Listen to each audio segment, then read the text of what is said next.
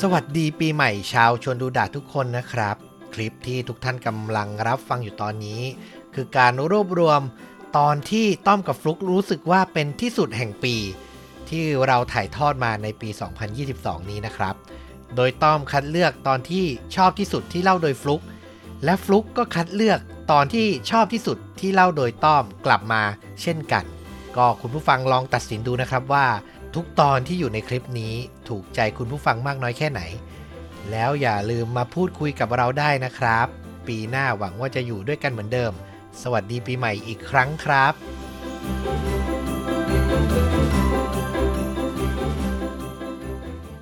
บางโศกนาฏกรรมสร้างฮีโร่แต่ก็ไม่ใช่ฮีโร่ทุกคน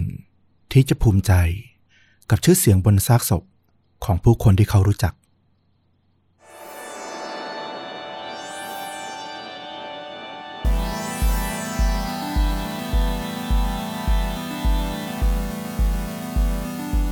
สวัสดีครับสวัสดีครับค่าจริงยิ่งกว่าหนังพอดแคสต์จากช่องชวนดูดะอยู่กับต้อมครับแล้วก็ฟลุกครับกับหนึ่งเหตุการณ์ฆาตกรรมสุดเข้มข้นพร้อมการแนะนำภาพยนตร์ที่มีเนื้อหาใกล้เคียงกับเรื่องจริงวันนี้คุณฟลุกมาในรูปแบบแนวทางไหนครับเป็นเรื่องราวที่ผมไม่ค่อยได้เล่านักส่วนใหญ่จะเป็นทางต้อมเล่ามากกว่าเหตุการณ์ที่มันเกิดขึ้นที่สหรัฐอเมริกาเมื่อเร็วๆนี้เนาะเป็นข่าวดังเหมือนกันเรื่องของการกราดยิงในโรงเรียนแต่ว่าเรื่องราวในวันนี้เนี่ยเป็นเรื่องของการกราดยิงเหมือนกันแต่ไม่ได้เกิดขึ้นที่โรงเรียนแต่ก็เป็นเหตุการณ์ใหญ่ครั้งหนึ่งที่สหรัฐอเมริกาก็ต้องจดจำนะเข้มข้นและน่าสนใจมากคือผมแอบกระซิบคุณไว้นิดนึงละกันว่าจริงๆผมก็แอบค้นข้อมูลเกี่ยวกับเรื่องกราดยิงอยากมาเล่าเหมือนกันจริงว่าเนี่ยโอ้ใจตรงกันอีกแล้วเดี๋ยวดูก่อนว่าถ้าตอนนี้ชื่นชอบกันแล้วอยากฟังกราดยิงจากทางฝั่งผมบ้าง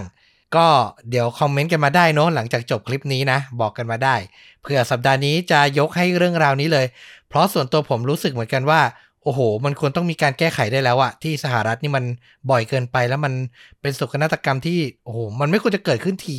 ขนาดนี้อะถูกต้องเลยก็มาลองรับฟังกันดูว่าจะได้บทเรียนอะไรที่น่าสนใจบ้างนะครับเชิญคุณฟลุกได้เลยครับเรื่องราวในวันนี้ครับก็เกิดขึ้นที่รัฐเท็กซัสเนาะก็เป็นรัฐที่กฎหมายเรื่องว่าด้วยปืนเนี่ยมันก็ค่อนข้างจะเสรีนะถ้าเทียบกับรัฐอื่นๆในอเมริกาอย่างเรื่องราวที่เกิดขึ้นที่กราดยิงในโรงเรียนล่าสุดก็เกิดขึ้นที่รัฐเท็กซัสนี่เหมือนกันเหตุการณ์ที่จะเล่าในวันนี้เนี่ยเป็นเหตุการณ์ที่เขาบอกว่าได้ขึ้นชื่อว่าเป็นเหตุการณ์การกราดยิงที่มีผู้เสียชีวิตมากที่สุดในรัฐเท็กซัสเลยทีเดียวเรื่องราวเนี่ยมันเริ่มขึ้นในเช้าวันที่5พฤศจิกายนปี2017เป็นเช้าวันที่จริงๆก็อากาศดีสดใสวันหนึ่งเลยแหละเมืองที่เกิดเรื่องราวเนี่ยมันชื่อว่าเมืองซัตเทอร์แลนด์สปริงเป็นเมืองที่อยู่ทางตอนเหนือของรัฐเท็กซัสชุมชนนี้ก็จะก่อร่างมาจากอดีตเมืองของพวกสเปนที่เคยมาก่อร่างสร้างตัวกันอยู่แต่ปัจจุบันนี้ก็กลายเป็นชุมชนขนาดเล็กที่สงบสุขนะประชากรก็มีอยู่แค่ราวๆ600 คนเท่านั้นเองเป็นเมืองที่เน้นไปทางเกษตรกรรมออกแนวชนบทนั่นแหละก็จะเป็นฟาร์มส่วนใหญ่แล้วก็ด้วยความที่มันเล็กมากประชากรน้อยมากเมืองนี้ก็เลยไม่มีเทศบาลเป็นของตนเองไม่มีหน่วยงานรัฐเข้าไปดูแลขนาดนั้น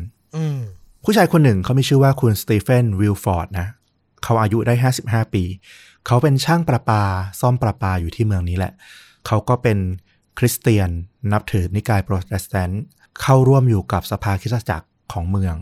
ปกติเนี่ยวันที่5พฤศจิกายนเนี่ยมันจะตรงกับวันอาทิตย์ก็จะมีไปเข้าร่วมพิธีที่โบสถ์เนาะ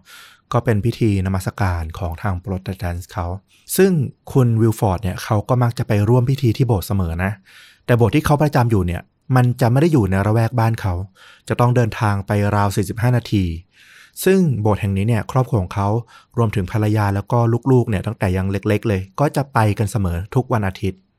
แต่ว่าในวันที่5พฤศจิกายนเนี่ยปี2017วิลฟอร์ดเลือกที่จะพักผ่อนอยู่กับที่บ้านแทนด้วยเหตุว่าเขาเนี่ยมีเวรที่จะต้องเข้าไปซ่อมระบบประปาของโรงพยาบาลแห่งหนึ่งซึ่งจะต้องเข้าไปดูแลเนี่ยในช่วงอาทิตย์หน้าซึ่งอาจจะงานหนักมากเขาก็เลยตั้งใจว่าโอเค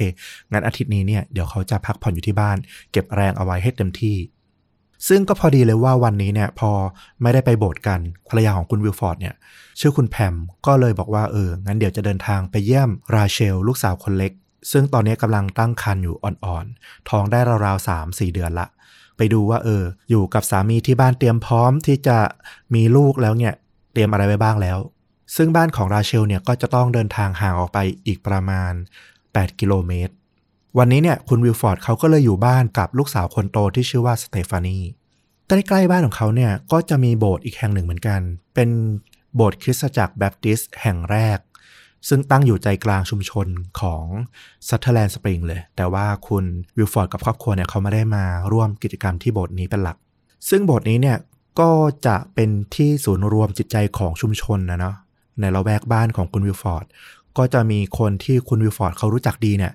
มาร่วมกิจกรรมที่โบสถ์นี้ทุกวันอาทิตย์ก็จะรู้จักกันมาตั้งแต่รุ่นปู่รุ่นย่ากันเลยทีเดียวในเช้าวันนี้เนี่ยคุณวิลฟอร์ดเขาก็พักผ่อนเนาะแล้วก็หลับไป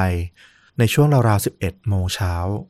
แล้วก็ยังได้ยินเสียงกล่อมจากพิธีนมัสการที่โบสถ์นะซึ่งไม่ห่างจากบ้านของเขามากเนี่ยก็ดังแว่วมาเรื่อยๆเหมือนกล่อมไปนอนแล้วก็ฟังไปพลอยหลับไปราวๆ 11 โมงครึ่งอยู่ดีๆสเตฟานีลูกสาวคนโตก็วิ่งเข้ามาในห้องนอนของวิลฟอร์ดจนเขาตื่นนะตกใจขึ้นมาเฮ้ยเกิดอะไรขึ้นสเตฟานีเนี่ยมีสีหน้าตกใจมากประโยคแรกที่เธอพูดกับพ่อเลยก็คือพ่อได้ยินเสียงปืนไหมแน่นอนว่าเขาเนี่ยเพิ่งผอยหลับไปได้ประมาณ20นาทีด้วยสภาวะที่มันกึ่งหลับกึ่งตื่นอ่ะเขาก็พยายามตั้งสตินะเขาก็ได้ยินเสียงแว่วๆมามันคล้ายเสียงเหมือนคนเคาะหน้าต่างมากกว่าจะเป็นเสียงปืนแต่เพื่อความแน่ใจอ่ะเพราะว่าลูกสาวเนี่ยอยู่ข้างนอกได้ยินบอกว่าน่าจะเป็นเสียงปืนเขาก็เลยแต่งตัวสวมชุดแล้วก็ออกมาตรงห้องนั่งเล่นเพราะว่าตรงโถงห้องนั่งเล่นของบ้านเนี่ยผนังบ้านจะบุฉนวนกันความร้อนเนี่ยที่มันบางกว่าในห้องนอนทำให้ได้ยินเสียงได้ชัดเจนขึ้นต้องบอกว่าคุณวิลฟอร์ดเนี่ยแม้ว่าประกอบอาชีพช่างซ่อมประปาเป็นหลักนะแต่ว่าอีกมุมหนึ่งอีกภาคหนึ่งในชีวิตของเขาเนี่ยคุณวิลฟอร์ดเขาเป็นครูฝึกสอนการใช้ปืนของสมาคมปืนเล็กยาวแห่งชาติของอเมริกาอยู่หลายสิบปีเลยเป็นผู้เชี่ยวชาญเรื่องของอาวุธปืนคนหนึ่งพอได้ยินเสียงที่มันคุ้นเคยเขาเนี่ยเขาก็ระบุได้ทันทีเลยว่ามันคือเสียงของปืนอย่างแน่นอนซัตเทอร์แลนด์สปริงเนี่ยก็ต้องบอกนะว่ามันเป็นเมืองเกษตรกรรมอย่างที่บอกไปตอนแรกผู้คนอยู่กันไม่เยอะยิ่งที่อยู่ในรัฐเท็กซัสเนี่ย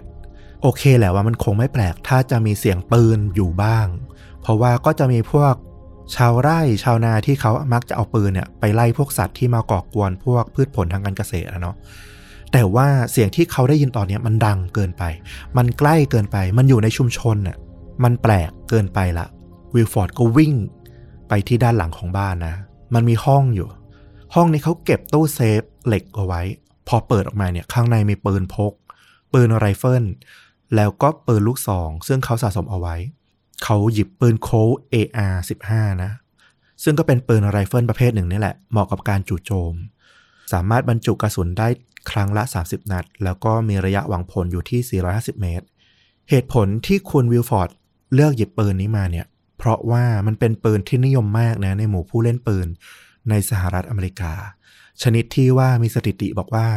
มีคนที่ครอบครองปืนชนิด AR-15 เนี่ยมากถึง5ล้านกระบอกเลยทีเดียวแต่ต้องบอกว่าถึงจะเป็นปืนที่มันนิยมมากแต่ไม่มีใครที่จะหยิบเอาออกมาใช้แบบประเจิดประเจ้อนะด้วยเหตุผลว่าอะไรปืน AR-15 เนี่ยด้วยความที่มันใช้ง่ายและประสิทธิภาพค่อนข้างสูง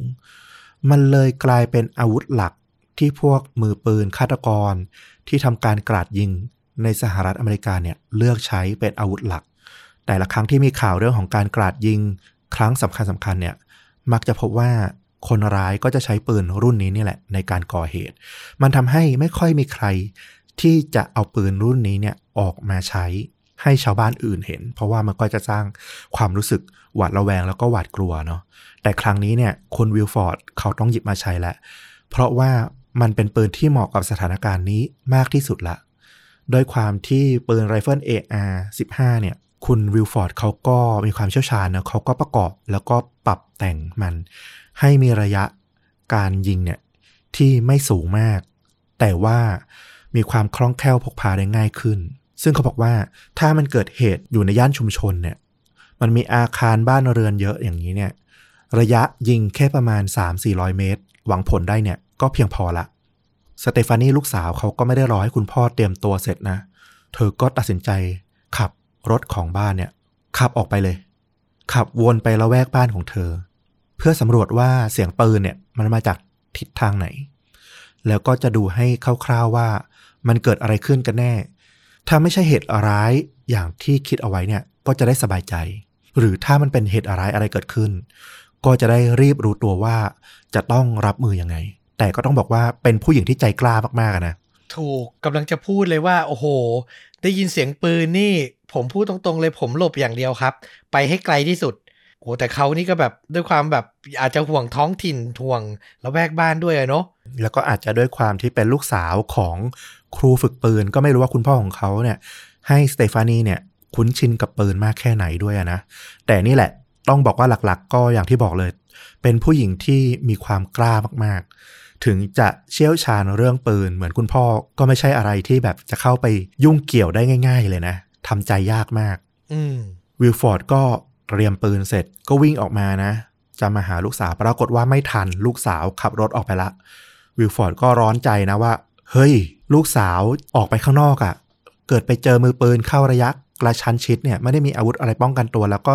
มีแค่รถคันเดียวเนี่ยมันไม่ปลอดภัยก็กำลังจะวิ่งออกตามหานะปรากฏว่าสเตฟานีวิ่งกลับเข้ามาที่บ้านพอดีใช้เวลาแค่นาทีเศษๆเท่านั้นเองนี่เธอขับรถออกไปใช่ไหมใช่ถูกต้องแค่นาทีเดียวแล้วก็กลับมาใช่เหตุผลนั่นก็เพราะว่าเสียงปืนนั้นน่ะมันเกิดขึ้นไม่ไกลจากบ้านของพวกเขาและเธอเลย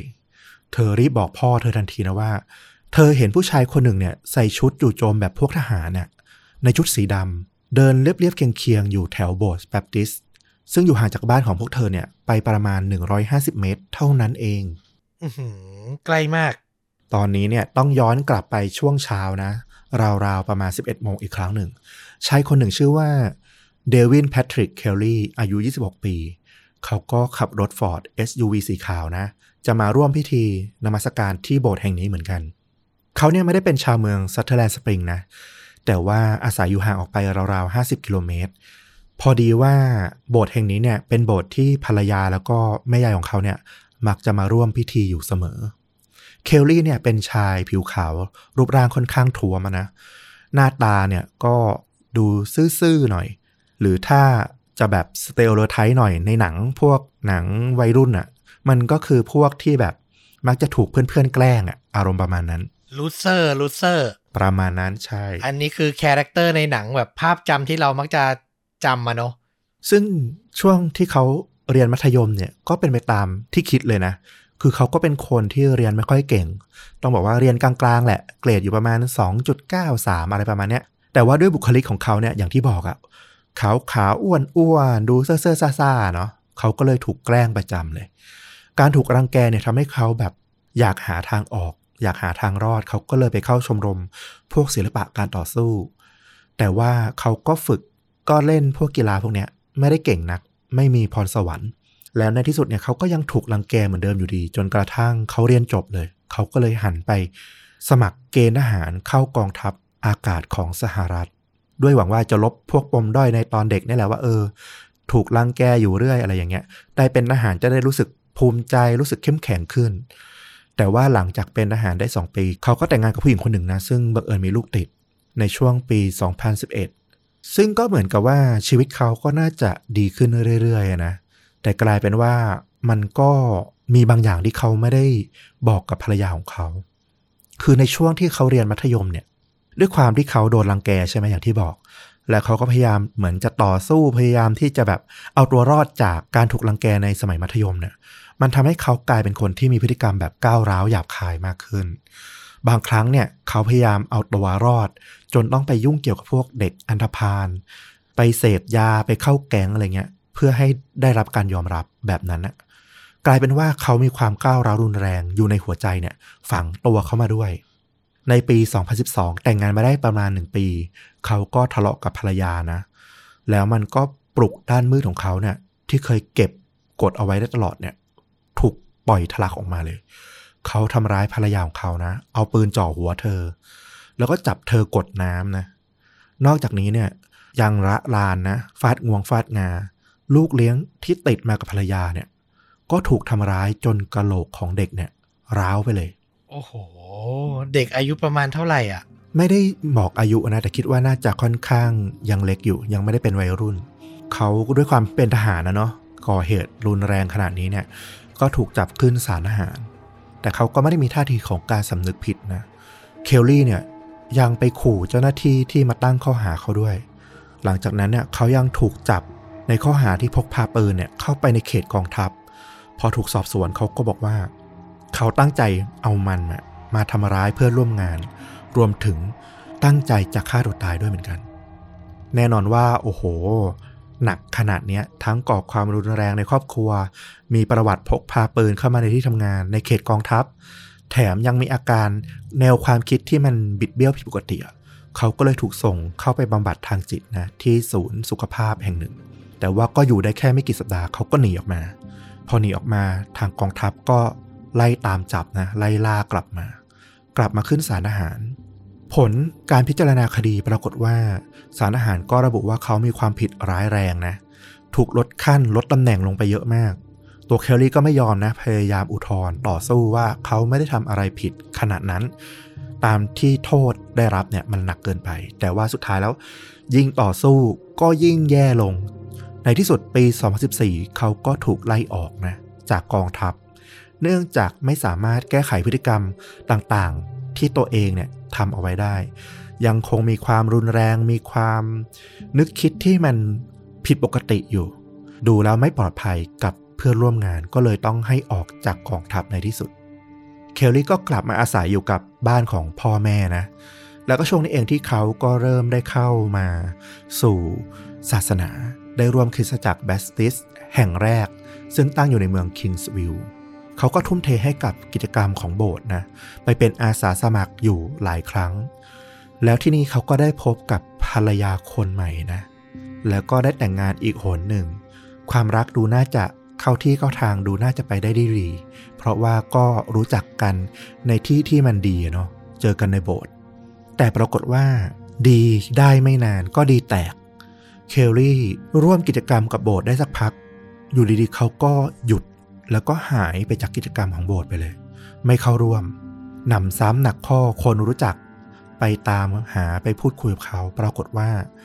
เขามีทัศนคติมุมมองต่อพระเจ้าเนี่ยเปลี่ยนไปอย่างสิ้นเชิงเขาพบว่าพระเจ้าเนี่ยเป็นเรื่องไร้สาระแล้วก็ไม่เชื่อว่ามีอยู่จริงเลยอาจจะด้วยความที่ชีวิตที่ผ่านมาตลอดเวลาของเขารู้สึกว่าเขาถูกละเลยจากพระเจ้าถ้าพระเจ้ามีตัวตนจริงเขาไม่ควรถูกละเลยขนาดนี้เขาเลยไม่เชื่อเลยว่าพระเจ้ามีตัวตนอยู่จริงนอกจากไม่เชื่อแล้วเขายังเริ่มกลด่าพวกเพื่อนๆคนรู้จักของเขานะที่นับถือศาสนาคริสต์ที่ไปโบสถ์ว่าเป็นพวกงมงายโง่เง่างี่เง่าหลังจากนั้นเขาก็เริ่มแสดงความเห็นในเชิงที่แบบเริ่มรุ่มหลงกับพวกคดีกราดยิงสังหารหมู่ต่างๆเพื่อนหลายคนของเขาก็คุยแล้วก็เริ่มรู้สึกไม่ดีนะเมื่อก่อนคบกันมาตั้งแต่สมัยมัธยมก็แบบรู้สึกว่าเขาก็เป็นแค่คนที่ถูกรังแกและน่าสงสารนะแต่พอโตมาแล้วแบบเริ่มแสดงความคิดเห็นแบบมันผิดจากวิถีสังคมไปมากอะรับไม่ได้ก็เริ่มตีตัวออกห่างออกกันไปเรื่อยๆบางคนก็ถึงขั้นต้องบล็อกเคลลี่จาก Facebook ไปเลยนะไม่ให้เห็นเลยว่าเขาไปแสดงความเห็นอะไรในหน้า Facebook บางคนก็เลิกติดต่อเลิกไปมาหาสู่เขาบอกว่าเคลลี่เนี่ยกลายเป็นคนที่ดูน่าขนลุกมากๆดูน่ากลัวมากๆแล้วในช่วงนี้นี่เองที่เคลลี่ก็เริ่มกลับไปทำงานนะเป็นงานด้านรักษาความปลอดภัยด้วยแน่นอนว่าพอทำงานด้านนี้เขาก็มีสิทธิ์ที่จะได้ซื้อพวกอาวุธปืนมาใช้และกฎหมายของรัฐเท็กซัสเนี่ยก็ค่อนข้างจะเปิดนะค่อนข้างเสรีไม่ต้องมีใบอนุญาตครอบครองปืนก็ได้ก็สามารถซื้อไว้ได้เหมือนกันเพราะว่าเป็นสิทธิเสรีภาพตามรัฐธรรมนูญที่คนรัฐเท็กซัสเขาเชื่อนะแต่ปัญหาก็คือจริงๆแล้วเนี่ยถึงจะโอเพนขนาดเนี้ยนะแต่ว่ามันก็มีเงื่อนไขอยู่ว่าคนที่มีประวัติอาชญากรรมหรือมีประวัติก่อความรุนแรงในครอบครัวถึงจะไม่มีการใช้อาวุธก็ตามนะก็จะถูกห้ามไม่สามารถครอบครองอาวุธปืนได้ไม่สามารถซื้อปืนได้คราวนี้ทำยังไงล่ะเคลลี่ก็เลย กรอกประวัติอาชญากรรมของเขาเนี่ยว่าไม่มีปลอมแปลเอกสารโกหกแบบหน้าตาซื่อๆเลยว่าเขาเนี่ยเป็นคนที่ประวัติใสสะอาดแล้วก็สามารถซื้อปืนพกมาเก็บสะสมได้หลายกระบอกเลยรวมถึงปืนไรเฟิล AR-556 เอาไว้ใช้งานด้วยมันก็แสดงถึงจุดอ่อนแล้วก็ความย่อหย่อนของกฎหมายเหมือนกันเนาะเดินเข้าไปในร้านกรอกประวัติปลอมก็โอ้โหซื้อปืนมาสะสมได้เยอะเลยใช่ในเดือนตุลาคมปี2017ก่อนหน้าที่เกิดเรื่องราวเนี่ย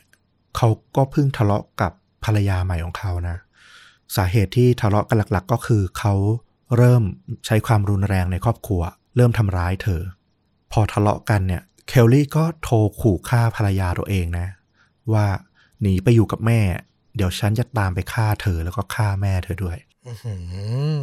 มันเป็นคำพูดที่แบบอันตรายมากจริงๆอ่ะซึ่งเคลลี่เนี่ยเขารู้ว่าภรรยาแล้วก็แม่ของเธอเนี่ย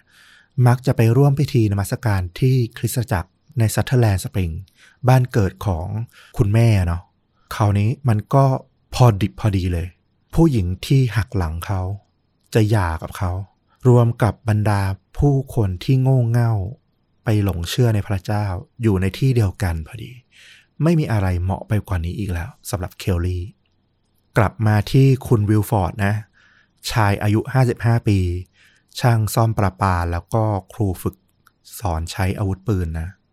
ต้องบอกว่าอีกแค่5ปีเขาก็จะเกษียณอายุละจะได้ใช้ชีวิตอยู่กับภรรยาแล้วก็ลูกๆที่บ้านอย่างสงบสุขละนอกจากนี้เนี่ยอีกแค่ 6-7 เดือนเท่านั้นเขาจะได้เห็นหน้าหลานที่เกิดจากราเชลลูกสาวคนสุดท้องกำลังจะได้เป็นคุณตาอยู่มาล่อละ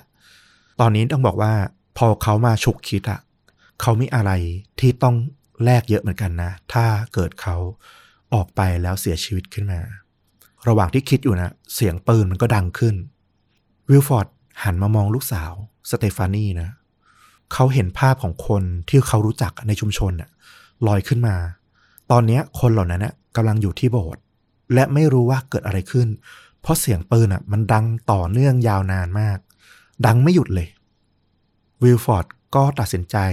ทำเป็นอย่างแรกเลยก็คือเขากลับเข้ามาในบ้านแล้วก็โทรหาแพมภรรยาของเขาซึ่งตอนนี้อยู่ที่บ้านของลูกสาวนี่เธอที่โบสถ์ใกล้บ้านเราอ่ะมันมีเหตุกราดยิงขึ้นนะเธออยู่ที่บ้านราเชลไว้แล้วก็อย่าเพิ่งกลับมาบ้านตอนนี้เข้าใจไหมแพมเนี่ยรู้ทันทีเลยว่าสามีของเธอเนี่ยจะทำอะไรก็รีบตะโกนกลับมาเลยนะอย่าออกไปนะเธอแต่ไม่ทันละวิลฟอร์ดวางสายไปซะก่อนวิลฟอร์ดกลับออกมาหน้าบ้านแล้วก็รีบวิ่งไปทางโบสถ์นะพร้อมกับปืน AR-15 ในมือต้องบอกว่าเขารีบขนาดไหนรีบจนลืมใส่รองเท้าอ่ะออกไปด้วยซ้ำตอนนี้ทุกนาทีมีความหมายมากเพราะเสียงปืนมันดังแบบต่อเนื่องแล้วก็ยังไม่หยุดเลยสเตฟานีลูกสาวคนโตเนี่ยก็พยายามวิ่งตามมานะวิลฟอร์ดพอรู้สึกตัวว่าลูกสาวกำลังวิ่งตามมาก็รีบหันกลับไปจะไล่เธอให้กลับเข้าบ้านแต่เขาก็รู้ดีว่าสเตฟานีเนี่ยเป็นผู้หญิงที่กล้าหาญมากๆเธอไม่ฟังเขาแน่นอนถ้าเขาจะบอกให้กลับบ้านเขาเลยต้องบอกกับสเตฟานีว่าสเตฟานีช่วยพ่อหน่อยนะพ่อเอากระสุนมาแค่แม็กเดียวเท่านั้นกลับเข้าไปในบ้านแล้วก็เตรียมกระสุนให้พ่ออีกเอามาเพิ่มทีสเตฟานีก็ห่วงพ่อนะแต่ก็รู้ว่ากระสุนมันก็สำคัญแล้วพ่อมอบหมายภารกิจสำคัญนี้ให้เธอจะไม่ทำก็ไม่ได้เพราะตอนนี้เนี่ยนอกจากเธอกับพ่อก็ไม่มีคนอื่นอยู่แถวนั้นแล้วจิตใจคนเป็นพ่อเนาะต่อให้วินาทีวิกฤตอย่างไรก็ตามก็ยังหาอุบาย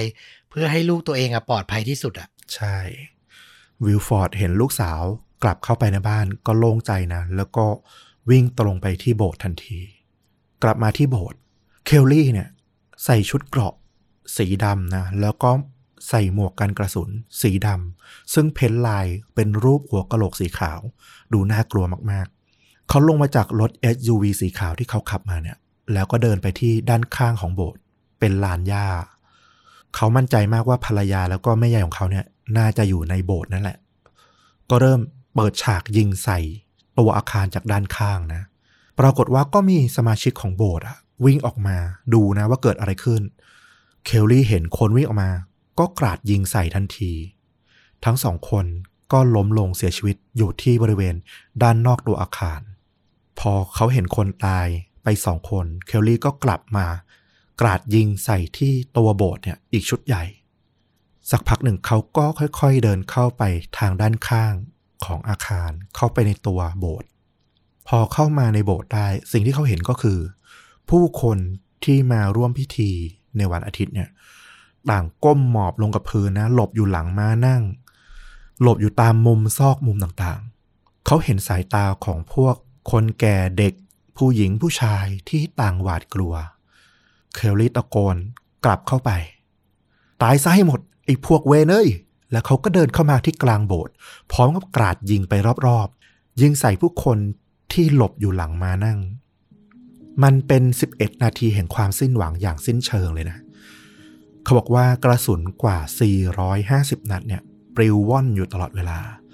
แมกกาซีน15แมกกาซีนถูกยิงจนหมดรังเพลิงที่ด้านนอกวิลฟอร์ดเนี่ยวิ่งตามเสียงปืนเนี่ยมาถึงบริเวณที่หน้าโบสถ์ละโบสถ์แห่งนี้เนี่ยก็จะเป็นโบสถ์เก่านะสีขาวอาคารทรงจั่วซึ่งตรงด้านหน้าเนี่ยมันมีป้ายเขียนเอาไว้ว่าจงฟังวาจาของพระเจ้า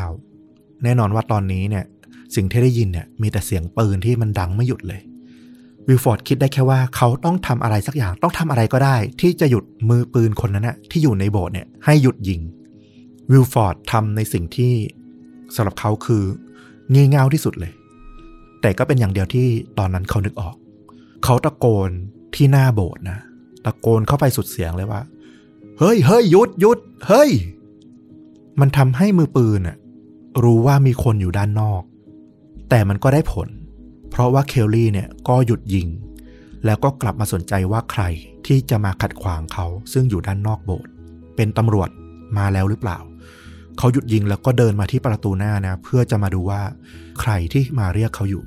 วิลฟอร์ดรีบวิ่งหาที่กำบังนะซึ่งตรงนั้นเนี่ยตรงข้ามโบสถ์เนี่ยมันมีบ้านของคนอยู่เป็นบ้านของชายคนหนึ่งชื่อว่าเฟร็ดซึ่งตรงหน้าบ้านเนี่ยก็มีรถกระบะคันใหญ่จอดอยู่วิลฟอร์ดก็นั่งหลบอยู่ตรงบริเวณยางด้านหน้าของรถนะเคลลี่ในชุดเกราะแล้วก็หมวกอำพรางสีดำลายหัวกะโหลกนะก็เดินมาอยู่ด้านหน้ามองไม่เห็นใครก็เอาปืนพกเนี่ยที่อยู่ข้างตัวเนี่ยออกมายิงกราดไปข้างหน้า3นัดหนึ่งเนี่ยโดนเข้าที่ตัวรถซึ่งวิลฟอร์ดเนี่ยหลบอยู่พอดีอีกนัดหนึ่งเนี่ยโดนเข้าที่รถอีกคันหนึ่งซึ่งอยู่ข้างหลังแล้วก็อีกนัดหนึ่งเนี่ยพุ่งเข้าใส่ที่ตัวบ้านของเฟร็ดเคลลี่ยังหาวิลฟอร์ดไม่เจอวิลฟอร์ดรู้แล้วว่ายิงสุ่มๆอย่างเงี้ยแสดงว่ามือปืนยังมองไม่เห็นเขาวิลฟอร์ดก็เลยค่อยๆเงยตัวขึ้นเอาปืนไรเฟิลเนี่ยค่อยๆแนบขึ้นวางบนกระโปรงหน้ารถแล้วก็มองผ่านช่องเล็งของปืนไรเฟิลเนี่ยตรงไปที่เคลลี่มันเป็นจุดสีแดงที่เล็งเข้ากลางหน้าอกของเคลลี่ซึ่งตอนนี้ยืนอย่างอุกอาจนะเขาคิดว่าเขาปลอดภัยอยู่ภายใต้เกราะวิลฟอร์ดยิงใส่ไปที่หน้าอก2นัดซ้อนแต่มันก็ไม่สามารถเจาะเกราะกันกระสุนของเคลลี่เข้านะแต่ว่ามันก็ทำให้อย่างน้อยที่สุดเคลลี่เนี่ยตระหนกตกใจเขาถูกยิงใส่ที่หน้าอก1นัดแล้วก็ช่องท้องอีก1นัดเขาไม่คาดคิดว่าคนที่จะมาขัดขวางเขาเนี่ยจะมีอาวุธปืนไรเฟิลร้ายแรงเคลลี่ก็ตกใจรีบหาที่กำบังนะเขามองกลับไปก็เห็นว่าตอนนี้ด้านหน้าโบสถ์มันมีแต่ที่โล่งที่ปลอดภัยที่เดียวก็คือรถ Ford SUV สีขาวของเขาที่เขาขับมานี่แหละมันอยู่ห่างไปราวๆ20เมตรถ้าเขาวิ่งไปขึ้นรถได้เขาก็สามารถขับหนีได้เช่นกันเคลลี่ก็รีบวิ่งไปที่รถนะระหว่างนั้นวิลฟอร์ดก็ซุ่มมองขึ้นมาใหม่อีกรอบหนึ่งเขาเห็นว่าขณะวิ่งเนี่ยด้านข้างของเคลลี่เนี่ยมันเปิดโล่งเพราะชุดเกราะเนี่ยมันป้องกันได้แค่ส่วนหน้าแล้วก็ด้านหลังต้องบอกว่าวิลฟอร์ดเนี่ยก็แม่นมากเหมือนกันนะเขาเล็งยิงใส่ที่ด้านข้างของเคลลี่ปรากฏว่าเข้าที่ชายโครง2ครั้งใต้ราวนม1นัดแล้วก็ต้นขาอีก1นัดเคลลี่ได้รับบาดเจ็บแต่ยังไม่ถึงกับเสียชีวิตนะก็ประคองตัวเองจนไปขึ้นรถได้สำเร็จเขาก็ยิ่งตกใจมากว่าโดนยิงก็พยายามจะขับรถหนีวิลฟอร์ดก็ใช้ช่วงเวลานี้แหละตอนที่เคลลี่ยังตกใจยังสตาร์ทรถยังไม่ติดเนี่ยเล็งเข้าไปบริเวณที่นั่งของคนขับกะว่าน่าจะเป็นบริเวณศีรษะพอดีแล้วก็ยิงใส่เข้าไปอีก กระจกด้านข้างเนี่ยแตกกระจายลงมาแต่ว่ามันพลาดไม่โดนเคลลี่ก็รีบขับรถหนีออกไปเลยนะตกใจมากวิลฟอร์ดเนี่ยเห็นว่าคนร้ายเนี่ยขับรถหนีออกไปแล้วก็วิ่งตามมาบนถนนนะเหมือนฉากในหนังเลย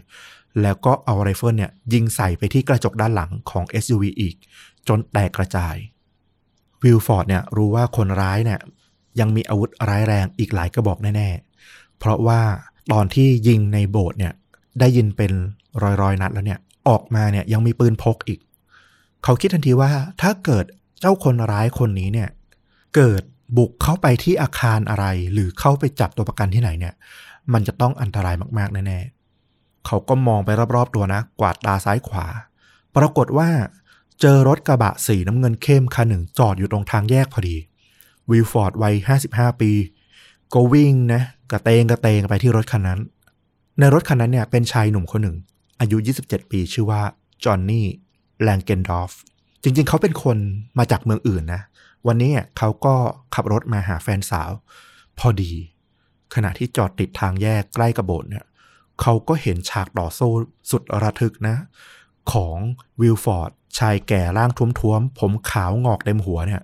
ยิงสู้กับคนร้ายน่าตื่นตาตื่นใจมากตื่นเต้นมากเขาก็รีบโทรแจ้งตำรวจนะว่ามีเหตุการณ์ยิงเกิดขึ้นที่โบสถ์กลางเมืองและระหว่างที่คุยกับตำรวจอยู่เนี่ยวิลฟอร์ดก็วิ่งมาตะโกนบอกจอห์นนี่ที่ข้างรถบอกว่าไปตามไอ้ผู้ชายคนนั้นเร็วมันยิงคนในโบสถ์ต้องไปหยุดมันเดี๋ยวนี้ต้องบอกว่าจอห์นนี่เนี่ยเป็นบุคลิกเหมือนพวกคาวบอยเลยสวมหมวกแบบคาวบอยแล้วก็ดูผอมหน่อยแต่ว่าก็ดูแบบไม่ใช่คนที่จะยอมคนง่ายๆเขาได้ยินอย่างนั้นเนี่ยสัญชาตญาณเขาบอกทันทีเลยว่าต้องรีบตามล่าไอ้รถคันนั้นละวิลฟอร์ดขึ้นรถมาเขาขับออกไปทันทีโดยไม่รีรอผมพูดตรงนี้นิดนึงว่าคนเหล่านี้อยู่คนละโลกกับผมจริงๆครับผมนึกว่าเขาอยู่บนแผ่นฟิล์มอะใจเขาอะนะนี่แหละคนรัฐเท็กซัสจอห์นนี่แล้วก็วิลฟอร์ดเนี่ยนะก็ขับรถไล่ล่าตามรถ SUV สีขาวไปขึ้นไปทางเหนือของแซทแลนด์สปริงขับหลุดจากเมืองไปเนี่ยมันเป็นถนน2เลนสวนกันเท่านั้นเองแคบๆคดเคี้ยวมากแล้วก็มันจะไหลลัดเลาะไปตามเนินเขาต่างๆซึ่งบริเวณข้างๆเนี่ยบางทีก็เป็นหุบเขาบางทีก็เป็นเนินทุ่งหญ้าเปิดโล่งกว้างเป็นฟาร์มปศุสัตว์จอห์นนี่เนี่ยต้องเหยียบด้วยความเร็วถึง145กิโลเมตรต่อชั่วโมงนะเพื่อจะไล่ตาม SUV คันนั้นให้ทันตลอดทางนี่มันเหมือนกับฉากในหนังเลยอย่างที่บอกนะมันเป็นถนน2เลนที่มันสวนกันพอดีเท่านั้นเขาแซงรถในเลนตัวเองเนี่ยแล้วก็ต้องรีบหลบรถที่สวนมาด้วยความเร็ว145กิโลเมตรเนี่ยตลอดเส้นทาง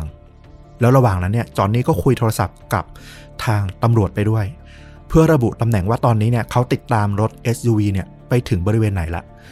เพื่อให้ตำรวจเนี่ยสามารถดักสกัดได้ขับตามมาได้ประมาณเกือบ10กิโลเมตรนะพอพ้นสุดทางโค้งมุมที่มันบางสายตาอยู่เปิดออกเนี่ยพวกเขาก็เจอ SUV สีขาวเนี่ยกำลังขับอยู่ข้างหน้าห่างกันไม่กี่สิบเมตรเท่านั้นเองวิลฟอร์ดก็รีบบอกคู่หูรุ่นลูกนะว่าถ้าเราไล่ทันมันเนี่ยมันหนีลงข้างทางแน่จอห์นนี่ก็พยักหน้าบอกว่าใช่ผมก็คิดอย่างนั้นแหละแล้วจอห์นนี่ก็พยายามขับเข้าไปเทียบนะแต่เคลลี่เนี่ยเห็นรถวิ่งตามมาจ่อท้ายก็ขับชวัดเฉวียนปาดซ้ายปาดขวานะสองเลนพยายามสะบัดให้หลุดจากพวกวิลฟอร์ดแล้วในที่สุดเนี่ยรถของวิลฟอร์ดเนี่ยก็สามารถค่อยๆไต่ขึ้นมาเทียบด้านข้างได้วิลฟอร์ดก็ประทับปืน AR-15 นะเตรียมเล็งละถ้าเข้าระยะยิงได้เมื่อไหร่เนี่ยจ่อยิงใกล้ๆถึงสวมเกราะอยู่ก็น่าจะเจ็บหนักแน่เคลลี่พอเห็นรถของจอห์นนี่แล้วก็วิลฟอร์ดเนี่ยเริ่มมาเทียบข้างได้เนี่ยเห็นท่าไม่ดีก็เลยหักหลบลงข้างทางลงไปที่คูน้ำด้านข้างจอดแน่นิ่งจอห์นนี่ก็จอดรถนะลงที่ข้างทางจับสังเกตดูว่าคนร้ายเนี่ยคือเคลลี่เนี่ยจะเป็นยังไงต่อวิลฟอร์ดก็เตรียมแล้วนะเปิดประตูเช็คกระสุนในแมกกาซีนที่เหลือปรากฏว่าเหลือแค่2นัดคือถ้าจะยิงต้องห้ามพลาดอย่างเด็ดขาดละถ้าพลาดเนี่ยไม่มีโอกาสแก้ตัวละกลายเป็นโดนยิงสวนแล้วก็จบชีวิตแน่ๆทุกอย่างมันเป็นหนังจริงๆอ่ะใช่วิลฟอร์ดเปิดประตูลงมานะค่อยๆเดินกะว่าจะไปดูที่รถของคนร้าย ว่าสลบไปแล้วไหมหรือตายไปแล้วแต่ปรากฏว่าลงจากรถได้ไม่กี่ก้าวรถ SUV ก็พุ่งหนีขับออกไปอีกไม่ยอมหยุดวิลฟอร์ดรีบกระโดดกลับขึ้นรถนะจอนนี่เห็นรีบเหยียบคันเร่งตาม SUV ไปอีก SUV ก็ไปได้อีกไม่ไกลมากนะก็เริ่มขับปัดซ้ายปัดขวานะด้วยความที่ถูกยิงมาด้วยก็คงบาดเจ็บอยู่ขับพุ่งชนเข้ากับรั้วกั้นถนนนะจนกลิ้งตกออกไปในทุ่งนาคว่ำไปหลายตลบวิลฟอร์ดกับจอนนี่เนี่ยมาถึงก็จอดรถทิ้งระยะห่างไว้สักพักหนึ่งยังไม่กล้าเข้าไปเพราะว่าจากตอนแรกเมื่อกี้คิดว่าคนร้ายจะสลบละก็ยังมีสติขับออกไปได้อีกตอนนี้ก็ไม่แน่ใจแล้วว่าคนร้ายเนี่ยจะยังมีสติสมบูรณ์อยู่ไหมแล้วมีความพร้อมขนาดไหนมีปืนอีกกี่กระบอกกระสุนเหลืออีกเท่าไหร่อะไรก็เกิดขึ้นได้อันตรายมากๆวิลฟอร์ดก็บอกให้จอนนี่นะว่ารักษาระยะเอาไว้ที่ตรงนี้แหละไม่ต้องเข้าไปใกล้ละแล้ววิลฟอร์ดเนี่ยก็หลบมาที่ด้านข้างของตัวรถนะเอาตัวรถเนี่ยเป็นกำบังเอาไว้แล้วก็เอาไรเฟิลวางขึ้นที่กระโปรงหน้ารถช่วยเล็งไปที่ SUV อีกครั้งหนึ่งคอยจับตามองหากมีความเคลื่อนไหวก็จะยิงทันทีระหว่างนั้นวิลฟอร์ดก็ตะโกนใส่คนในรถนะใส่เคลลี่ว่าให้ยอมจำนนซะแต่ปรากฏว่าทุกอย่างก็นิ่งไม่มีเสียงตอบรับแต่คราวนี้เนี่ยก็อย่างที่บอกไม่มีใครกล้าเข้าไปใกล้ตัวรถแล้วแหละเพราะมันอันตรายสูงมากๆวิลฟอร์ดบอกว่ามันผ่านไปนานแค่ไหนเนี่ยไม่รู้สึกตัวเลยเพราะว่าทุกอย่างมันตึงเครียดมากแล้วแบบเวลามันเหมือนเดินช้ามันหยุดนิ่งเลยรู้ตัวอีกทีหนึ่งเนี่ยคือวิลฟอร์ดแล้วก็จอนนี่เนี่ยได้ยินเสียงตำรวจเดินมาจากด้านหลังแล้วก็บอกให้วางอาวุธลงแล้วก็ยกมือขึ้นวิลฟอร์ดก็รีบวางปืนแล้วก็ยกมือขึ้นเลยนะกลัวตำรวจเข้าใจผิดว่าเขาเป็นคนร้ายตำรวจก็รีบบอกเลยผมไม่ได้หมายถึงคุณผมหมายถึงไอ้มือปืนคนนั้นน่ะที่อยู่ในรถอ่ะแต่คุณต่อสู้ได้ยอดเยี่ยมมากเลยนะคาวบอยตำรวจก็ชมวิลฟอร์ดแล้วก็จอนนี่ไม่นานหลังจากนั้นรถตำรวจอีกหลายคันก็แห่มาถึงที่เกิดเหตุนะแล้วก็ปิดล้อมเส้นทางหลบหนีของรถ SUV เอาไว้ทั้งหมดก็ได้ข้อมูลนะจากทางวิลฟอร์ดไปว่ามันเกิดอะไรขึ้นบ้างก็ไม่กล้าเข้าไปบุ่มบ่ามเข้าไปที่ตัวรถไปบุกจับต้องใช้เวลาถึงชั่วโมงอะตำรวจถึงจะนำโดรนเข้ามาที่เกิดเหตุได้แล้วก็ให้นักบินโดรนเนี่ยขับเข้าไปสำรวจที่ตัวรถ SUV ว่าตอนนี้เนี่ยคนร้ายอยู่ในสภาพแบบไหนสิ่งที่โดรนถ่ายภาพมาได้ก็คือภาพของเคลลี่เนี่ยที่นอนแน่นิ่งเขายิงจ่อขมับฆ่าตัวตายไปแล้วก็จบการไล่ล่าอย่างบ้าคลั่งแล้วก็สิ้นสุดตรงที่ว่าวันนั้นเนี่ยมีผู้เสียชีวิตไม่รวมคนร้ายอย่างเคลลี่เลยนะตายในโบสถ์เนี่ยถึง26รายด้วยกันแล้วก็บาดเจ็บอีกถึง20รายเหยื่อที่เสียชีวิตเนี่ยอายุมากสุดที่77ปีแล้วก็อายุน้อยสุดเนี่ยแค่18เดือนเท่านั้นเองในนี้เนี่ยมีถึง8คนที่ยังเป็นแค่เด็กนะแล้วก็มีเหยื่อรายหนึ่งที่เป็นหญิงสาวกำลังตั้งครรภ์อยู่ด้วยเขาบอกว่าในวันนั้นเนี่ยมีบางครอบครัวที่สูญเสียสมาชิกไปพร้อมกันถึง9คนเลยกลายเป็นเหตุกราดยิงที่มีผู้เสียชีวิตสูญเสียมากที่สุดในประวัติศาสตร์ของเท็กซัสจนถึงปัจจุบันนี้เลยนะเหตุการณ์ที่เกิดกราดยิงที่โรงเรียนเมื่อเร็วๆนี้เนี่ยยังมีการเสียชีวิตน้อยกว่าเป็นอันดับที่2 20คนได้ใช่ไหมครั้งล่าสุดเนี่ยใช่ถ้าจะไม่ผิดประมาณ21หรือ22เนี่ยนะถ้าจะไม่ผิดแต่ครั้งนี้ที่เกิดเหตุปี2017เนี่ยมี26รายเป็นอันดับ1ของรัฐเท็กซัสแล้วก็เป็นอันดับ5ของเหตุการณ์ที่เกิดขึ้นทั้งประเทศสหรัฐอเมริกาเลยทีเดียวเรื่องราวที่มันเกิดขึ้นตามหลังจากนี้มาเนี่ยก็น่าสนใจเหมือนกันนะคือเขาก็พยายามไปหาวิธีป้องกันไม่ให้เกิดเรื่องราวแบบนี้เกิดขึ้นอีกนั่นแหละอย่างที่บอกคุยกันมาสักพักหนึ่งว่ามันมีช่วงหนึ่งที่แบบต้อมก็มีความเห็นนะว่าเรื่องของกฎหมายการซื้ออาวุธปืนเนี่ยทำไมมันย่อหย่อนได้ขนาดนั้นต้องบอกว่าจริงๆเนี่ยมันมีจุดพลาดที่แบบพลาดแบบไม่น่าเชื่อเลยนะเกิดขึ้นก็คือไม่ใช่ว่าทางร้านขายปืนเนี่ยไม่ตรวจสอบประวัติอาชญากรรมนะก็มีการตรวจผ่านระบบพวกเครือข่ายของ FBI อ่ะที่จะมีพวกประวัติอาชญากรเนี่ยที่เขาส่งไปทั่วประเทศอยู่แล้วเนี่ยแต่ปรากฏว่าสิ่งที่มันเกิดขึ้นและไม่พบว่าเคลลี่เนี่ยเคยก่อประวัติอาชญากรรมร้ายแรงเนี่ยเพราะว่าตอนที่ขึ้นศาลทหารน่ะ มันไม่ใช่สารปกตินึกออกใช่ไหมถ้าเป็นสารปกติข้อมูลต่างๆมันก็จะส่งไปที่หน่วยงานกลางตามปกติอยู่แล้วแต่พอเป็นสารอาหารปรากฏว่ากองทัพอากาศไม่ได้ส่งข้อมูลตรงนี้เนี่ยคดีเหล่านี้เนี่ยไปเชื่อมโยงกับคลังข้อมูลของ FBI อาจจะด้วยลืมบกพร่องหรืออะไรไม่รู้แต่มันกลายเป็นความผิดพลาดครั้งร้ายแรงเลยกองทัพอากาศต้องแบบกลับไปหรือทบทวนนะสอบสวนกันยกใหญ่เลยว่าปล่อยให้เกิดเรื่องราวแบบนี้เกิดขึ้นได้ยังไงพูดง่ายๆคือมันคือการไม่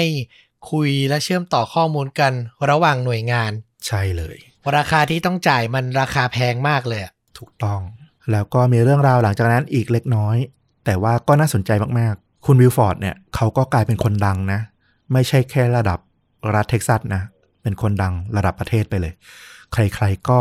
ต่างชื่นชมเขาเป็นวีรบุรุษนะผู้คนทั่วสหรัฐอเมริกาเนี่ยต่างเห็นหน้าของคุณวิลฟอร์ดเนี่ยผ่านทางสื่อต่างๆเนี่ย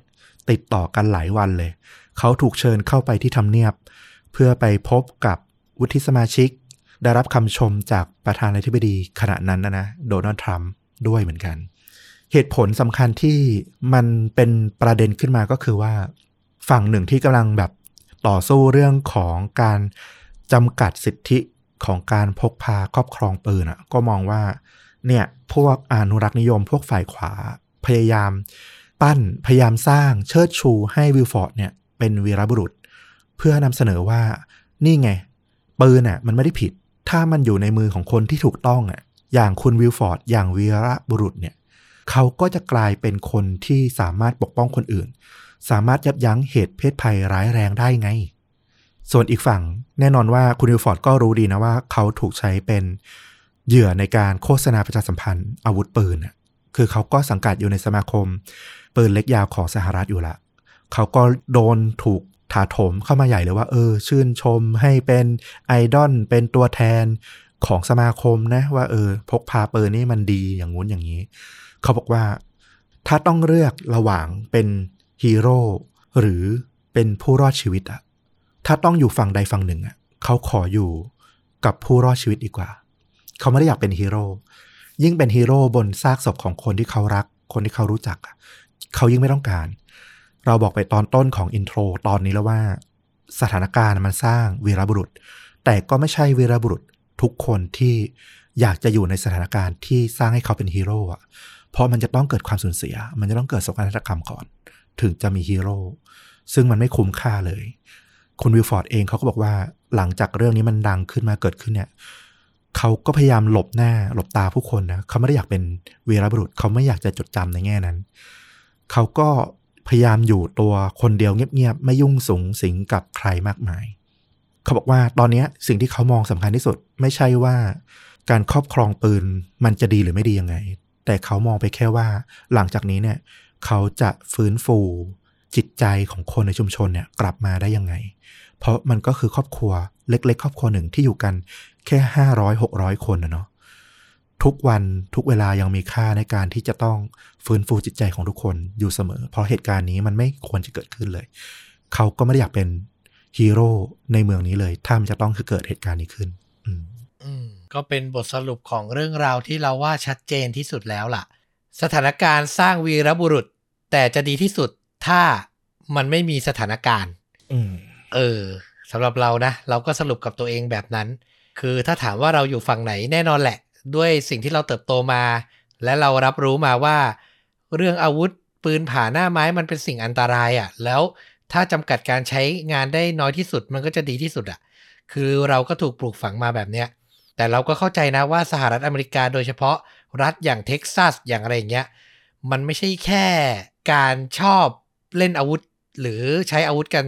ธรรมดาทั่วไปมันคือรากเหง้าคือวัฒนธรรมที่มันฝังลึกลงไปตั้งแต่เกิดประเทศเขามันก็เลยต้องไปถกกันแบบลึกมากๆแต่เราก็หวังนะเอาใจช่วยให้มันเกิดการเปลี่ยนแปลงให้มันดีกว่านี้เพราะสุดท้ายคุณปฏิเสธไม่ได้ว่าเหตุน่าเศร้าที่มันเกิดขึ้นตอนนี้ก็เพราะอาวุธปืนมันถูกจัดซื้อจัดหาได้ง่ายเกินไปมันมีส่วนปฏิเสธไม่ได้เลยข้อนี้เอาล่ะก็ต้องติดตามกันต่อไปแล้วภาพยนตร์ล่ะฟลุกภาพยนตร์เนี่ยจริงๆมันมีหลายเรื่องนะที่มันน่าจะได้อารมณ์ประมาณนี้แต่ด้วยความที่ว่าเราพูดถึงคำว่าฮีโร่คำว่าวีรบุรุษ หลายครั้งในเรื่องนี้เนาะเราอยากชวนต้อมแล้วก็คุณผู้ฟังเนี่ยไปดูหนังเรื่องหนึ่งเป็นหนังจีนซึ่งก็ดังมากๆนะหลายคนก็คงเคยชมละเป็นอีกครั้งหนึ่งถ้ากลับไปชมอีกครั้งเพื่ออาจจะได้ตกตะกอนความคิดใหม่ๆขึ้นมาเป็นภาพยนตร์ของจางอี้หมูเนาะชื่อเรื่องว่าฮีโร่ซึ่งก็เป็นหนังที่สะท้อนคำว่าวีรบุรุษออกมาได้แบบคมคายนะแปลกตาในช่วงนั้นแล้วก็มีศิลปะการนำเสนอที่แบบโอ้โหน่าตื่นตะลึงมากๆแต่เราชอบที่สุดก็คือเนื้อหาของการตีความคำว่าวีรบุรุษนี่แหละว่ามันคืออะไรกันแน่โอ้โหโคตรดีเลยเรื่องเนี้ยใช้คำนี้เลยชอบมากทั้งการใช้โทนสีทั้งการเล่าเรื่องบทภาพยนตร์และอย่างที่ฟลุ๊กบอกความหมายของคำว่าฮีโร่อ่ะผมชอบนะที่คุณเล่าเรื่องเนี้ยเรื่องการกราดยิงแล้วคุณแนะนำภาพยนตร์เรื่องเนี้ยมันเข้ากันโดยบอกไม่ถูกเหมือนกันนะต้องดูเรื่องนี้เป็นเรื่องนึงที่ต้องดูสำหรับผมนะก็ถ้าน้องๆที่อาจจะรุ่นใหม่หน่อยหนังมันก็นานแล้วพอสมควรเหมือนกันเนาะอาจจะยังไม่ได้ดูก็ไปลองหารับชมผมว่าไม่เสียเวลาข้อคิดดีเรื่องนี้จริงๆแล้วก็คุณฟุกเห็นมีเรื่องราวอยากขอขอบคุณเหล่าผู้มีอุปการะคุณใช่ไหมใช่ขอบคุณมากๆเลยนะหลายๆคนที่สนับสนุนช่องเรานอกจากจะมาสมัครเป็นเมมเบอร์แล้วเนี่ยก็ยังช่วยสนับสนุนทางอ้อมถึงจะเป็นเมมเบอร์และไม่เป็นเมมเบอร์นะก็มีคนมาสนใจช่วยสนับสนุนผ่านการซื้อแก้วเนาะของเราเนี่ยเยอะเลยแหละแล้วก็หลายๆคนเนี่ยพอได้แล้วก็ภูมิใจถูกใจเนาะเอามาโพสต์ในช่องทางคอมมูของเราแล้วก็เรารู้สึกว่าดีใจมากๆเพราะว่าเราชอบมากๆเหมือนกันแล้วพอทุกท่านได้รับแก้วไปแล้วกลับชื่นชอบเหมือนอย่างที่เราชอบเนี่ยเราก็ดีใจมากๆว่าเลือกไม่ผิดก็ขอบคุณสำหรับการสนับสนุนมากๆเลยแล้วก็มีหลายๆท่านที่อาจจะจองไม่ทันบ่นเสียดายเยอะมากก็เดี๋ยวถ้าครั้งหน้ามีการเปิดขายของที่ระลึกแบบนี้อีกก็จะพยายามโปรโมทให้ถี่ขึ้นให้เห็นกันได้ทั่วหน้ามากขึ้นนะครับผมครั้งนี้ก็ขออภัยไว้นิดนึงนะครับเอาล่ะถ้าใครจะติดตามชนุดะชื่นชอบเรื่องราวที่เล่ากันมาแบบนี้ทุกสัปดาห์ก็ติดตามได้ทุกช่องทางเหมือนเดิม Facebook YouTube Blogdit Spotify Apple Podcast รวมถึง Twitter วันนี้ต้อมกับฟลุ๊กลาไปเพียงเท่านี้สวัสดีครับสวัสดีครับ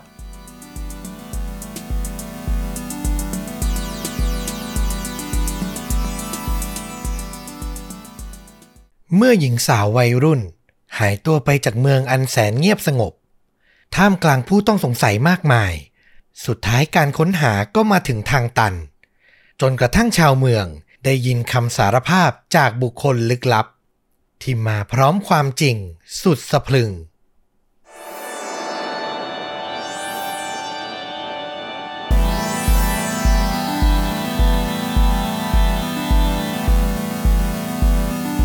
สวัสดีครับสวัสดีครับค่าจริงยิ่งกว่าหนังพอดแคสต์จากช่องชวนดูดะนะครับผมอยู่กับต้อมครับแล้วก็ฟลุ๊กครับกับหนึ่งเรื่องราวฆาตกรรมสุดเข้มข้นพร้อมการแนะนำภาพยนตร์ที่มีเนื้อหาใกล้เคียงกับเรื่องจริงนะครับผม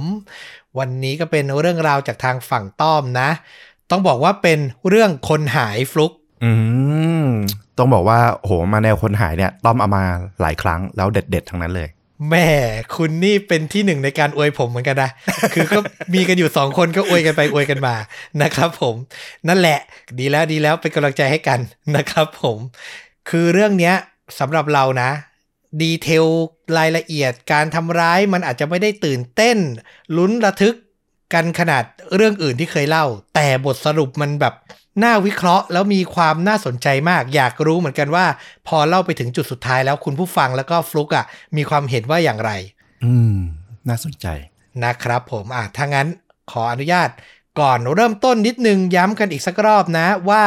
ต้อมกับฟลุ๊กยังรอการสนับสนุนจากคุณผู้ฟังทุกท่านอยู่ตรงนี้นะครับใครอยากเป็นสมาชิกช่องใน YouTube ของเราเดือนละ50 บาทเท่านั้นนะกดปุ่มจอยหรือลิงก์ด้านล่างเลยนะที่ให้สมัครได้เลยนะครับผมชำระเงินผ่าน YouTube นะครับแล้วก็มารับฟังตอนพิเศษเดือนละ1ตอนนะของมกราคมนี้บอกเลยว่าใกล้คลอดแล้วนะก็ควรจะแหละเพราะมันใกล้สิ้นเดือนแล้วนะครับผม มาแน่นะครับสุดสัปดาห์นี้นะครับผมก็รอรับฟังกันได้กับเหล่าสมาชิกช่องนะขอบคุณสำหรับการสนับสนุนที่มีตลอดมาแล้วก็สำหรับคนใหม่ๆที่จะเข้ามาเป็นสมาชิกช่องชวนดูดะด้วยกันนะครับเอาล่ะเรื่องราววันนี้พาฟลุ๊กกับคุณผู้ฟังย้อนไปในปี1982ครับไปรู้จักกับ แครีแอนโจเพ็กเป็นเด็กสาวอายุแค่13เท่านั้นเองนะเธอเกิดและเติบโตอยู่ในเมืองที่ชื่อว่ามิลวอลกี้รัฐวิสคอนซินสหรัฐอเมริกานะครับผมขออนุญาตเรียกว่าแครีแอนละกันแครีแอนเนี่ยอาศัยอยู่กับแคโรลีนแม่ของเธอแล้วก็พ่อเลี้ยงที่ชื่อว่าเฟร็ดแล้วก็มีแม็กกี้เป็นน้องสาวคนเล็กนะครับชุมชนที่เธออยู่เนี่ยเป็นมิตรแล้วก็เงียบสงบมากๆคือปลอดภัยขณะที่เด็กๆอ่ะสามารถรวมตัวกันเล่นนอกบ้านนะได้อย่างสบายใจจนกระทั่งถึงเวลาไฟถนนสว่างขึ้นก็คือค่ำมืดแล้วเนี่ยแหละถึงจะเข้าบ้านกันคือมันรู้จักกันหมดแล้วก็ปลอดภัยมากๆนะครับผมแคโรลีนแม่ของแครีแอนอธิบายว่าลูกสาวของเธอเนี่ยเป็นคนที่หน้าตาดีรักในงานศิลปะแล้วก็เป็นนักเรียนที่ดีเธอเป็นเด็กดีแต่ถ้าคุณบอกให้เธอทำอะไรเธอก็มักจะทำตรงกันข้ามเธอเป็นพวกกบฏที่ไม่ชอบให้ใครมาสั่งให้เธอทำอะไรแต่เธอก็เป็นเด็กที่มีหัวใจก็คือง่ายๆคือแม้แครีแบบอาจจะค่อนข้างหัวแข็งสักนิดนึงตามวัยนะเราว่าแต่เธอก็รักแล้วก็สนิทกับแม่มากๆนะครับเรื่องราวมันเกิดในวันที่16มีนาคมปี1982ในขณะที่เธอเนี่ยเรียนอยู่ที่โรงเรียนมัธยมชื่อว่าคอสเชียสโก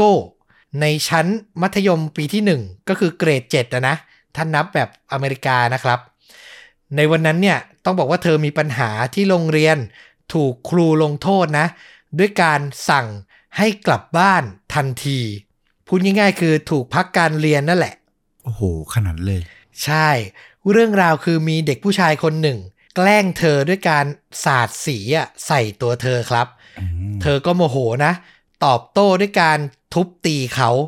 ก็คือมีการทะเลาะวิวาทกันนั่นแหละตัวแครีแอนเนี่ยถูกสั่งให้กลับบ้านเวลาประมาณบ่ายโมงครึ่งซึ่งบ้านของเธอก็อยู่ห่างออกไปจากโรงเรียนไม่ไกลเท่าไหร่นักนะครับสามารถเดินกลับได้แคโรลีนแม่ของเธอให้สัมภาษณ์ในภายหลังว่ามีความเป็นไปได้นะว่าลูกของเธอเนี่ยอาจจะตั้งใจอยากถูกลงโทษเองด้วยซ้ำเพราะแครีแอนมีแผนการอยากกลับมาเพื่อเข้าร่วมปาร์ตี้ลับที่บ้านของเพื่อนสนิทของเธอที่มีชื่อว่าโรบินแมนซึ่งบ้านโรบินเนี่ยตั้งอยู่ฝั่งตรงข้ามถนนเท่านั้นนะนึกออกใช่ไหมเด็กแบบวัยแบบว่ากำลังจะวัยรุ่นน่ะพรีทีนน่ะแอบโดดเรียนจัดปาร์ตี้กันอะไรประมาณเนี้ยโอ้แต่จริงๆแค่แกล้งป่วยขอกลับบ้านก่อนก็พอมั้งอันนี้เราก็ไม่รู้อันนี้เป็นความคิดเห็นจากแม่ของเธอที่มาพูดในภายหลังนะครับผมแครีแอนน่ะตัดสินใจไปปาร์ตี้ที่บ้านเพื่อนสนิทอย่างโรบินที่อยู่ฝั่งตรงข้ามบ้านตัวเองเนี่ยนะโดยไม่ได้แวะเข้าบ้านเลยซะด้วยซ้ำนะแล้วก็ไม่มีใครรู้เลยว่าเธอจะไม่มีโอกาสได้กลับบ้านมาหาแม่ของเธออีกแล้วครับในตอนแรกทุกอย่างดูปกติจนกระทั่ง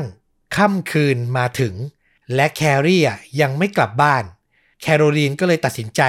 เดินข้ามถนนไปยังบ้านของโรบิน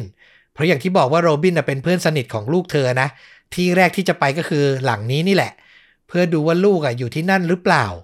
ซึ่งปรากฏว่าไม่มีใครเห็นตัวแครีแอนเลยแม้แต่น้อยครับแสดงว่าหายไปตั้งแต่ออกจากโรงเรียนแล้วก็ไม่ได้มีใครเจออีกเลยใช่ถึงตอนนั้นแคโรลีนเริ่มกังวลแล้วนะเธอก็พยายามโทรหาเพื่อนคนอื่นๆของลูกสาว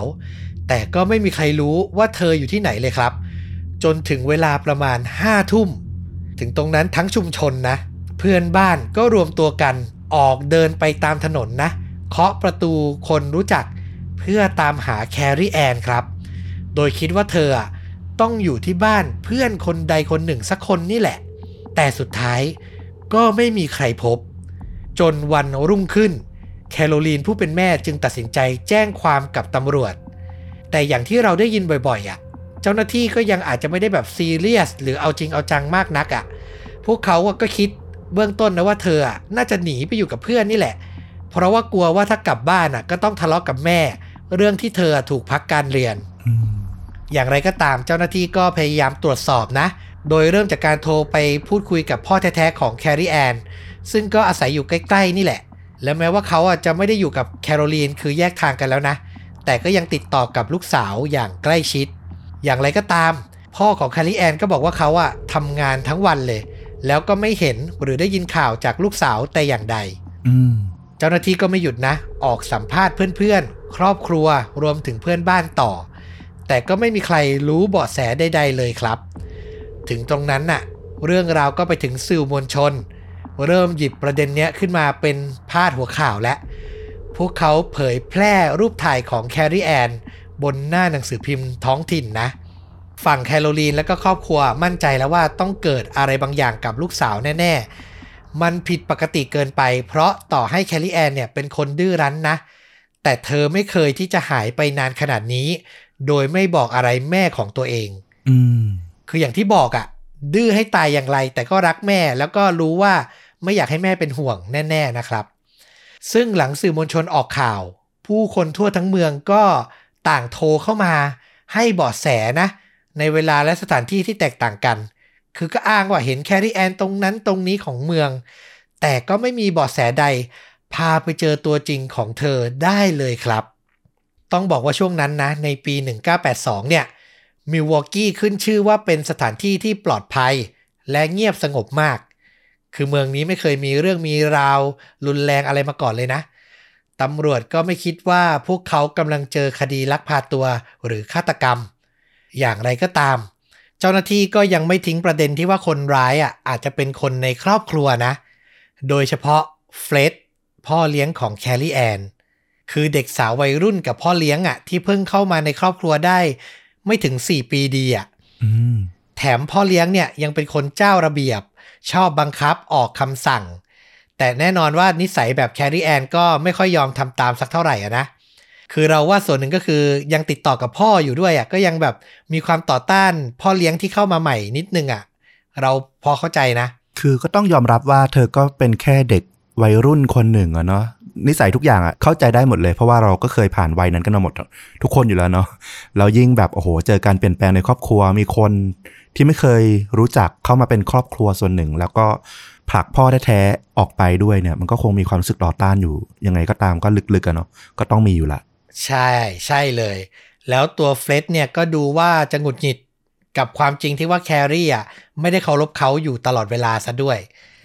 คือมันคุกรุ่นอยู่ในครอบครัวนะครับแล้วประเด็นต่อมาที่ทำให้เจ้าหน้าที่ยิ่งสงสัยในตัวเฟร็ดหนักเลยนะคือหลังจากการหายตัวไปของแคลรี่เฟร็ดได้เทคอนกรีตบริเวณสนามหญ้าส่วนหนึ่งด้านหลังบ้านคือลูกเลี้ยงหายตัวไปแล้วมีการเทคอนกรีตไม่ใช่แค่ตำรวจนะแต่คนในละแวกนั้นก็อดสงสัยไม่ได้มันคือการปิดบังอำพรางอะไรหรือเปล่าสุดท้ายนะมันบานปลายถึงขั้นเจ้าหน้าที่ตัดสินใจขอความร่วมมือเฟร็ดเลยนะ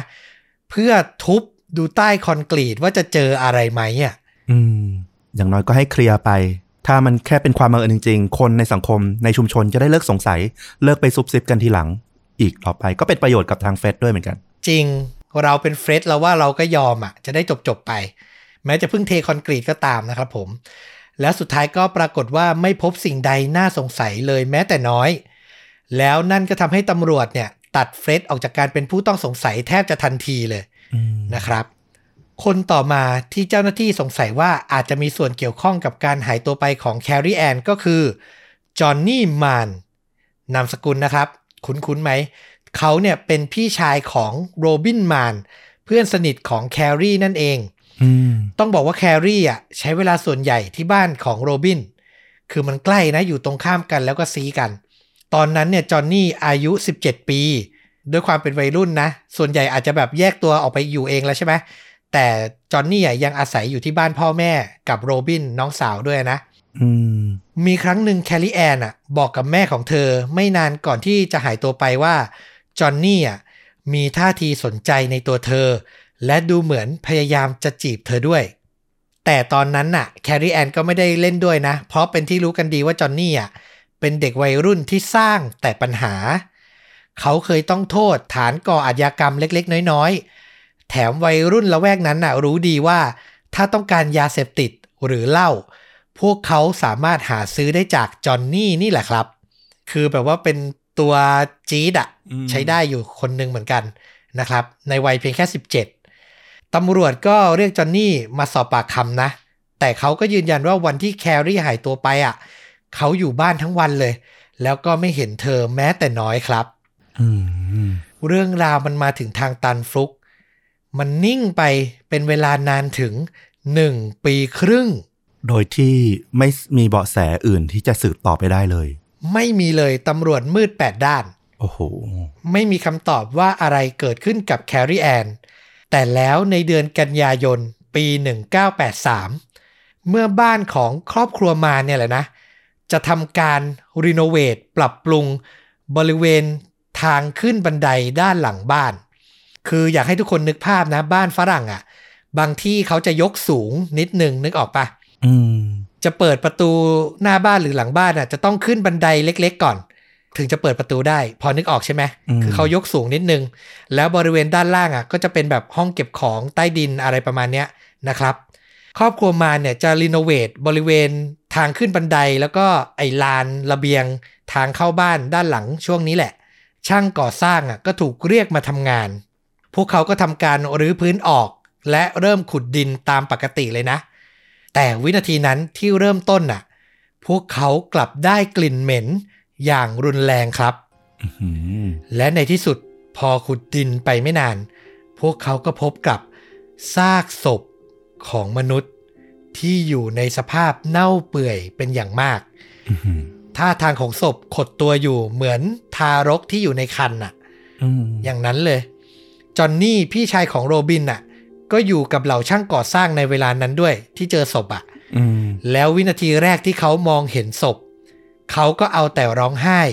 และตัวสั่นอย่างเห็นได้ชัดซึ่งหลายๆคนที่พอรู้เรื่องราวเนี้ยก็รู้สึกว่ามันเป็นพฤติกรรมที่ทั้งน่ากลัวและอดที่จะสงสัยในตัวของจอนนี่ไม่ได้ครับแต่ถ้าเขารู้จริงๆเขาก็ไม่น่าจะให้มาดัดแปลงอะไรตรงนั้นหรือเปล่าอันนี้ก็เป็นประเด็นหนึ่งแต่ก็ไม่แน่ใจว่า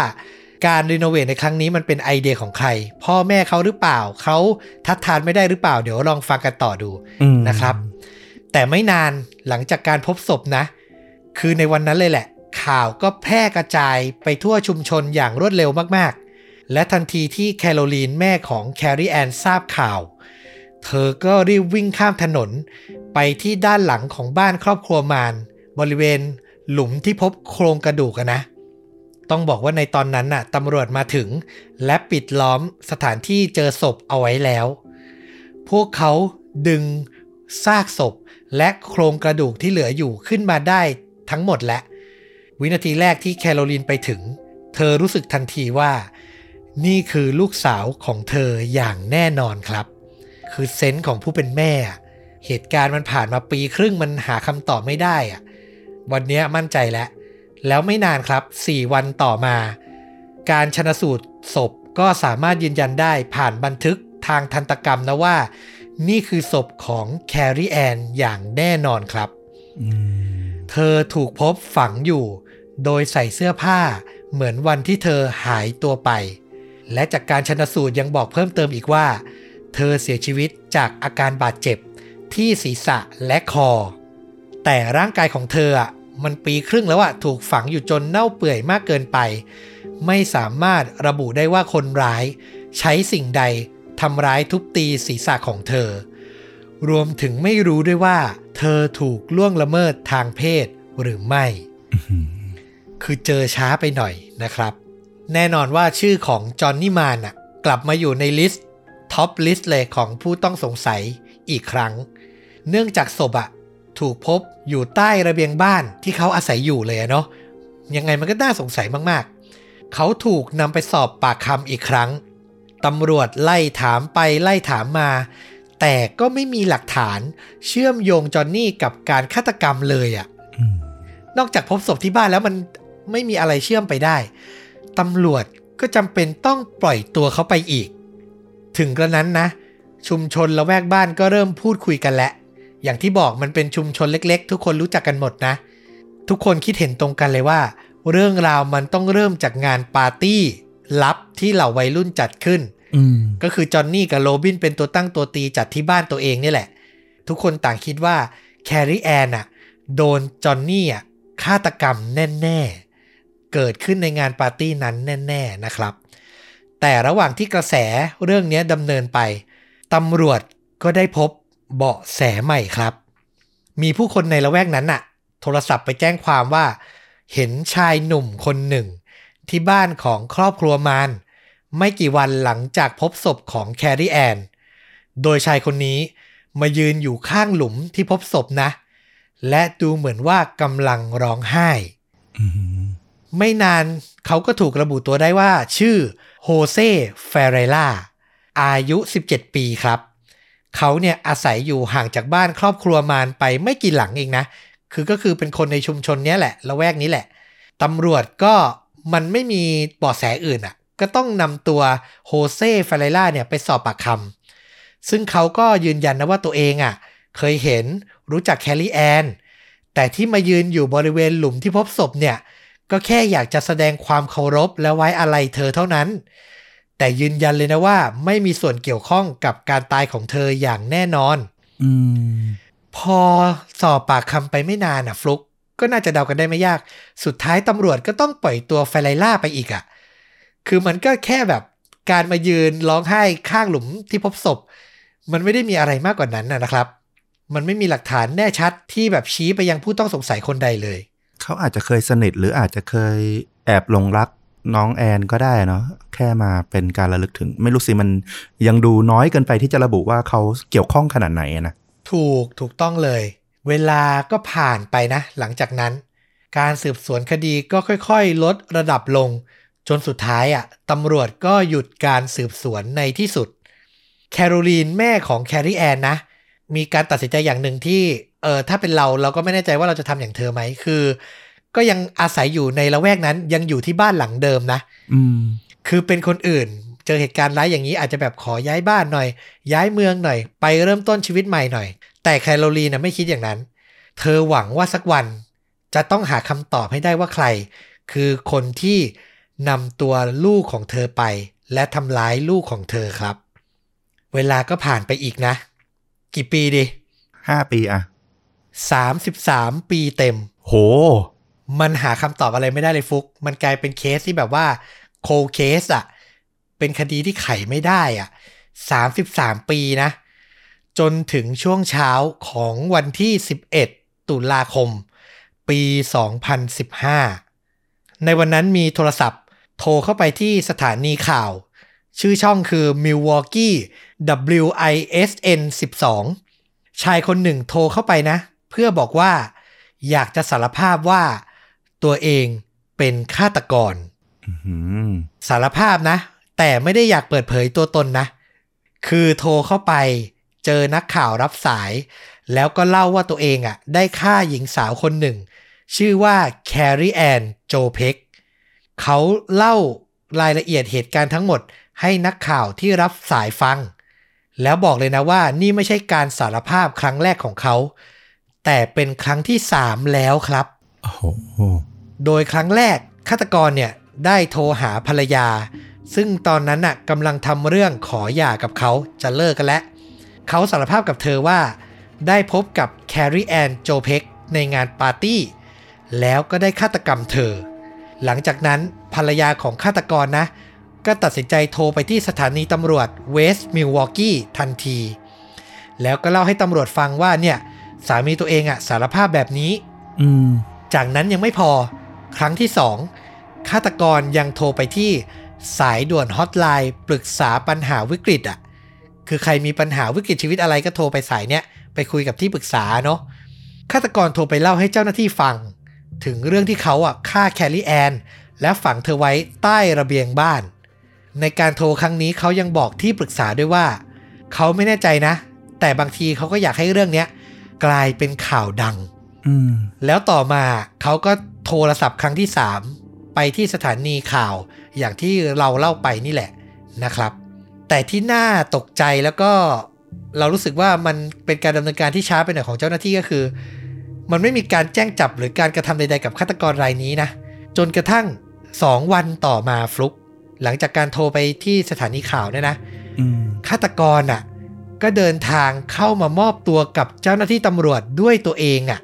โอ้โหนั่นแหละเรื่องราวถึงเริ่มคืบหน้าคือเราก็ไม่รู้นะมันเป็นเพราะว่าเคสเนี้ยมันนานแล้ว33 ปีแล้วหรือเปล่าตำรวจกำลังปะติดปะต่อหรือว่าค้นข้อมูลอยู่หรือคิดไม่ถึงคิดว่าเอ้ยข้อมูลจริงข้อมูลเท็จหรือเปล่าถึงไม่ดำเนินการอะไรแต่อันนี้ไม่แน่ใจไอ้การสารภาพครั้งแรกกับอดีตภรรยาเขาเนี่ยมันเกิดห่างจากครั้งที่3นานไหมจนที่แบบไปมอบตัวตัวเองตามเรื่องราวเนี่ยบอกว่าแบบวัน2วันน่ะไม่เกินนี้คือไม่กี่วันน่ะติดกันแต่2วันหลังจากสารภาพครั้งที่3อ่ะถึงมามอบตัวกับตำรวจแต่จริงๆความรู้สึกเราก็คือตำรวจก็น่าจะเชิญมาให้ปากคำเป็นทางการนิดหนึ่งไหมไม่ใช่แบบปล่อยไปนะหรือยังหาคนที่รับผิดชอบในคดีนี้ไม่ได้เพราะว่ามันนานละนั่นน่ะสิอันนี้เราไม่แน่ใจเลยนะครับผมเชื่อว่าฟลุกกับคุณผู้ฟังน่าจะอยากรู้แล้วว่าเจ้าฆาตกรคนนี้ชื่ออะไรเราเดาว่าเป็นโรบินเพื่อนสนิทของแคทรีแอนเลยใช่ไหมใช่แล้วฆาตกรที่แท้จริงนะครับมีชื่อว่าโฮเซ่เฟเรล่าครับชายหนุ่มที่ไปยืนร้องไห้บริเวณหลุมที่พบศพแคทรีแอนนั่นเองตามที่โฮเซ่ให้การกับเจ้าหน้าที่นะเขาบอกว่าได้พบกับแคทรีแอนครั้งแรกเลยในงานปาร์ตี้ลับที่บ้านของมารนี่แหละแน่นอนว่าตอนนั้นน่ะไม่มีผู้ใหญ่อยู่บ้านไปทำงานกันหมดเลยมีแต่เด็กวัยรุ่นทั้งนั้นเลยนะครับโฮเซ่อยู่ในสภาพมึนเมาจากทั้งเหล้าและยาเสพติดคือก็ไม่น่าแปลกใจนะอย่างที่เราเล่าประวัติของจอนนี่ไปนะว่าเขาก็มีครบทุกอย่างโฮเซ่เนี่ยเห็นแครีแอนเดินเข้ามาในบ้านแล้วก็ถูกใจเธอพวกเขาเริ่มพูดคุยกันจากนั้นโฮเซ่ก็ถามแครีแอนว่าอยากจะลงไปที่ห้องใต้ดินกับเขาไหมในตอนแรกแครีแอนก็ตอบตกลงคือชั้นใต้ดินสำหรับวัยรุ่นนะมันก็เป็นสถานที่แบบทำอะไรที่แบบลับหูลับตาคนน่ะพลอดลักกอดจูบกันประมาณนั้นนะพอแครีแอนตอบตกลงทั้งคู่ก็เดินลงไปนะโดยแครีแอนเดินนำหน้าแต่ลงไปยังไม่ทันจะถึงเลยครับเธอก็เกิดเปลี่ยนใจหันกลับมาบอกชายหนุ่มอย่างโฮเซ่ว่าฉันไม่รู้นะว่ามันเป็นความคิดที่ดีหรือเปล่าแต่ตอนนั้นนะโฮเซ่อย่างที่เราบอกทั้งเมาเหล้าเมายาเสพติดก็เริ่มเกิดอารมณ์โมโหนะถูกหญิงสาวอยู่ดีก็จะมาปฏิเสธก็เลยเสียงแข็งตอบกลับไปว่าเธอต้องลงไปพูดจบนะโฮเซ่ก็กึ่งผลักกึ่งบังคับออกแรงกับแครีแอนอย่างรุนแรงเลยนะจนกระทั่งเธอเสียหลักล้มนะตกจากบันไดลงไปนอนคว่ำหน้าอยู่บนพื้นที่ห้องใต้ดินน่ะแล้วก็แน่นิ่งไปเลยเมื่อโฮเซ่เดินลงไปแล้วก็ยืนเหนือร่างของแครีแอนในใจเขาคิดว่าตอนนั้นน่ะเธอน่าจะแค่สลบไปเขายังคิดแบบชั่วร้ายอีกนะว่าเนี่ยเป็นโอกาสอันดีและจังหวะนี้แหละที่เขาน่าจะสามารถทำอะไรที่เกินเลยหรือลวนลามเธอได้โฮเซ่เฟเรล่าพูดกับแครีแอนว่าเธอเป็นเด็กผู้หญิงที่สวยมากก่อนจะค่อยๆใช้มือลูบไล้สัมผัสตัวเธอแล้วเขาก็ต้องตื่นตะลึงเมื่อได้รู้ว่าแครีแอนนะคอหักและมีบาดแผลรอบตัวแน่นอนครับว่าเธอเสียชีวิตไปแล้วอ่ะถึงตรงนั้นโฮเซ่เฟเรล่าตื่นตระหนกเป็นอย่างมากเขาคิดว่าจะวิ่งหนีออกไปและทำเหมือนไม่มีอะไรเกิดขึ้นแต่ในใจหนึ่งก็แอบคิดว่าโอ้โหข้างบนที่มีปาร์ตี้อยู่ต้องมีคนเห็นเขาลงมากับแครีแอนแน่ๆสุดท้ายเขาคิดได้จึงตัดสินใจลากร่างของเธอนะไปยังบริเวณประตูด้านหลังทางออกของห้องเก็บของเนี่ยซึ่งออกไปก็จะเป็นด้านหลังบ้านเป็นสนามหญ้านะพอเปิดประตูได้เขาก็วางศพของแครีแอนไว้ตรงนั้นแล้วก็เริ่มขุดหลุมฝังศพเธอไว้บริเวณแถบระเบียงบ้านของครอบครัวมารนั่นเองแหละครับคือนึกภาพตามนะมันไม่ได้แบบจะขุดกันได้ง่ายๆขนาดนั้นน่ะนึกออกปะนี่แหละกำลังสงสัยเหมือนกันว่าโอ้โหมันต้องใช้เวลานานพอสมควรเลยนะถ้าขุดคนเดียวนะใช่แล้วโฮเซ่เฟเรล่ายืนยันว่าเขาทำทุกอย่างคนเดียวครับขุดหลุมฝังศพแครีแอนจนเรียบร้อย แล้วเนื่องจากเธอเป็นเด็กสาวที่มีผมยาวนะพอฝังเสร็จเขาก็เห็นแล้วว่าเธออ่ะมีเส้นผมอ่ะโผล่ขึ้นมาให้เห็นอยู่บริเวณพื้นดินแฟเรล่ายังใช้เวลานะหาเศษดินเศษของต่างๆอ่ะมาปิดบังกลบอำพรางจนไม่เห็นศพเธอจนได้อ่ะคือนึกออกไหมมันใช้เวลาแบบไม่ใช่น้อยๆนะนั่นน่ะสิแล้วเราก็แปลกใจกับคำให้การก่อนหน้านี้ของเด็กๆด้วยว่าไม่เห็นน้องแครีแอนมาที่บ้านหลังนี้เลยทั้งหมดมันน่าสงสัยเต็มไปหมดเลยนะครับแต่เราย้ำอีกทีว่าโฮเซ่เฟเรล่าย้ำว่าเขาทำสิ่งนี้เพียงลำพังไม่มีใครช่วยและเขาก็บอกว่าในปาร์ตี้อ่ะไม่มีใครมาสนใจหรอกก็อาจจะเป็นไปได้ถ้าคิดในแง่นี้นะว่าแบบมันมีแอลกอฮอล์มียาเสพติดมาเกี่ยวข้องอยู่บ้างมันก็อาจจะแบบไม่ได้สติมึนเมากันอยู่หรือเปล่าถ้าจะเชื่อไปตามที่เขาเล่าอะนะแต่เกล็ดในชั้นศาลต้องบอกว่าอันที่จริงทนายของโฮเซ่เฟเรล่าเนี่ยพยายามพูดถึงทฤษฎีอื่นคือพยายามจะทำให้ลูกความตัวเองอะพ้นผิดด้วยนะเขาสร้างทฤษฎีขึ้นมาว่าจริงๆแล้วจอห์นนี่มานอะเป็นคนฆาตกรรมแครีแอนหรือเปล่าเพราะเหตุการณ์ทั้งหมดนี้เกิดขึ้นที่บ้านของเขาและอย่างที่ฟุกบอกไม่มีใครเปิดปากพูดถึงงานเลี้ยงเลยเรื่องราวนะไปไกลถึงขนาดมีเด็กชายคนหนึ่งที่เคยออกเดทกับโรบินนะในขณะที่แครีแอนเสียชีวิตเนี่ยได้ออกมาอ้างว่าโรบินเคยพูดว่าพี่ชายของเธออย่างจอห์นนี่อ่ะเป็นคนผิดในคดีฆาตกรรมแครีแอนอย่างไรก็ตามในเวลาต่อมาโรบินก็ออกมาให้การปฏิเสธนะว่าไม่เคยพูดประโยคนี้แล้วเรื่องราวทุกอย่างพอมันมีคนสารภาพแล้วอ่ะมันก็เลยเป็นอันจบไปในที่สุดคือเราไปอ่านบทสัมภาษณ์มาจอห์นนี่มานเนี่ยพูดตลอดเวลาว่าวันนั้นน่ะเขาอยู่บ้านแล้วไม่มีงานปาร์ตี้คือพูดอย่างเงี้ยมาตลอดนะแต่สิ่งที่โฮเซ่เฟเรล่าเล่าคือเจอแครีแอนในงานปาร์ตี้ที่บ้านของจอห์นนี่ของครอบครัวมานเนี่ยมันก็ยังติดอยู่นะประเด็นเนี้ยแล้วมันก็เป็นไปได้ยากไหมที่โรเซ่จะฆาตกรรมแล้วก็อำพรางศพที่ต้องใช้เวลานานขนาดนั้นน่ะที่บ้านของจอห์นนี่โดยที่จอห์นนี่เองไม่รู้เรื่องอ่ะจริงคือมันก็น่าสงสัยเต็มไปหมดจริงๆแต่ในชั้นศาลน่ะเนื่องจากคดีมันผ่านมา33ปีแล้วนะฟลุ๊กตำรวจอ่ะมีความกังวลว่าพวกเขาจะไม่สามารถทำให้โฮเซ่ฟาเรล่าเนี่ยรับโทษได้พูดง่ายๆคือถ้าวันดีคืนดีอยู่ดีเขาก็พูดว่ากลับคำให้การและผมไม่ได้ทำมีคนบังคับผมหรือผมมีปัญหาทางจิตผมเก็บกดผมอะไรถ้าคำให้การเขาพลิกนะตำรวจไม่เหลือหลักฐานอะไรเอาผิดได้เลยนะนึกออกใช่ไหมนึกออกนั่นแหละทำให้เจ้าหน้าที่อ่ะรีบที่จะทำข้อตกลงกับโฮเซ่เฟเรล่าให้เขายินยอมรับโทษจำคุก7 ปีในข้อหาฆ่าคนตายโดยไม่เจตนาซึ่งในชั้นศาลเขาก็ได้ขอโทษโดยตรงต่อครอบครัวของแครีแอนนะโดยกล่าวว่าผมนึกไม่ออกว่ามันเกิดขึ้นได้อย่างไรผมขอโทษจากส่วนลึกที่เต็มไปด้วยความเจ็บปวดในใจผมขอโทษด้วยนี่คือสิ่งที่เขาพูดนะในศาลเลยโดยที่แคโรลีนแม่ของแครีแอนก็รับฟังอยู่แล้วอีกประเด็นหนึ่งนะในตอนแรกที่แคโรลีนรู้แล้วว่าเป็นโฮเซ่เฟเรล่านะที่ออกมาสารภาพเธอเนี่ยตกใจมากเพราะตลอด33ปีที่ผ่านมาโฮเซ่เฟเรล่าเป็นหนึ่งคนที่แวะเวียนมาพูดคุยให้กำลังใจเธอดูแลเธออย่างดีมาตลอดเหมือนเป็นญาติผู้ใหญ่คนหนึ่งเลยอ่ะคือไม่เคยขาดการติดต่อไปเลยนะตลอด33ปีอ่ะหลังจากการจับกุมเนี่ยแคโรลีนก็มีโอกาสได้พูดคุยตัวต่อตัวกับโฮเซ่เฟเรล่านะเพื่อหาข้อมูลเพิ่มเติมคือเธอก็คงอยากรู้แหละว่าทำร้ายลูกเธอขนาดนั้นทำไมหลังจากการพูดคุยแคโรลีนก็ให้สัมภาษณ์นะว่าโฮเซ่บอกกับเธอว่าตั้งใจฟังนะครับสาเหตุที่เขาสารภาพเพราะตัวแครีแอนเองที่บังคับให้เขาทำ วิญญาณของเธอตามหลอกหลอนเขามาตลอด33ปีและเขาไม่สามารถหนีไปไหนได้เลยจนสุดท้ายเลยตัดสินใจมาสารภาพในที่สุดแคโรลีนเชื่อในประเด็นนี้มากนะเธอพูดถึงขนาดว่า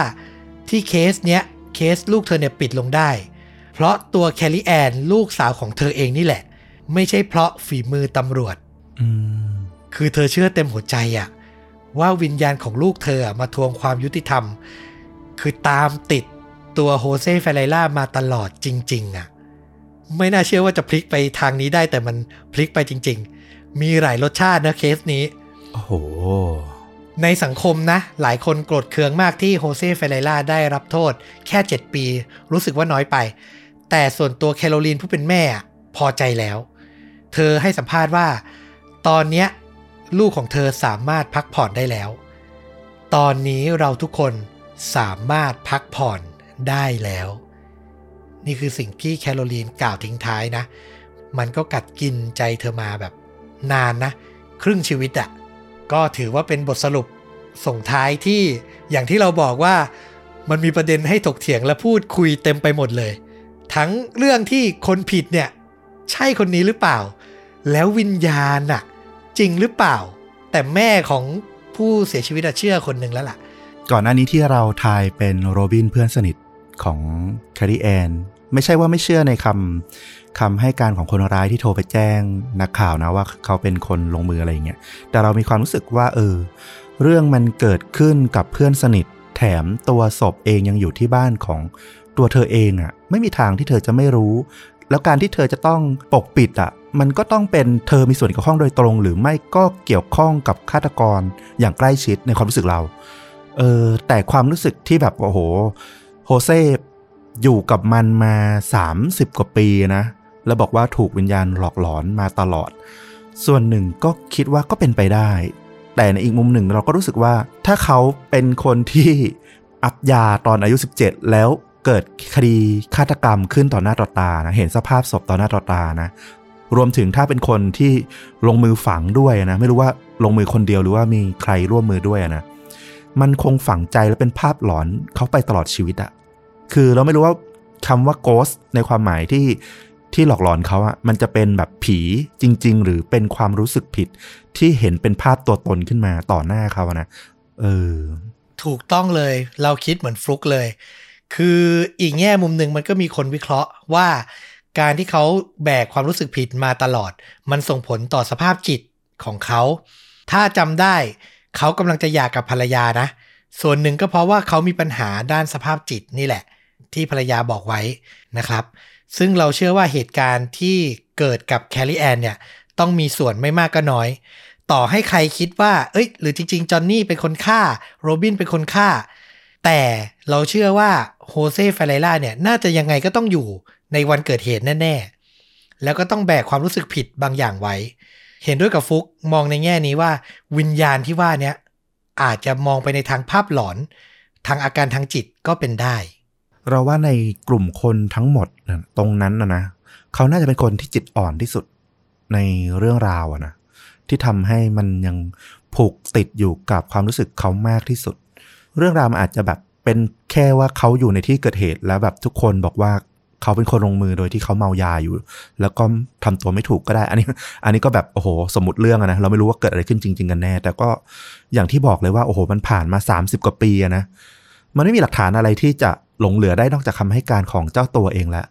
บางทีเราก็ยังคิดเลยนะว่าการที่ตำรวจเร่งปิดคดีนี้จนเกินไปเพื่อจะให้มันจบไม่อยากให้เป็นโคลด์เคสต่อไปเนี่ยก็ไม่แน่เหมือนกันนะว่าอาจจะเป็นการจับคนร้ายที่ไม่ได้ร้าย 100% น่ะไม่ใช่ตัวจริง 100% หรือเปล่าอันนี้ก็เป็นคำถามนะก็เป็นคำถามที่เราไม่สามารถหาคำตอบได้เลยจนกว่าอาจจะมีวันหนึ่งที่เขาออกมาพูดอะไรกันเพิ่มเติมนะครับอันนี้ก็ต้องติดตามกันต่อไปสำหรับภาพยนตร์นะเราจับประเด็นนี้แหละฟุกประเด็นที่ฟุกบอกว่าภาพหลอนเนี่ยมันเป็นความรู้สึกผิดในจิตใจหรือเปล่ามันมีภาพยนตร์เรื่องนึงที่ไม่อยากจะพูดเรื่องย่ออะไรเยอะแต่มันเกี่ยวกับเรื่องนี้แหละภาพหลอนความรู้สึกผิดในจิตใจแล้วมันก็มีภาพจำเราเชื่อว่าเป็นหนังยุคหลังปี 2000 ที่สร้างภาพจำให้กับคนที่ได้รับชมได้มากที่สุดเรื่องหนึ่งเป็นภาพยนตร์ในปี 2004 ครับชื่อไทยคือหลอนไม่หลับชื่อภาษาอังกฤษคือ The Machinist นำแสดงโดยคริสเตียนเบลThe Dark Knight Batman ของเรานี่เองนะที่บอกว่าเป็นภาพจำถ้าใครได้ชมน่าจะพอจำได้คือเรื่องนี้ คริสเตียนเบลอะลดน้ำหนักตัวเองเกือบ50กิโลกรัมอะเพื่อเล่นเป็นคนที่แบบนอนไม่หลับเลยตลอด1ปีอะคือใครเสิร์ชรูปดูหรือใครนึกออกนะว่าที่เคยดูหนังเรื่องเนี้ยจะแบบโอ้โหสยองขวัญมากนะตอนที่เขาโชว์ร่างกายของตัวเองแบบเต็มๆอ่ะใช่คือเป็นนักแสดงที่แบบโอ้โหต้องใช้คำว่าโคตรทุ่มเทเลยอ่ะนอกจากฝีมือดีแล้วยังแบบเปลี่ยนแปลงตัวเองเพื่อบทขนาดนั้นน่ะตามข่าวคือผู้กำกับอ่ะโอเคแล้วแต่เขายังรู้สึกว่าไม่เนียนเขาอยากจะลดเพิ่มนะแต่ผู้กำกับกลัวว่าแบบจะส่งผลต่อสุขภาพก็เลยแบบแค่นี้พอเรื่องย่อก็คือเขารับบทตามชื่อหนังเลยครับเป็นแบบว่าช่างเครื่องยนต์ในโรงงานแห่งหนึ่งนะแล้วก็แบบเป็นโรคนอนไม่หลับมาปีนึงแล้ววันนึงไอ้โรคเนี้ยก็ส่งผลให้เขาแบบผิดพลาดอ่ะบังคับเครื่องจักรผิดพลาดแล้วไปเผลอตัดมือของเพื่อนร่วมงานอ่ะแล้วหลังจากนั้นน่ะเขาก็ได้พบกับพนักงานลึกลับที่อยู่ดีๆก็โผล่มาไม่เคยเห็นมาก่อนอยู่ดีๆก็มาทำงานโรงงานเดียวกับเขาแล้วก็เหมือนจะมาแบบหาเรื่องหาราวเขามาพร้อมความลับดำมืดบางอย่างเหมือนต้องการจะแบล็คเมลเขาอะไรอย่างเงี้ยหรือเปล่านั่นแหละเรื่องราวมันก็เลยเริ่มดำเนินไปเป็นแนวทริลเลอร์ที่แบบทั้งสนุกแล้วก็ทั้งน่าสงสัยมากว่าเอ๊ะบทสรุปมันเป็นอย่างไรนะคือพูดแค่นี้แหละไม่เล่าเพิ่มแล้วแต่อย่างที่บอกคือดูจนจบเนี่ยมันจะเกี่ยวข้องกับนี่แหละเรื่องของการรู้สึกผิดในจิตใจอะนะครับแต่เรารับประกันเลยนะเป็นเรื่องที่ดีมากสนุกมากฟลุ๊กเคยดูเนาะเคยดูแน่นอนเราว่าหลายคนต้องเคยดูไม่เคยดูในปีที่ออกก็ต้องไปดูหลังจากที่คริสเตียนเบลเขาดังมากจากThe Dark Knight อยู่แล้วอ่ะก็ต้องตามไปย้อนดูหนังที่เขาแสดงแล้วเรื่องนี้มันเป็นเรื่องหนึ่งที่แบบโอ้โหทุกคน recommend ว่าต้องดูนะของเขาเหมือนกันก็ถ้าใครพลาดอยู่ก็รีบไปดูแล้วกันนะครับผู้กำกับอาจจะไม่ได้แบบมีชื่อเสียงโด่งดังมากชื่อคุณแบรดแอนเดอร์สันผลงานของเขาหลักๆจะไปทางซีรีส์ทีวีแต่ทีเด็ดคือปีที่แล้วเขาเป็นหนึ่งคนที่กำกับซีรีส์เรื่อง Clickbait ใน Netflix ที่เราแนะนำไปหลายทีแล้วนะเขากำกับอยู่2ตอนด้วยกันคือพูดง่ายๆเรื่องทริลเลอร์เรื่องความน่าสงสัยสืบสวนสอบสวนนี่ก็หนึ่งในตองอูเหมือนกันผู้กำกับคนนี้นะครับไว้ใจได้เอาล่ะเรียบร้อยนะทั้งเรื่องราวคดีความแล้วก็การแนะนำภาพยนตร์กับค่าจริงยิ่งกว่าหนังในตอนนี้นะครับผมใครชื่นชอบก็ฝากกดไลค์กดแชร์นะแล้วก็ติดตามชวนดูดะได้ทุกช่องทาง Facebook YouTube Blogdit Spotify และ Apple Podcast นะครับผมใครยังไม่ได้กด Subscribe ใน YouTube ฝากหน่อยนะกดกระดิ่งด้วยจะได้ไม่พลาดตอนใหม่ๆนะครับผมแล้วกลับมาติดตามต้อมกับฟุกได้ในเอพิโซดต่อๆไปวันนี้ลาไปก่อนสวัสดีครับสวัสดี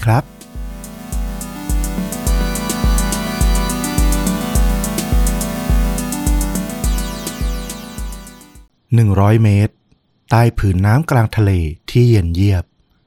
คือการต่อสู้เอาชีวิตรอดที่น้อยคนจะได้รู้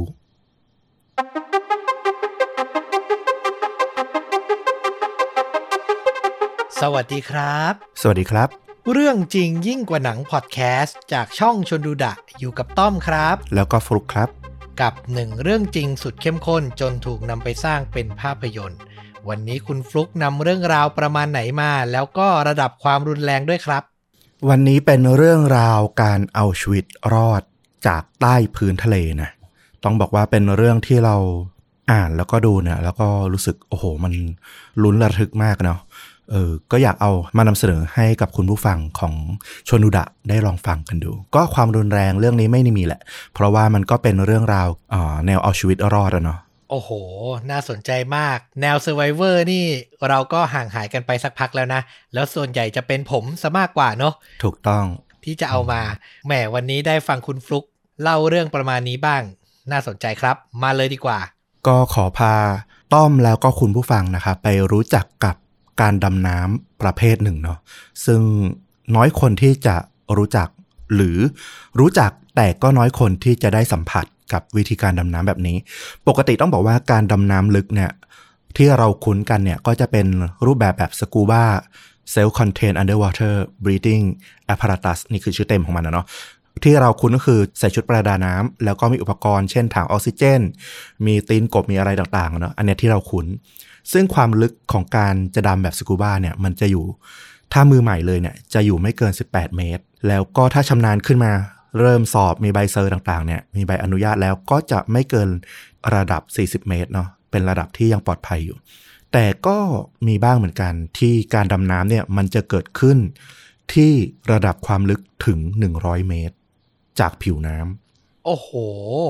อันนี้ยังเรียกว่าสกูบ้าอยู่ไหมอันนี้เนี่ยต้องเป็นการดำน้ำอีกประเภทหนึ่งละซึ่งการดำน้ำประเภทนี้เนี่ยมันจะใช้วิธีการแบบสกูบ้าเนี่ยไม่ได้แล้วนะมันต้องใช้เทคโนโลยีพิเศษเข้ามาช่วยสนับสนุนผู้ดำน้ำให้สามารถดำน้ำที่ความลึก100เมตรได้ซึ่งต้องบอกว่าทั้งโลกใบนี้เนี่ยมีไม่กี่ประเทศนะที่มีองค์ความรู้การดำน้ำแบบพิเศษแบบนี้เขาบอกว่ามีประมาณไม่ถึง10ประเทศเท่านั้นเองก็จะเป็นประเทศใหญ่ๆอย่างเช่นสหรัฐอเมริกาอังกฤษแล้วก็ในยุโรปก็จะมีพวกนอร์เวย์สวิตเซอร์แลนด์ฝรั่งเศสอะไรพวกนี้รวมถึงถ้ามาทางเอเชียก็จะมีอย่างรัสเซียญี่ปุ่นแล้วก็จีนนะวิธีการดำน้ำแบบนี้ที่เราจะได้เรียนรู้กันในวันนี้เนี่ยมันเรียกว่าการดำน้ำแบบแซดไดวิ่ง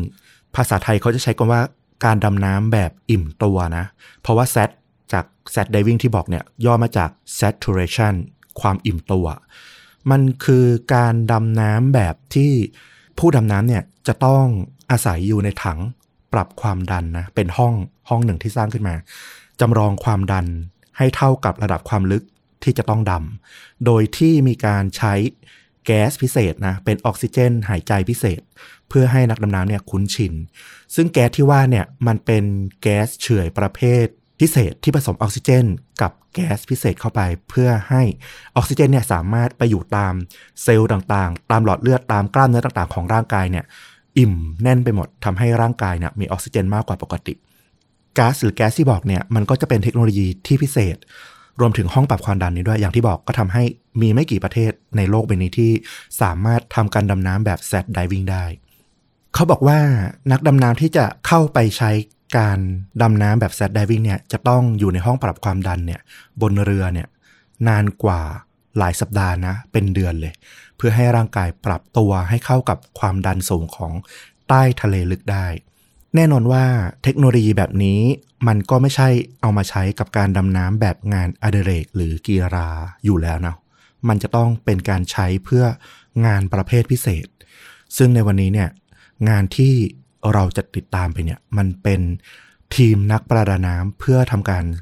ติดตั้งและก็ซ่อมท่อสูบน้ำมันนะของบ่อน้ำมันกลางทะเล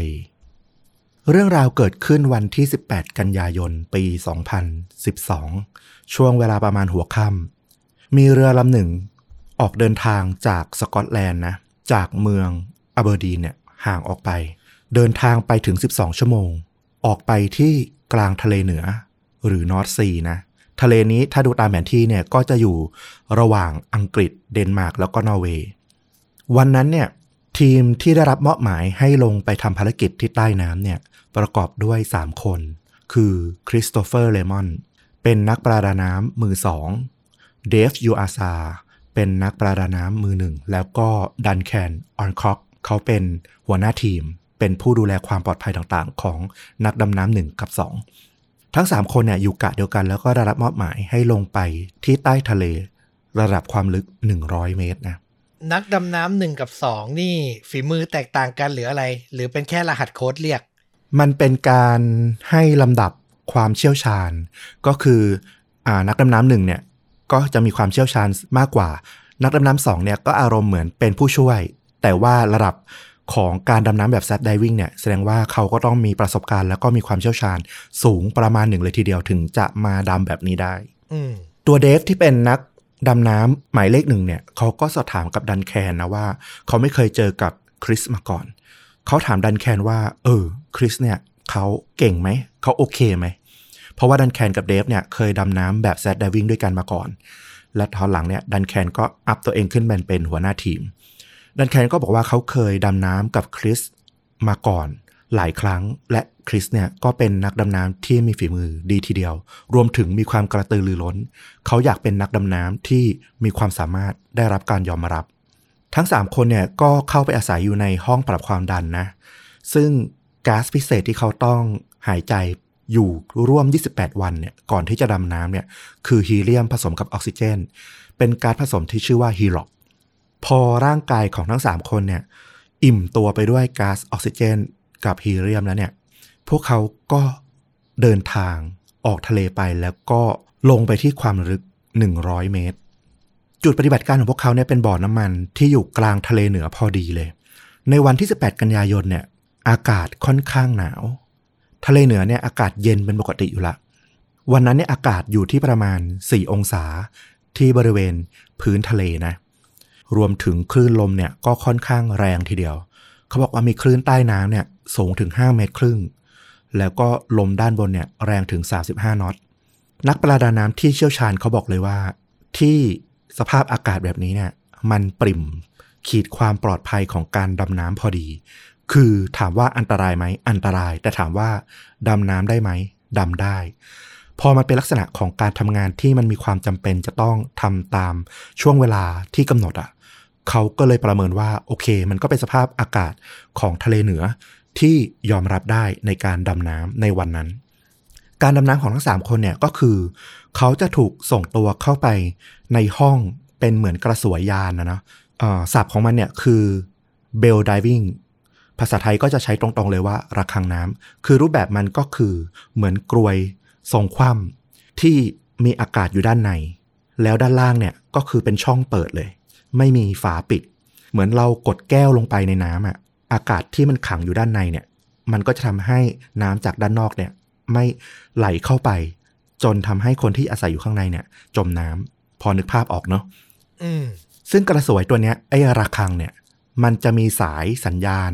แล้วก็สายออกซิเจนเนี่ยส่งมาจากเรือเนี่ยส่งมาที่ระฆังนี้ก่อนพอนักดำน้ำทั้ง3คนเข้ามาในระฆังก็จะถูกหย่อนลงไปที่ระดับความลึก90เมตรพอถึง90เมตรเนี่ยมันจะเหลือช่วงห่างจากพื้นทะเลกับตัวระฆังเนี่ยประมาณ10เมตรมันเป็นช่องว่างที่ตัวนักดำน้ำเนี่ยจะต้องใส่ชุดประดาน้ำแล้วก็ดำน้ำลงไปเพื่อไปปฏิบัติหน้าที่วันนั้นเนี่ยเดฟกับคริสก็ทำหน้าที่ในการดำน้ำนะเขาต้องหย่อนตัวเองจากระฆังน้ำเนี่ยลงไปช่วง10เมตรที่ว่าเนี่ยถึงจะบอกว่าโอ้โห10เมตรถ้าบนบกมองไประยะ10เมตรเนี่ยไม่ได้ไกลเลยใช่ไหมแต่ว่าในน้ำที่ระดับความลึกถึง100เมตรอะไฟจากตัวอุปกรณ์ดำน้ำของพวกเขาเนี่ยมันส่องไปข้างหน้าเนี่ยเห็นได้แค่ประมาณ 1-2 เมตรเท่านั้นแล้วถ้าไฟเนี่ยมันไม่สาดไปถึงพื้นทะเลอะสาดออกไปแค่ไปในท้องน้ำเนี่ยก็คือมันจะไม่สัมผัสกับวัตถุใดเลยแล้วมันจะเป็นความมืดสนิทไปหมดดังนั้นเขาจะต้องดำน้ำลงไปเนี่ยจนถึงพื้นทะเลถึงจะมองเห็นว่าเขาเนี่ยอยู่ตรงไหนนึกออกเลยพอดีว่าเคยดูเบื้องหลังการถ่ายทำภาพยนตร์เรื่องไททานิคที่ผู้กำกับอ่ะเขาใช้เรือดำน้ำลงไปใต้น้ำลึกใต้น้ำลึกเนี่ยยิ่งลึกยิ่งมืดยิ่งแทบไม่เห็นอะไรเลยคือเห็นแค่แบบตรงหน้าแค่นั้นเองส่องไฟไปก็ไม่เกิดประโยชน์โอ้โหน่ากลัวมากถูกต้องแต่ด้วยความที่ทั้งคู่เนี่ยทั้งคริสแล้วก็เดฟเนี่ยเขาก็มีประสบการณ์ดำน้ำแบบแซดเนี่ยมาหลายครั้งแล้วเนาะครั้งนี้มันก็เป็นแค่อีกภารกิจหนึ่งเท่านั้นนักดำน้ำแต่ละคนเนี่ยทั้งคริสแล้วก็เดฟเนี่ยจะมีสายชีวิตนะสายพยุงชีวิตเนี่ยเป็นเคเบิลที่มีความแข็งแรงสูงมากๆมันจะพันเกลียวกันหลายเส้นมากๆเป็นเชือกขนาดใหญ่เลยโยงมาจากตัวเรือมาที่ระฆังแล้วจากระฆังเนี่ยจะโยงมาที่นักดำน้ำแต่ละคนอีกทีหนึ่งสายเนี้ยจะประกอบไปด้วยอากาศหายใจที่ส่งมาในท่อรวมถึงท่อน้ำร้อนที่ทำให้ร่างกายของนักดำน้ำเนี่ยอบอุ่นเพื่อสู้กับความเย็นของน้ำที่พื้นทะเลซึ่งเขาบอกว่ามันอาจจะลงไปได้ถึง3องศาเลยทีเดียวแล้วก็สายอีกเส้นหนึ่งเป็นสายที่สำคัญมากๆในเกลียวเชือกนี้นั่นก็คือสายสื่อสารเพื่อให้สามารถคุยกับห้องบังคับการบนเรือได้นักดำน้ำเนี่ยจะเรียกไอ้สายเนี่ยว่าสายรกคือเปรียบเทียบเหมือนกับเด็กทารกอ่ะที่ไม่สามารถดำรงชีวิตมีชีวิตได้ด้วยตนเองอ่ะต้องมีสายอันเนี้ยช่วยเอาไว้ถึงจะมีชีวิตอยู่ได้เหมือนกันเลยถ้าไม่มีไอ้สายรกอันนี้เนี่ยนักดำน้ำที่ทำหน้าที่ความลึก100เมตรเนี่ยจะต้องตายอย่างเดียวเท่านั้นแล้วก็ท่ามกลางความมืดที่ดวงตาเนี่ยมันมองอะไรไม่เห็นอยู่แล้วเนี่ยสายรกเนี่ยก็จะส่งสัญญาณจากห้องบังคับการด้านบนเนี่ยที่มีทั้งเรดาร์แล้วก็กล้องที่ติดอยู่กับชุดของนักดำน้ำเนี่ยคอยบอกทิศทางให้ว่านักดำน้ำแต่ละคนเนี่ยจะต้องเดินทางว่ายน้ำหรือดำน้ำเนี่ยไปทิศทางใดซึ่งตอนนั้นเนี่ยคริสกับเดฟก็มาถึงพื้นทะเลแล้วเครกเจ้าหน้าที่สื่อสารจากห้องบังคับการของบนเรือเนี่ยก็ส่งสัญญาณมาว่า ให้เดินทางไปทางทิศตะวันออกอีก30เมตรคุณจะถึงหน้างานของพวกเขาเนี่ยก็คือการเปลี่ยนท่อสูบน้ำมันจากบ่อน้ำมันนะมันต้องใช้คนที่มีความเข้าใจแล้วก็ทำงานที่มันละเอียดอ่อนดังนั้นการจะใช้หุ่นยนต์มาทำงานพวกนี้มันก็เลยยังไม่พัฒนาไปถึงที่จะสามารถทำได้ยังต้องใช้คนอยู่ต้องเอาคนเนี่ยไปไขถอดน็อตที่เชื่อมท่อแต่ละตัวเนี่ยด้วยประแจทีละชิ้นทีละชิ้นแล้วก็เปลี่ยนอีกท่อหนึ่งเนี่ยเข้าไปสวมแทนก็คือมันมีความละเอียดในการทำงานมากจนต้องใช้คนทำงานนี้อยู่ช่วงเวลาเกือบ3 ทุ่มตอนนั้นเนี่ย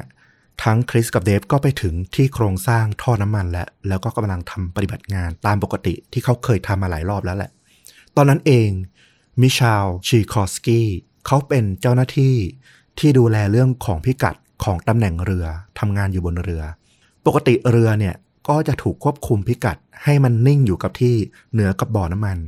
ด้วยคอมพิวเตอร์นะเพื่อให้มันสามารถมีความแม่นยำสูงรักษาพิกัดเอาไว้ไม่ให้เคลื่อนสาเหตุก็เพื่อให้นักดำน้ำเนี่ยสามารถทำงานที่ใต้ทะเลเนี่ยได้อย่างปลอดภัยเพราะถ้าเรือเนี่ยมันเคลื่อนจากตำแหน่งที่มันอยู่เหนือบ่อน้ำมันมากเกินไปเนี่ยไอ้สายรกเนี่ยมันจะยาวไม่พอแล้วมันก็จะกระชากนักดำน้ำที่อยู่ด้านล่างเนี่ยเหวี่ยงออกไปจนเกิดอันตรายได้ตอนนั้นเนี่ยมิชาลเขาก็เห็นสัญญาณเตือนดังขึ้นนะบนหน้าจอที่เขาดูอยู่มันเป็นสัญญาณที่เขาไม่เคยเห็นมาก่อนมันบอกว่าเรือเนี่ยกำลังเสียการควบคุมเพราะคลื่นลมที่มันปั่นป่วนรุนแรงของทะเลเหนือจริงๆเนี่ยปกติที่เขาทำงานมาตลอดเนี่ยสภาวะอากาศแบบนี้ไม่ใช่ว่าไม่เคยเจอก็เคยเจอแต่วันนี้เนี่ยเหมือนระบบคอมพิวเตอร์บนเรือมันเพี้ยนเขาเห็นเลยว่าตัวเรือบนเรดาร์มันเริ่มออกจากพิกัดเดิมออกไป5 เมตร6 เมตร7 เมตรแล้วก็ออกไปเรื่อยๆมิชาลก็ทำอะไรไม่ได้นะตอนนี้พยายามปรับหน้าจอต่างๆแต่มันกู้สถานการณ์กลับมาไม่ได้เขาก็ส่งสัญญาณเตือนไปยังห้องบังคับการเพื่อบอกว่าตอนนี้เนี่ยเรือไม่สามารถรักษาพิกัดเดิมไว้ได้ให้แจ้งนักดำน้ำที่ด้านล่างด่วนให้ทิ้งงานแล้วก็กลับเข้ามาที่ระฆังน้ำทันทีก็คือถ้าเรือมันยิ่งห่างออกไปเรื่อยๆเนี่ยมันจะดึงนักดำน้ำที่ติดกับสายจูงเนี่ยตามไปด้วยถูกไหมถูกต้องก็จะเป็นอันตรายมากๆตอนนี้เนี่ยสัญญาณสีเหลืองกระพริบเตือนละมาที่ห้องควบคุ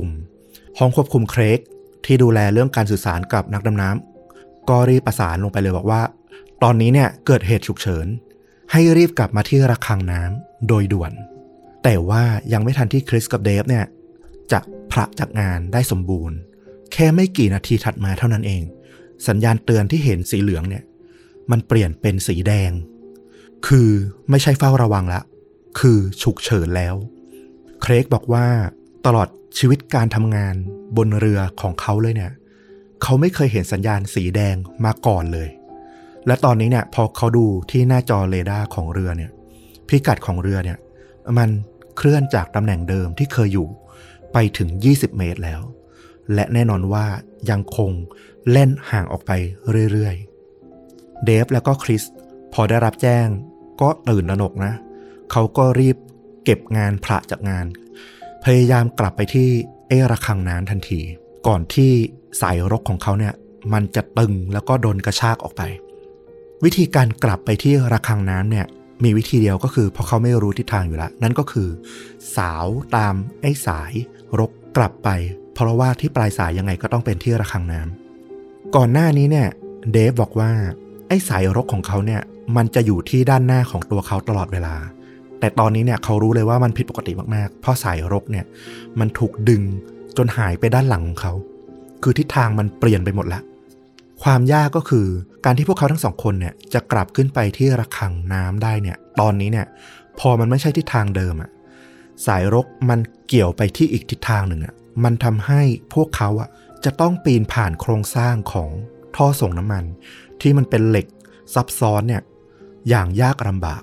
จากแทนที่จะดำน้ำผ่านทะเลแบบสบายๆเนาะอันนี้ต้องอ้อมผ่านโครงสร้างของท่อส่งน้ำมันเดฟก็ปีนขึ้นไปตามโครงสร้างนะแล้วก็สาวไปตามสายรกจนเกือบถึงระฆังละเห็นแสงไฟของระฆังอยู่ด้านหน้าไม่ไกลละเขาก็หันกลับไปมอง ที่คริสนักดำน้ำสองที่เป็นคู่หูของเขาแต่ว่าแสงไฟของคริสอะมันวาบไหวอยู่ไกลๆเดฟวัดจากระยะเนี่ยเขารู้เลยว่าคริสแทบจะไม่ได้ขึ้นมาไกลจากจุดที่เขาทำงานอยู่เลยมันต้องเกิดเรื่องร้ายแรงขึ้นก็คือระยะทางจากจุดที่ทำงานขึ้นมาระฆังน้ำเนี่ยประมาณ10เมตรถูกไหมถูกต้อง10เมตรใต้น้ำไกลมากและต้องบอกว่าจริงๆมันอาจจะเกิน10เมตรขึ้นไปแล้วด้วยเพราะว่าระฆังน้ำเนี่ยถูกเรือลากห่างออกจากตำแหน่งเดิมเฉยออกไปแล้วตอนนี้เนี่ยห้องบังคับการก็เห็นความผิดปกติของคริสแล้วเหมือนกันเขามองไปที่กล้องวงจรปิดที่ติดอยู่กับตัวของคริสเนี่ยแล้วก็เห็นว่ามันเกิดอะไรขึ้นภาพที่ปรากฏก็คือคริสเนี่ยพยายามแก้สายรกของตัวเองอ่ะซึ่งมันพันติดกับกองก้อนหินใต้ทะเลจากความที่ทิศทางของระฆังน้ำอ่ะมันเปลี่ยนสายเขาอ่ะก็เลยไปพันติดอยู่กับก้อนหินใต้ทะเลคริสก็พยายามพูดอย่างใจเย็นนะว่าเขากำลังแก้สายรกออกจากก้อนหินเดี๋ยวเขาจะปีนตามเดฟขึ้นไปไม่ต้องห่วงแต่สภาพของสายรกที่มันปรากฏอยู่อ่ะคือมันถูกเรือเนี่ยดึงขึ้นไปเนี่ยจนมันตึงเปรี้ยไปละคือนึกออกใช่ไหมถ้าจะแก้มันออกจากก้อนหินฮะคริสอ่ะจะต้องมีเชือกที่มันหย่อนสักนิดหนึ่งเพื่ออ้อมมันให้หลุดการที่เขาจะทำให้สายรกเนี่ยมันหย่อนลงได้นิดหนึ่งเพื่อจะให้ออกจากก้อนหินเนี่ยเท่ากับว่าคริสต้องชักกระเยาะกับเรือที่อยู่ด้านบนทั้งลำอ่ะแถมเรือลำนี้เนี่ยยังเป็นเรือขนาดใหญ่ที่ยาวถึง120เมตรและกำลังถูกลมแรงขนาด35น็อตพัดอยู่แน่นอนว่าคนสู้กับเรือก็รู้อยู่แล้วว่าใครจะชนะคริสก็ได้แต่หวังนะว่ามันจะมีจังหวะที่เรือเนี่ยสามารถกลับมาที่ทิศทางเดิมแล้วทำให้สายรกของเขาเนี่ยมันหย่อนคืนได้เพื่อที่เขาจะได้แก้มันออกจากก้อนหินแต่ว่าที่ห้องบังคับการด้านบนเนี่ยเขาดูเรดาร์อยู่เขารู้เลยว่า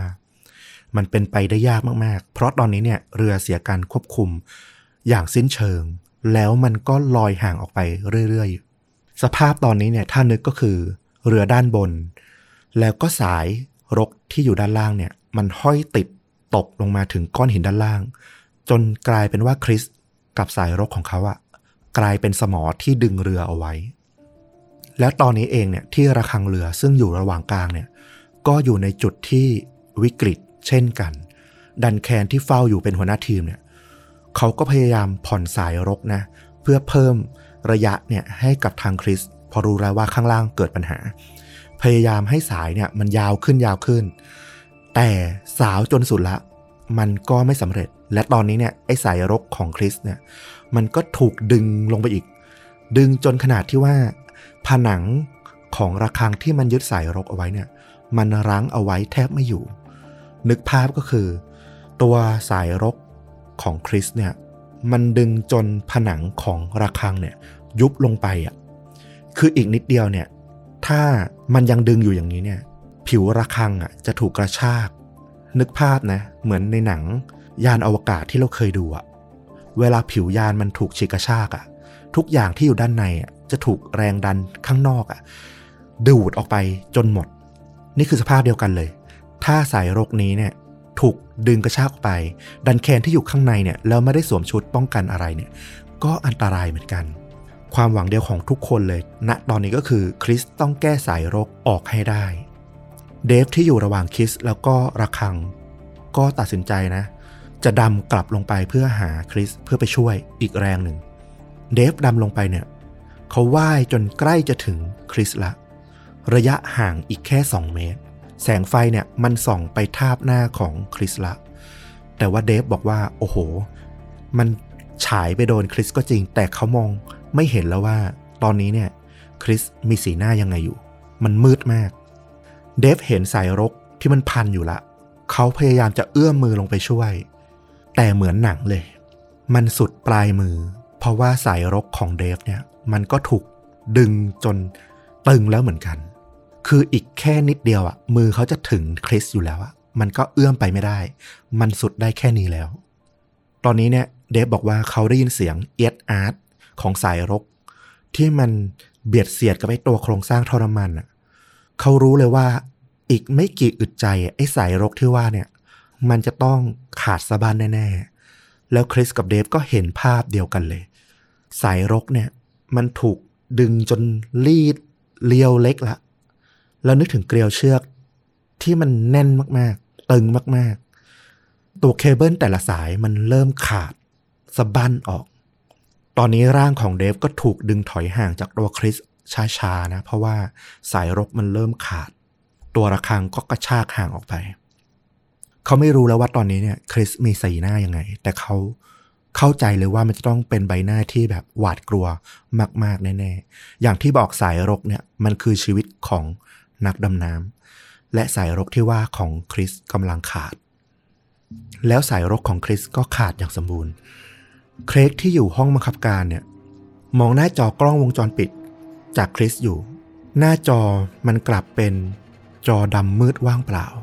เพราะว่าสัญญาณมันขาดหายไปแล้วตัวเดฟเองก็ถูกระฆังดึงกลับห่างออกไปจนหายไปจากคริสณตอนนี้ไม่มีใครรู้แล้วว่าคริสจะเป็นตายร้ายดียังไงการถูกทิ้งเอาไว้ที่ใต้น้ำความลึก100เมตรโดยที่ไม่มีอุปกรณ์ช่วยชีวิตมันต้องเป็นความหวาดกลัวความน่ากลัวแบบสุดชีวิตตอนนี้ดันแคนที่อยู่ที่ระฆังเนี่ยเขาก็ไม่รู้ว่ามันเกิดอะไรขึ้นเขารู้แต่ว่าตอนนี้สายรกของคริสเนี่ยมันสามารถสาวกลับมาได้ละเขายังไม่รู้ว่าคริสถูกทิ้งเอาไว้ที่ด้านล่างเขาก็รีบสาวไอ้สายรกของคริสเนี่ยกลับมาจะช่วยดึงคริสกลับมาที่ระฆังแต่ระหว่างที่สาวเนี่ยด้วยน้ำหนักปลายสายที่มันไม่มีอ่ะมันว่างเปล่าเขารู้มาตลอดลึกๆเลยว่าคริสไม่ได้อยู่ตรงนั้นละแต่เขาก็ทำอะไรไม่ได้แต่ภาวนาว่าคริสยังอยู่แล้วก็สาวเคเบิลสุดชีวิตจนกระทั่งปลายสายเคเบิลสายรกของคริสมาถึงมันเป็นปลายสายที่ขาดรุ่งริ่งตอนนั้นดันแคนบอกว่าเขารู้สึกมันมวนท้องแล้วก็เหมือนอยากจะอาเจียนออกมาเหมือนเขาอยากจะร้องไห้อยากตะโกนให้สุดเสียงเพราะว่าเขาเพิ่งเสียนักดำน้ำในทีมของเขาไปแล้วดันแคนก็ได้สติเขานึกขึ้นได้ว่าคริสช่วยไม่ได้ละแต่ยังเหลือเดฟอีกหนึ่งคนเขาก็รีบดึงสาวสายรกของเดฟกลับเข้ามาที่ระฆังเดฟเองก็รีบปีนกลับขึ้นมาที่ระฆังเหมือนกันเพราะว่าตอนนี้มันไม่สามารถทำอะไรได้ละต้องเอาตัวเองให้ปลอดภัยก่อนพยายามมีสติกับทุกอย่างที่มันเกิดขึ้นเพราะว่าเขาปีนดำน้ำกลับลงไปหาคริสเนี่ยทำให้ตอนนี้เนี่ยเขายังต้องปีนผ่านพวกโครงสร้างท่อน้ำมันแล้วก็ต้องระวังอย่างมากไม่ให้สายรกของตัวเองเนี่ยไปพันเกี่ยวกับพวกโครงสร้างต่างๆเพราะไม่อย่างนั้นนะมันจะเกิดผู้ประสบภัยซ้อนขึ้นไปอีกคนหนึ่งเกิดเหตุการณ์ซ้ำรอยเขาก็พยายามที่จะเลี่ยงจากโครงสร้างท่อน้ำมันแล้วก็กลับขึ้นไปที่ระฆังให้ได้ตอนนี้เนี่ยการพูดคุยผ่านช่องสัญญาณเนี่ยชุลมุนแล้วก็วุ่นวายมากๆแต่ยังไงก็ตามทุกคนไม่มีใครพูดออกมาเลยทั้งที่ทุกคนเนี่ยต่างก็รู้ว่าคริสมีเวลาเหลืออีกไม่กี่นาทีละตามปกติแล้วเนี่ยนักดำน้ำแต่ละคนเนี่ยนอกจากไอ้สายรกที่ว่าแล้วเนี่ยพวกเขาจะยังมีถังออกซิเจนติดตัวอยู่อีก2ถังเพื่อใช้ในเวลาฉุกเฉินให้สามารถกลับไปที่ระฆังด้วยตนเองให้ได้ซึ่งไอ้ถังออกซิเจนที่ว่าเนี่ยมันจะมีอากาศเพียงพอประมาณ5นาทีซึ่งในภาวะปกติเนี่ยมันเพียงพอที่จะทำให้กลับไปที่ระฆังแล้วก็รอดชีวิตแต่ตอนนี้เนี่ยสายรกของคริสไม่มีเขาระบุทิศทางไม่ได้อย่างที่สองช่วงเวลาที่ทุกคนกำลังดิ้นรนเอาชีวิตรอดณตอนนี้เนี่ยไอ้เวลาที่บอกว่ามี5นาทีของคริสนะมันหมดไปละคริสที่อยู่ที่พื้นทะเลทุกอย่างมันมืดไปหมดพอสายรกของคริสมันขาดอ่ะเขาก็ถูกกระแสน้ำที่อยู่ข้างใต้อ่ะพัดจนร่วงลงไปที่พื้นน้ำทะเลเขาก็พยุงตัวขึ้นยืนนะอย่างที่บอกพอสายสัญญาณสายรกเนี่ยมันมาไม่ถึงเนี่ยไฟฉายที่อยู่กับชุดเขาอะมันก็ไม่ทำงานตอนนี้เนี่ยเขามองไม่เห็นทิศทางเลยว่าเขาจะต้องไปทางไหนเขารู้แต่ว่าโอกาสรอดอย่างเดียวของเขาก็คือหาทางเดินกลับไปที่โครงสร้างท่อส่งน้ำมันให้ได้เพราะเป็นพิกัดเดียวที่สามารถอ้างอิงได้ของเขาในเวลานี้และเขาก็รู้ดีด้วยว่าถังอากาศสำรองของเขาเนี่ยมีเวลาให้แค่5นาทีเท่านั้นเขาคิดว่า ถ้าเขากลับไปที่โครงสร้างท่อน้ำมันได้สำเร็จอย่างน้อยที่สุดเขาดำตรงขึ้นไปบนหัวเนี่ยที่ระยะ10เมตรเขาจะต้องเจอกับระฆังอย่างแน่นอนเขาก็พยายามตัดสินใจเลือกหนึ่งทิศทางแล้วก็เดินไปมืดๆเอามือคว้าคลำไปด้านหน้าต้องบอกว่าโชคดีของคริสมากๆที่เขาไปเจอโครงสร้างท่อน้ำมันเพราะว่าถ้าเขาหลงทางเดินไปอีกทางหนึ่งเนี่ยเขาจะต้องนอนตายอยู่ที่ก้นทะเลแน่นอนแต่ว่าแม้จะเจอโครงสร้างท่อน้ำมันแล้วนะเขาก็ต้องปีนขึ้นไป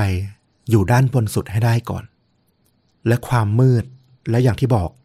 มันต้องผ่านโครงสร้างท่อน้ำมันที่มันเป็นเหล็กซับซ้อน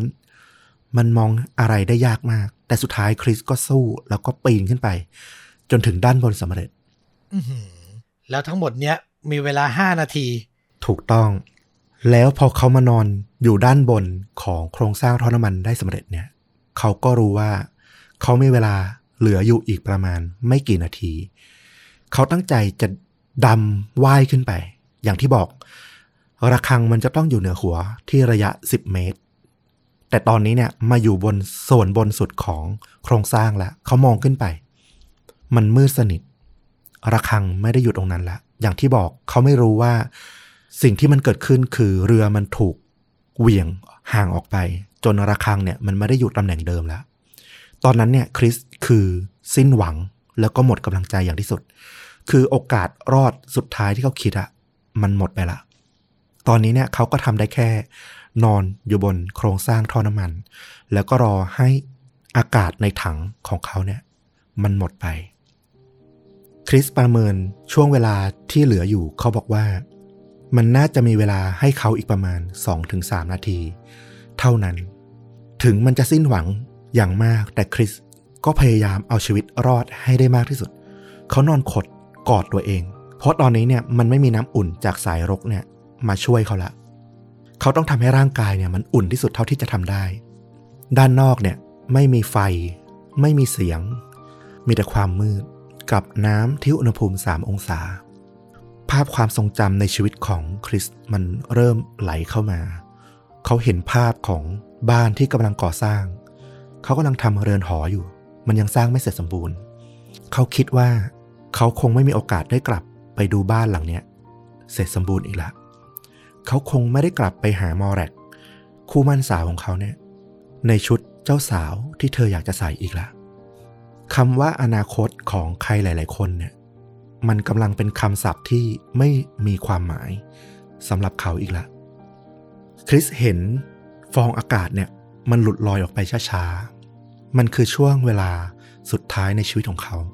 แล้วมันก็ทั้งเงียบแล้วก็เหงามากๆคริสบอกว่า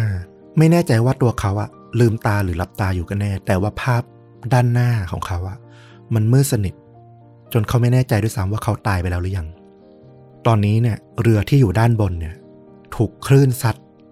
ออกจากพิกัดที่อยู่ตอนแรกเนี่ยไปไกล190เมตรละ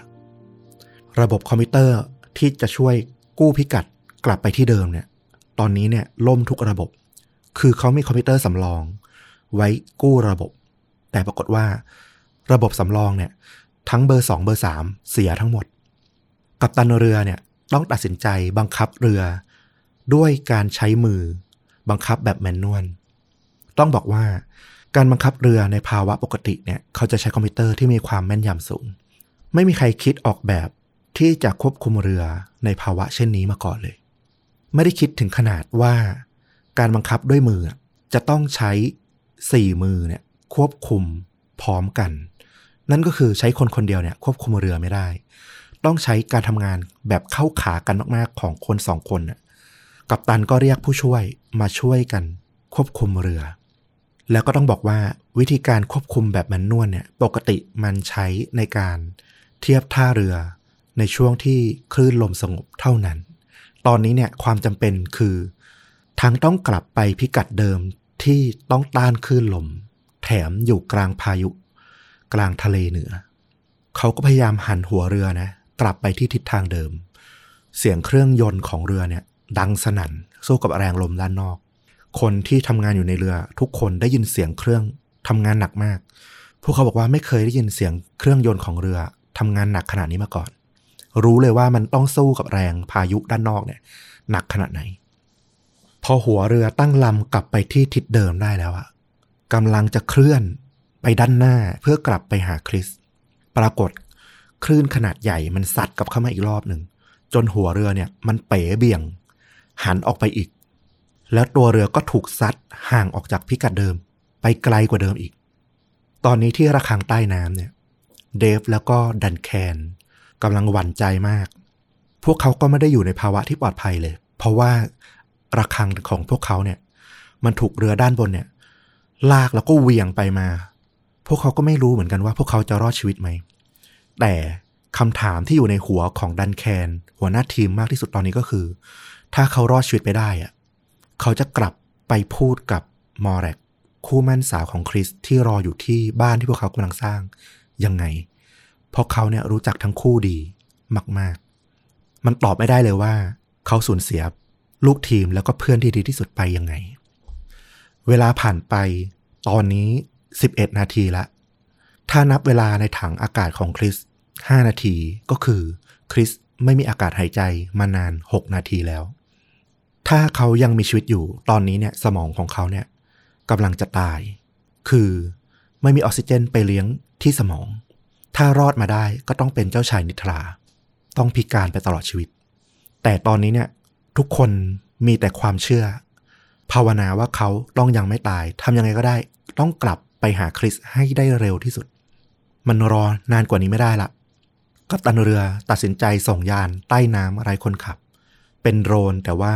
โดรนแบบที่ดำน้ำอะเนาะควบคุมโดยคนบนเรือส่งออกไปตามหาคริสก่อนไปดูก่อนว่าคริสตอนนี้เป็นยังไงบ้างมันคือเครื่องมือชิ้นสุดท้ายแล้วที่พวกเขาจะต้องใช้คืออุปกรณ์ที่มันช่วยชีวิตคริสได้จริงๆอ่ะมันถูกตัดตัวเลือกไปเรื่อยๆจนตอนนี้เนี่ยมันเหลือแค่โดรนที่ไม่สามารถเอาไปใช้ช่วยชีวิตคริสได้แค่ไปดูว่ามันเกิดอะไรขึ้นณตอนนี้ยานไร้คนขับก็ดำลงไปภาพที่มันแสดงขึ้นมาบนจอเนี่ยทุกคนจับจ้องไปที่จอนี้มันเป็นภาพความมืดที่แสงไฟของตัวยานส่องไปด้านหน้าแล้วก็เห็นแค่ฝูงปลากับพวกตะกอนที่มันลอยคลุ้งอยู่ใต้น้ำเนี่ยซัดผ่านมาที่หน้ากล้องผ่านไปนานจนแบบไม่รู้เลยว่ามันผ่านไปกี่นาทีหรือหลายนาทีละทุกคนจับจ้องไปที่จอเนี่ยหายใจไม่ทั่วท้องแล้วยานไร้คนขับก็ดำจนมาถึงฐานของโครงสร้างท่อภาพค่อยๆฉายไล่ขึ้นไปจากฐานพยายามมองหาร่างของคริสว่าตอนนี้อยู่ที่ไหนที่พื้นทะเลไม่มีพยายามไล่หาขึ้นไปด้านบนแล้วพอลอยไปถึงด้านบนสุดพวกเขาก็เห็นสายเคเบิลที่มันขาดลุ่งริ่งอยู่แล้วพอเคลื่อนไปด้านหน้าอีก2เมตรแสงไฟก็ไปกระทบกับร่างของคริสภาพที่ปรากฏเนี่ยมันจะเป็นภาพขาวดำอะภาพแบบ CCTV มันคือภาพร่างของคริสที่นอนแบบตัวแข็งแน่นิ่งตะแคงข้างอยู่แล้วก็ตัวเขาเนี่ยเอ็นไหวไปตามแรงของคลื่นใต้น้ำแล้วมันดูนิ่งมากดูสงบมากทุกคนที่ได้เห็นภาพนี้ขนลุกมันเป็นภาพที่น่าสยดสยองมากพวกเขากำลังดูศพของเพื่อนร่วมงานแล้วพอตัวยานเคลื่อนเข้าไปหาใกล้ๆคริสมากขึ้นทุกคนก็ต้องตะลึงเพราะมือของคริสมันขยับอยู่ตอนแรกทุกคนคิดว่าคลื่นมันซัดมาจนมือของเขาไหวตามหรือเปล่าแต่ไม่ใช่คริสกำลังสะบัดมืออยู่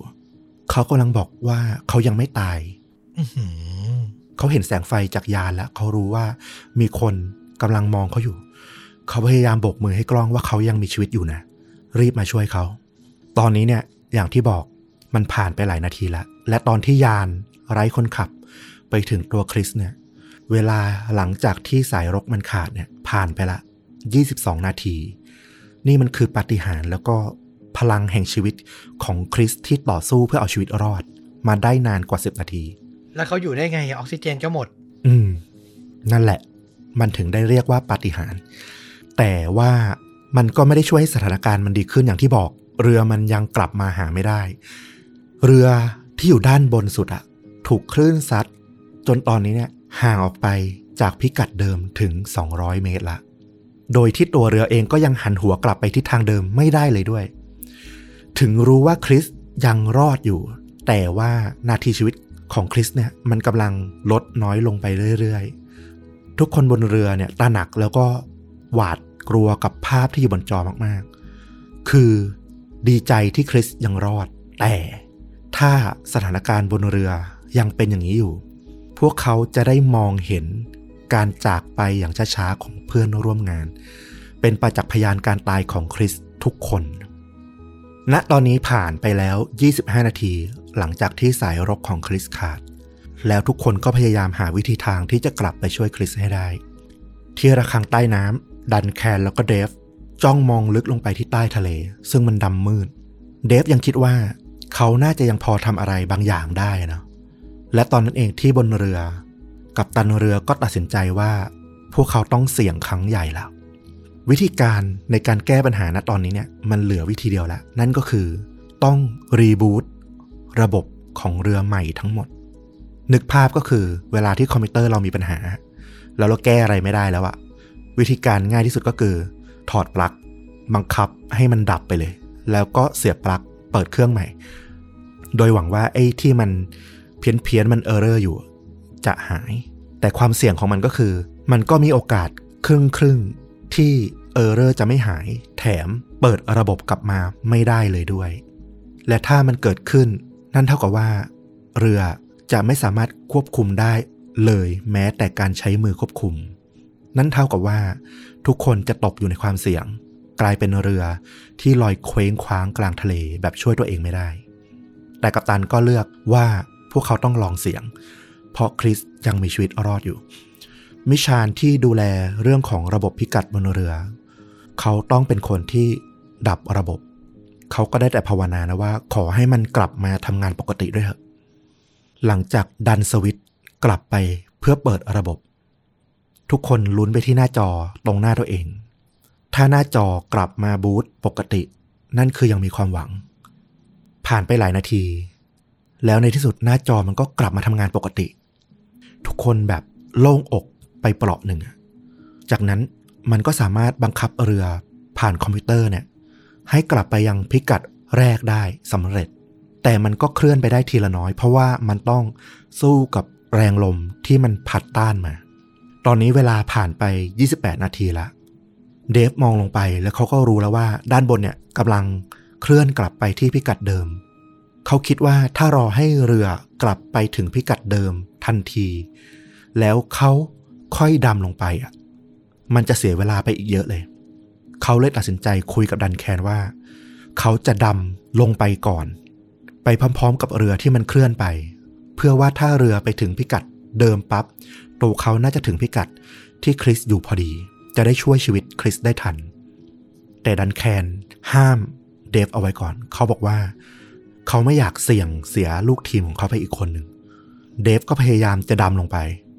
ดันแคนที่อยู่ในระฆังก็จับสายรกของเดฟดึงเอาไว้รั้งเอาไว้บอกไม่ให้ไปคือทุกคนรักคริสแต่คนหนึ่งก็มีหน้าที่ที่อยากจะไปช่วยชีวิตอีกคนก็มีหน้าที่ในการที่จะช่วยชีวิตทั้งทีมเอาไว้เสียงจากเครกที่ด้านบนก็รายงานลงมาที่ระฆังนะว่าตอนนี้เนี่ยเรือใกล้จะกลับมาถึงพิกัดเดิมละให้เดฟรออีกนิดเดียวเท่านั้นเดฟก็รอฟังอย่างใจจดใจจ่ออีก50เมตรอีก30เมตรอีก20เมตรถึงตอนนี้เนี่ยเดฟเห็นแล้วว่ามีแสงไฟจากด้านล่างตรงหน้าเขาก็คือมันเป็นแสงไฟจากยานไร้คนขับเขารู้แล้วว่ามันใกล้จะถึงคริสละพิกัดใกล้กลับมาที่เดิมแล้วเขาก็บอกกับดันแคนว่าเขาขอดำลงไปเลยตอนนี้แล้วดันแคนก็ยอมเดฟก็รีบดำลงไปอย่างไม่คิดชีวิตดันแคนก็รีบสาวสายรกของเดฟเนี่ยให้หย่อนลงไปให้เร็วที่สุดในที่สุดเดฟก็มาถึงร่างของคริสตอนนี้เนี่ยร่างของคริสไม่โบกมือไม่ไหวติงอีกละเดฟรีบเข้าไปประคองที่ด้านศีรษะของคริสนะมันมืดมากเขาก้มตัวลงไปให้หน้ากากของเขาแนบกับหน้ากากดำน้ำของคริสเพื่อที่จะดูลึกลงไปว่าคริสยังมีสติอยู่ไหมยังลืมตาอยู่หรือเปล่า แต่ว่าตอนที่เขาอุ้มอ่ะเขารู้เลยว่าเหมือนเขากำลังอุ้มคนตายอยู่อ่ะเพราะว่าคริสหมดสติแล้วก็ทิ้งน้ำหนักของทั้งตัวลงทั้งตัวละตอนนั้นเดฟไม่มีเวลาคิดอะไรมากแล้วเขาก็ได้แต่คิดว่ายังไงต้องเอาร่างของคริสกลับขึ้นไปที่ระฆังให้ได้ก่อนเขารีบอุ้มคริสขึ้นมาแล้วก็ว่ายสาวสายรกกลับขึ้นไปที่ระฆังเดฟชูร่างของคริสขึ้นไปนะเข้าไปในระฆังดันแคนพอเห็นหัวของคริสโผล่จากน้ำขึ้นมาก็รีบกระชากขึ้นมาให้พ้นมาครึ่งตัวแล้วก็รีบถอดหมวกกับชุดของคริสออกณตอนนี้คริสมาถึงในระฆังแต่ว่ามันผ่านมา36นาทีครึ่งแล้วหลังจากที่สายรกของเขาขาดตัดออกไป5นาทีที่มีถังออกซิเจนอยู่นั่นก็คือคริสไม่มีอากาศหายใจมานาน31นาทีแล้วดันแคนถอดหมวกดำน้ำของคริสออกสิ่งที่เขาเห็นคือเพื่อนร่วมงานของเขาที่ตัวขาวซีดแล้วก็ใบหน้าเป็นสีม่วงเหมือนกับศพเลยดันแคนก็รีบผายปอดนะพยายามกู้ชีวิตให้ได้มากที่สุดเดฟที่ดันตัวของคริสเอาไว้เนี่ยรออยู่ที่ด้านล่างของระฆังอยู่ใต้น้ำเขารู้แล้วว่าด้านบนน่ะดันแคนพยายามปั๊มหัวใจพยายามผายปอดให้คริสกลับมาแล้วเขาก็ได้แต่ภาวนาว่าเขาจะไม่สูญเสียคริสไปจากจอที่มันดำมืดอยู่ดีๆห้องมันก็สว่างวาบขึ้นมามันเป็นความรู้สึกของคริสที่แบบอยู่ดีๆเขาก็ถูกกระชากกลับมาที่ห้องที่มันสว่างมากๆแล้วตรงหน้าเนี่ยเขาเห็นรอยยิ้มของดันแคนที่กำลังร้องไห้อยู่เขารอดชีวิตมาได้อย่างปาฏิหาริย์มากๆนะ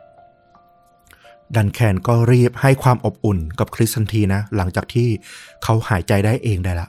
ตอนนี้คริสก็พยายามตั้งสตินะว่ามันเกิดอะไรขึ้นกับเขาบ้างนั่งตัวสั่นเทาหนาวอยู่ในระฆังเครกก็ถามมาที่ระฆังนะเขาเห็นผ่านจอกล้องวงจรปิดในระฆังแล้วแหละว่าตอนนี้เนี่ยคริสปลอดภัยแล้วแต่เขาอยากรู้ว่าคริสสติสัมปชัญญะกลับมาสมบูรณ์หรือเปล่าเขาก็พยายามถามนะว่าคุณโอเคอยู่ไหมคริสก็ยังพูดไม่ไหวนะเขาก็ชูนิ้วมือขึ้นมาเป็นสัญญาณว่าเขายังโอเคอยู่แสดงว่าเขารู้เรื่องมีสติพอตอนนี้ทุกคนเห็นภาพนี้เนี่ยดีใจมากๆจากภารกิจตอนแรกที่มีวูบหนึ่งคิดแล้วว่ามันจะต้องเป็นภารกิจเพื่อไปกู้ศพเพื่อนร่วมงานของพวกเขาตอนนี้กลายเป็นว่าคริสเนี่ยรอดชีวิตและยังจะได้กลับไปหาคู่มั่นไปแต่งงานไปสร้างบ้านของเขาไปมีชีวิตไปมีอนาคตได้อีกต่อไปไม่มีใครที่จะต้องเสียเพื่อนหรือเสียคนรักไปอีกแล้วในวันนี้แม้ว่าคริสจะได้รับการช่วยเหลือแล้วนะแต่ว่าพวกเขาเนี่ยก็ยังไม่สามารถกลับขึ้นไปที่เรือด้านบนแล้วก็ไปที่โรงพยาบาลได้นะเพราะว่าอย่างที่บอกต้องรอให้ร่างกายของพวกเขาเนี่ยค่อยๆปรับความดันจนคุ้นชินกับอากาศที่พื้นผิวทะเลก่อนต้องใช้เวลาอีก3สัปดาห์พวกเขาต้องอยู่ในห้องปรับความดันเนี่ยจนร่างกายคืนสภาพปกติก่อนคริสลอดอยู่ที่ใต้น้ำความลึก100เมตรนานกว่า30นาทีโดยไม่มีอากาศหายใจได้อย่างไรเป็นคำถามที่ทุกคนก็คงแบบโอ้โหมันเป็นไปได้ยังไงเรากั้นหายใจแค่5นาทีก็จะเป็นจะตายแล้วนะคำอธิบายที่มันเป็นไปได้มากที่สุดนะซึ่งคนที่อธิบายก็ไม่แน่ใจว่ามันคือปัจจัยที่แท้จริงหรือเปล่าที่คริสรอดชีวิตก็คือเขาเชื่อว่าความเย็นของน้ำทะเลที่อยู่ด้านล่างที่3องศาหรือน้อยกว่านั้นนะมันทำให้ร่างกายของคริสเข้าสู่ภาวะจำศีลแล้วก็สมองไม่เสียหายไปซะก่อนนอกจากนี้เนี่ยการดำน้ำแบบแซดไดวิ่งที่ทำให้ร่างกายเนี่ยมันอิ่มไปด้วยออกซิเจนทั้งในเซลล์ทั้งในหลอดเลือดในเส้นเลือดต่างๆเนี่ยมันก็ทำให้ตัวคริสเนี่ยมีออกซิเจนใช้ได้นานมากกว่าปกติพอสมควรแต่แน่นอนไม่มีใครคาดคิดว่ามันจะได้ถึง30นาทีดังนั้นคำตอบอีกอย่างหนึ่งที่มันพอจะตอบคริสได้ก็คือทุกอย่างมันก็คือปาฏิหาริย์และกำลังใจของคริสเองที่จะกลับไปมีชีวิตไปหาคนที่เขารักอีกครั้งหนึ่งแน่นอนว่าต้องรวมถึงความร่วมมือร่วมใจแล้วก็ความสามัคคีของคนบนเรือที่ตัดสินใจยอมเสี่ยงทุกอย่างเพื่อพนันว่าพวกเขาจะสามารถ กู้ชีวิตของคริสกลับมาได้ก็ต้องบอกว่าโอ้โหมันเหมาะเจาะลงตัวไปทุกอย่างเป็นปาฏิหาริย์ที่แบบมันน่าเหลือเชื่อมากๆคือเรื่องจริงยิ่งกว่าหนังเนี่ยตั้งชื่อรายการมาเนี่ยก็พอจะเล่าเรื่องแบบนี้นี่แหละโอ้โหมันตอบโจทย์แล้วมันก็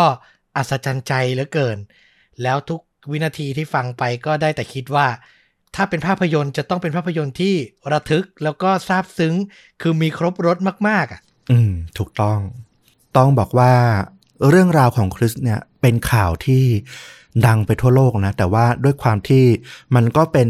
เหตุการณ์ที่มันเกิดขึ้นในกลุ่มจำกัดนะเนาะคนที่เข้าใจในเรื่องของการดำน้ำแบบแซดหรืออะไรอย่างเงี้ยที่แบบจะตกใจในเรื่องนี้เนี่ยมันก็มีประมาณหนึ่งแล้วหนังที่เอาไปถ่ายทอดเนี่ยมันก็เลยไม่ใช่หนังใหญ่เป็นหนังสารคดีเรื่องหนึ่งชื่อว่า Last Breed ฉายในปี 2019 นะมีฉายใน Netflix ด้วยเราไปดูมาละแล้วต้องบอกว่าโอ้โหถ้าเคยตื่นเต้นกับสารคดีหรือหนังของ13ชีวิตหมูป่านะเรื่องนี้เนี่ยตื่นเต้นแล้วก็กินใจซึ้งใจตื้นตันใจไม่แพ้กันเลยอะคือมันถ่ายทอดมาได้แบบเห็นนาทีชีวิตแบบ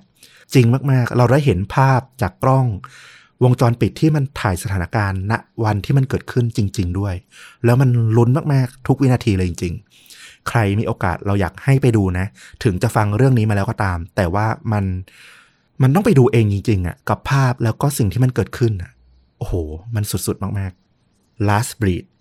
ทาง Netflix นะน่าสนใจมากแล้วก็หารับชมง่ายมากก็ลองไปหารับชมกันดูครับเพราะว่าผมเชื่อเหลือเกินว่าพอฟังแล้วอ่ะมันต้องแบบถ้าจะให้ภาพในสมองมันออกมาชัดเจนที่สุดก็ต้องไปดูซ้ำนี่แหละเดี๋ยวผมไปดูแน่นอนเลยเรื่องนี้น่าสนใจจริงๆเอาละและนี่ก็คือเรื่องจริงยิ่งกว่าหนังอีกครั้งหนึ่งที่แม้จะไม่ใช่คดีฆาตกรรมแต่ผมเชื่อเหลือเกินว่าคุ้มค่านะกับการที่จะมานั่งฟังเรื่องราวเรื่องนี้นะครับแล้วถ้าใครชื่นชอบพอดแคสต์ตู้แบบนี้ก็อย่าลืมกลับมาติดตามนะครับชวนดูดาทุกช่องทาง YouTube Facebook Blogdit Spotify Apple Podcast Twitter รวมถึง TikTok ด้วยนะครับแล้วกลับมาพบต้อมกับฟุกได้ใหม่ในตอนต่อๆไปวันนี้ลาไปก่อนสวัสดีครับสวัสดี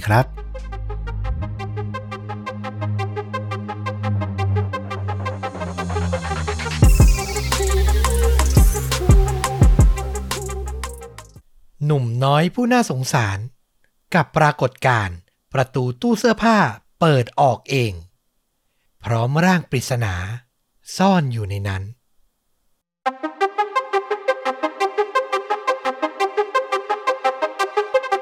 สวัสดีครับสวัสดีครับเรื่องจริงยิ่งกว่าหนังพอดแคสต์จากช่องชวนดูดะอยู่กับต้อมครับแล้วก็ฟลุ๊กครับกับ1เรื่องจริงสุดเข้มข้นจนถูกนำไปสร้างเป็นภาพยนตร์นะครับผมวันนี้ต้องบอกว่าเรื่องราวของผมเนี่ยเกริ่นได้คำเดียวว่าน่ากลัวมากครับต้องบอกก่อนว่ามันเป็นแนวไหนไอ้คำว่าน่ากลัวเนี่ยของคุณมันมีหลายแบบมากนะนั่นแหละที่ผมอยากจะสื่อคือถ้าผมพูดไปก่อนว่ามันคือประสบการณ์การพบเจอวิญญาณเนี่ยเดี๋ยวหลายๆคนเขาจะหลบหนีไปไม่ฟังไง แต่ผมอ่ะอยากให้คนที่อาจจะไม่ได้ค่อยชอบเรื่องผีสักเท่าไหร่ฟังไงตอนเนี้ยเป็นตอนที่สำหรับคนที่ไม่ชอบหรืออาจจะไม่อยากฟังเรื่องเกี่ยวกับวิญญาณเรื่องของผีแต่ว่าสำหรับกลุ่มเนี้ยน่าสนใจในเรื่องวันนี้ถูกไหมใช่คือมันมีความดาร์กของชีวิตจริงอ่ะมาผสมไงจนผมต้องบอกระดับความรุนแรงไว้ก่อนเป็นเรื่องผีเรื่องแรกนะที่ต้องมีระดับความรุนแรงผมให้ไว้ประมาณ 3.5 ถึง 4 เลยนะถือว่าสูงนะสูงแหละผมว่ามันมีบางบทที่อาจจะกระทบกระเทือนจิตใจได้แต่ว่ายังไงก็ตามอยากให้ทุกคนฟังและช่วยกันวิเคราะห์เพราะพอมันอยู่ในเรื่องจริงยิ่งกว่าหนังอ่ะมันเป็นเรื่องผีที่สร้างที่ทำมาจากชีวิตจริงอ่ะเอาไปทำเป็นภาพยนตร์เอาไปทำเป็นซีรีส์อ่ะผมว่าน่าสนใจจริงๆแล้วคนที่เขาเล่าเขาก็มีตัวตนจริงอ่ะเขาออกหน้ากล้องเลยไงน่าสนใจมากงั้นไปเลยดีกว่าครับผมวันนี้เนี่ยพาฟลุกและคุณผู้ฟังไปทำความรู้จักกับผู้ชายคนหนึ่งเขาชื่อว่าคุณเจสันฮอว์กินส์เขาเนี่ยเป็นชาวอเมริกันนะแล้วก็มีอาชีพเนี่ยจริงๆแล้วอ่ะคือเป็นนักสร้างหนังอ่ะอยู่เบื้องหลังเขียนบทกำกับโปรดิวซ์แล้วไอ้เรื่องราวที่ผมนำมาเล่าวันนี้มาจากเรื่องราวภาพยนตร์ซีรีส์ที่เขาอ่ะเป็นคนเบื้องหลังนี่แหละ แต่เขาอะตัดสินใจออกมาเบื้องหน้าด้วยอะบอกก่อนเลยแล้วกันนั่นก็คือซีรีส์ทาง Netflix เรื่อง Haunted ออกฉายครั้งแรกเนี่ยในปี 2018 ก็คือจะนำเรื่องราวประสบการณ์จริงของบุคคลที่มีตัวตนจริงเนี่ยนะมาถ่ายทอดเหมือนเป็นภาพยนตร์จำลองอะถ้าเป็นบ้านเราก็ย้อนไปไกลหน่อยก็อาจจะแบบชมรมขนหัวลุกอะไรประมาณเนี้ยแต่อันนี้เป็นประสบการณ์จริงแล้วคุณคิดดูคนที่อยู่เบื้องหลังซีรีส์ขอออกมาเล่าตอนแรกของซีซั่นเลยเปิดเผยชีวิตส่วนตัวเลยน่าสนใจมากๆนะครับคุณเจสันเนี่ยเขาบอกว่าชีวิตในวัยเด็กของเขาอ่ะมันไม่ค่อยดีสักเท่าไหร่ย้อนไปตอนนั้นเขาอายุประมาณ8ขวบครอบครัวเนี่ยก็จะมีคุณพ่อแล้วก็คุณแม่แล้วก็ตัวเขาแค่3คนเท่านั้นคุณพ่อเนี่ยมีอาชีพขับรถบรรทุกครับซึ่งไฮไลท์เลยก็คือเขาอ่ะจะอยู่ไม่เป็นหลักเป็นแหล่งคือไม่มีบ้านที่อยู่ประจำอ่ะต้องย้ายเมืองย้ายที่อยู่ตามพ่อแล้วแต่พ่อจะไปขับรถละแวกไหนที่อยู่ประจำของเด็กชายเจสันน่ะในวัยประมาณ8ขวบเนี่ยก็คือตามโรงแรมโมเตลอ่ะนึกภาพเนาะโรงแรมริมถนนเล็กๆถ้าเราดูภาพยนตร์ฮอลลีวูดบ่อยๆก็จะเจอโรงแรมที่มันชอบเกิดเหตุสยองอ่ะที่แบบว่ามีห้องเล็กๆติดๆกันนะครับชั้นเดียว2ชั้นอะไรอย่างเงี้ยนะคุณเจสันใช้ชีวิตอย่างนั้นมาตลอดเลยแต่มันมาถึงจุดเปลี่ยนในวันหนึ่งคือหลังจากเร่ร่อนไปเดินทางไปกับคุณพ่อคุณแม่ไปอยู่ตามโรงแรมได้สักพักมันเกิดเหตุการณ์คือมีผู้ชายคลุ้มคลั่งถือขวานวิ่งออกมาจากห้องอ่ะแล้วก็เอามาไล่จามคนที่อยู่ที่ลานจอดรถสุดท้ายเสียชีวิตไป1คนน่ะจากนั้นน่ะความคลุ้มคลั่งของชายคนนี้ไม่จบลงแค่นั้นเขาหันมามองเห็นห้องที่คุณเจสันเนี่ยอยู่กับพ่อกับแม่เนี่ยเหมือนแง้มประตูแง้มหน้าต่างดูเขาอยู่อ่ะก็เหมือนคลั่งแล้วจะวิ่งเข้ามาทำร้ายอ่ะแล้วพ่อกับแม่ของเจสันน่ะพยายามปิดประตูล็อกประตูและดันเพื่อไม่ให้ชายคนนี้เปิดบุกเข้ามาได้อ่ะโอ้โหแล้วโชคดีที่ระหว่างที่ยื้อยุดฉุดกระชากกันอยู่นั้นน่ะเจ้าหน้าที่มาถึงพอดีแล้วสิ่งที่เกิดขึ้นคือตำรวจวิสามันชายคนนี้ต่อหน้าต่อตาเด็กชาย8ขวบครับโอ้โหคือเอาไม่อยู่แล้วและเขายืนยันนะว่าเขาเคยเจอจริงๆเพราะว่าในซีรีส์เนี่ยมีภาพวาดของเด็ก8ขวบคุณนึกภาพวาดที่แบบน่ารักไม่ได้สมจริงสักเท่าไหร่ของเด็กคนนึงแล้วเป็นภาพผู้ชายถือขวานแล้วอีกด้านนึงเป็นภาพศีรษะผู้หญิงคือเด็กวาดด้วยความอินโนเซนต์วาดจากสิ่งที่จำได้ในสมองคือตอนนั้นเขาจำภาพนั้นได้จริงๆมันติดตาติดจิตใจเขามาตลอดโอ้โหก็เป็นสิ่งที่แย่มากๆนะที่มันสะสมในใจเขาแต่เหตุการณ์นี้ส่งผลดีอย่างหนึ่งคือสุดท้ายพ่อแม่ของเขารู้สึกว่าไม่ได้แล้วให้ลูกเนี่ยเร่ร่อนไปเจออันตรายอย่างนี้ไม่ได้ก็เลยตัดสินใจต้องมีที่อยู่เป็นหลักแหล่งแต่ด้วยความที่รายได้น้อยพวกเขาก็อาศัยอยู่ได้แค่เป็นอพาร์ตเมนต์เล็กๆห้องหนึ่งนะครับในวันที่ย้ายเข้าไปอยู่เนี่ยเจสันจำได้ว่าเพื่อนบ้านมองครอบครัวของเขา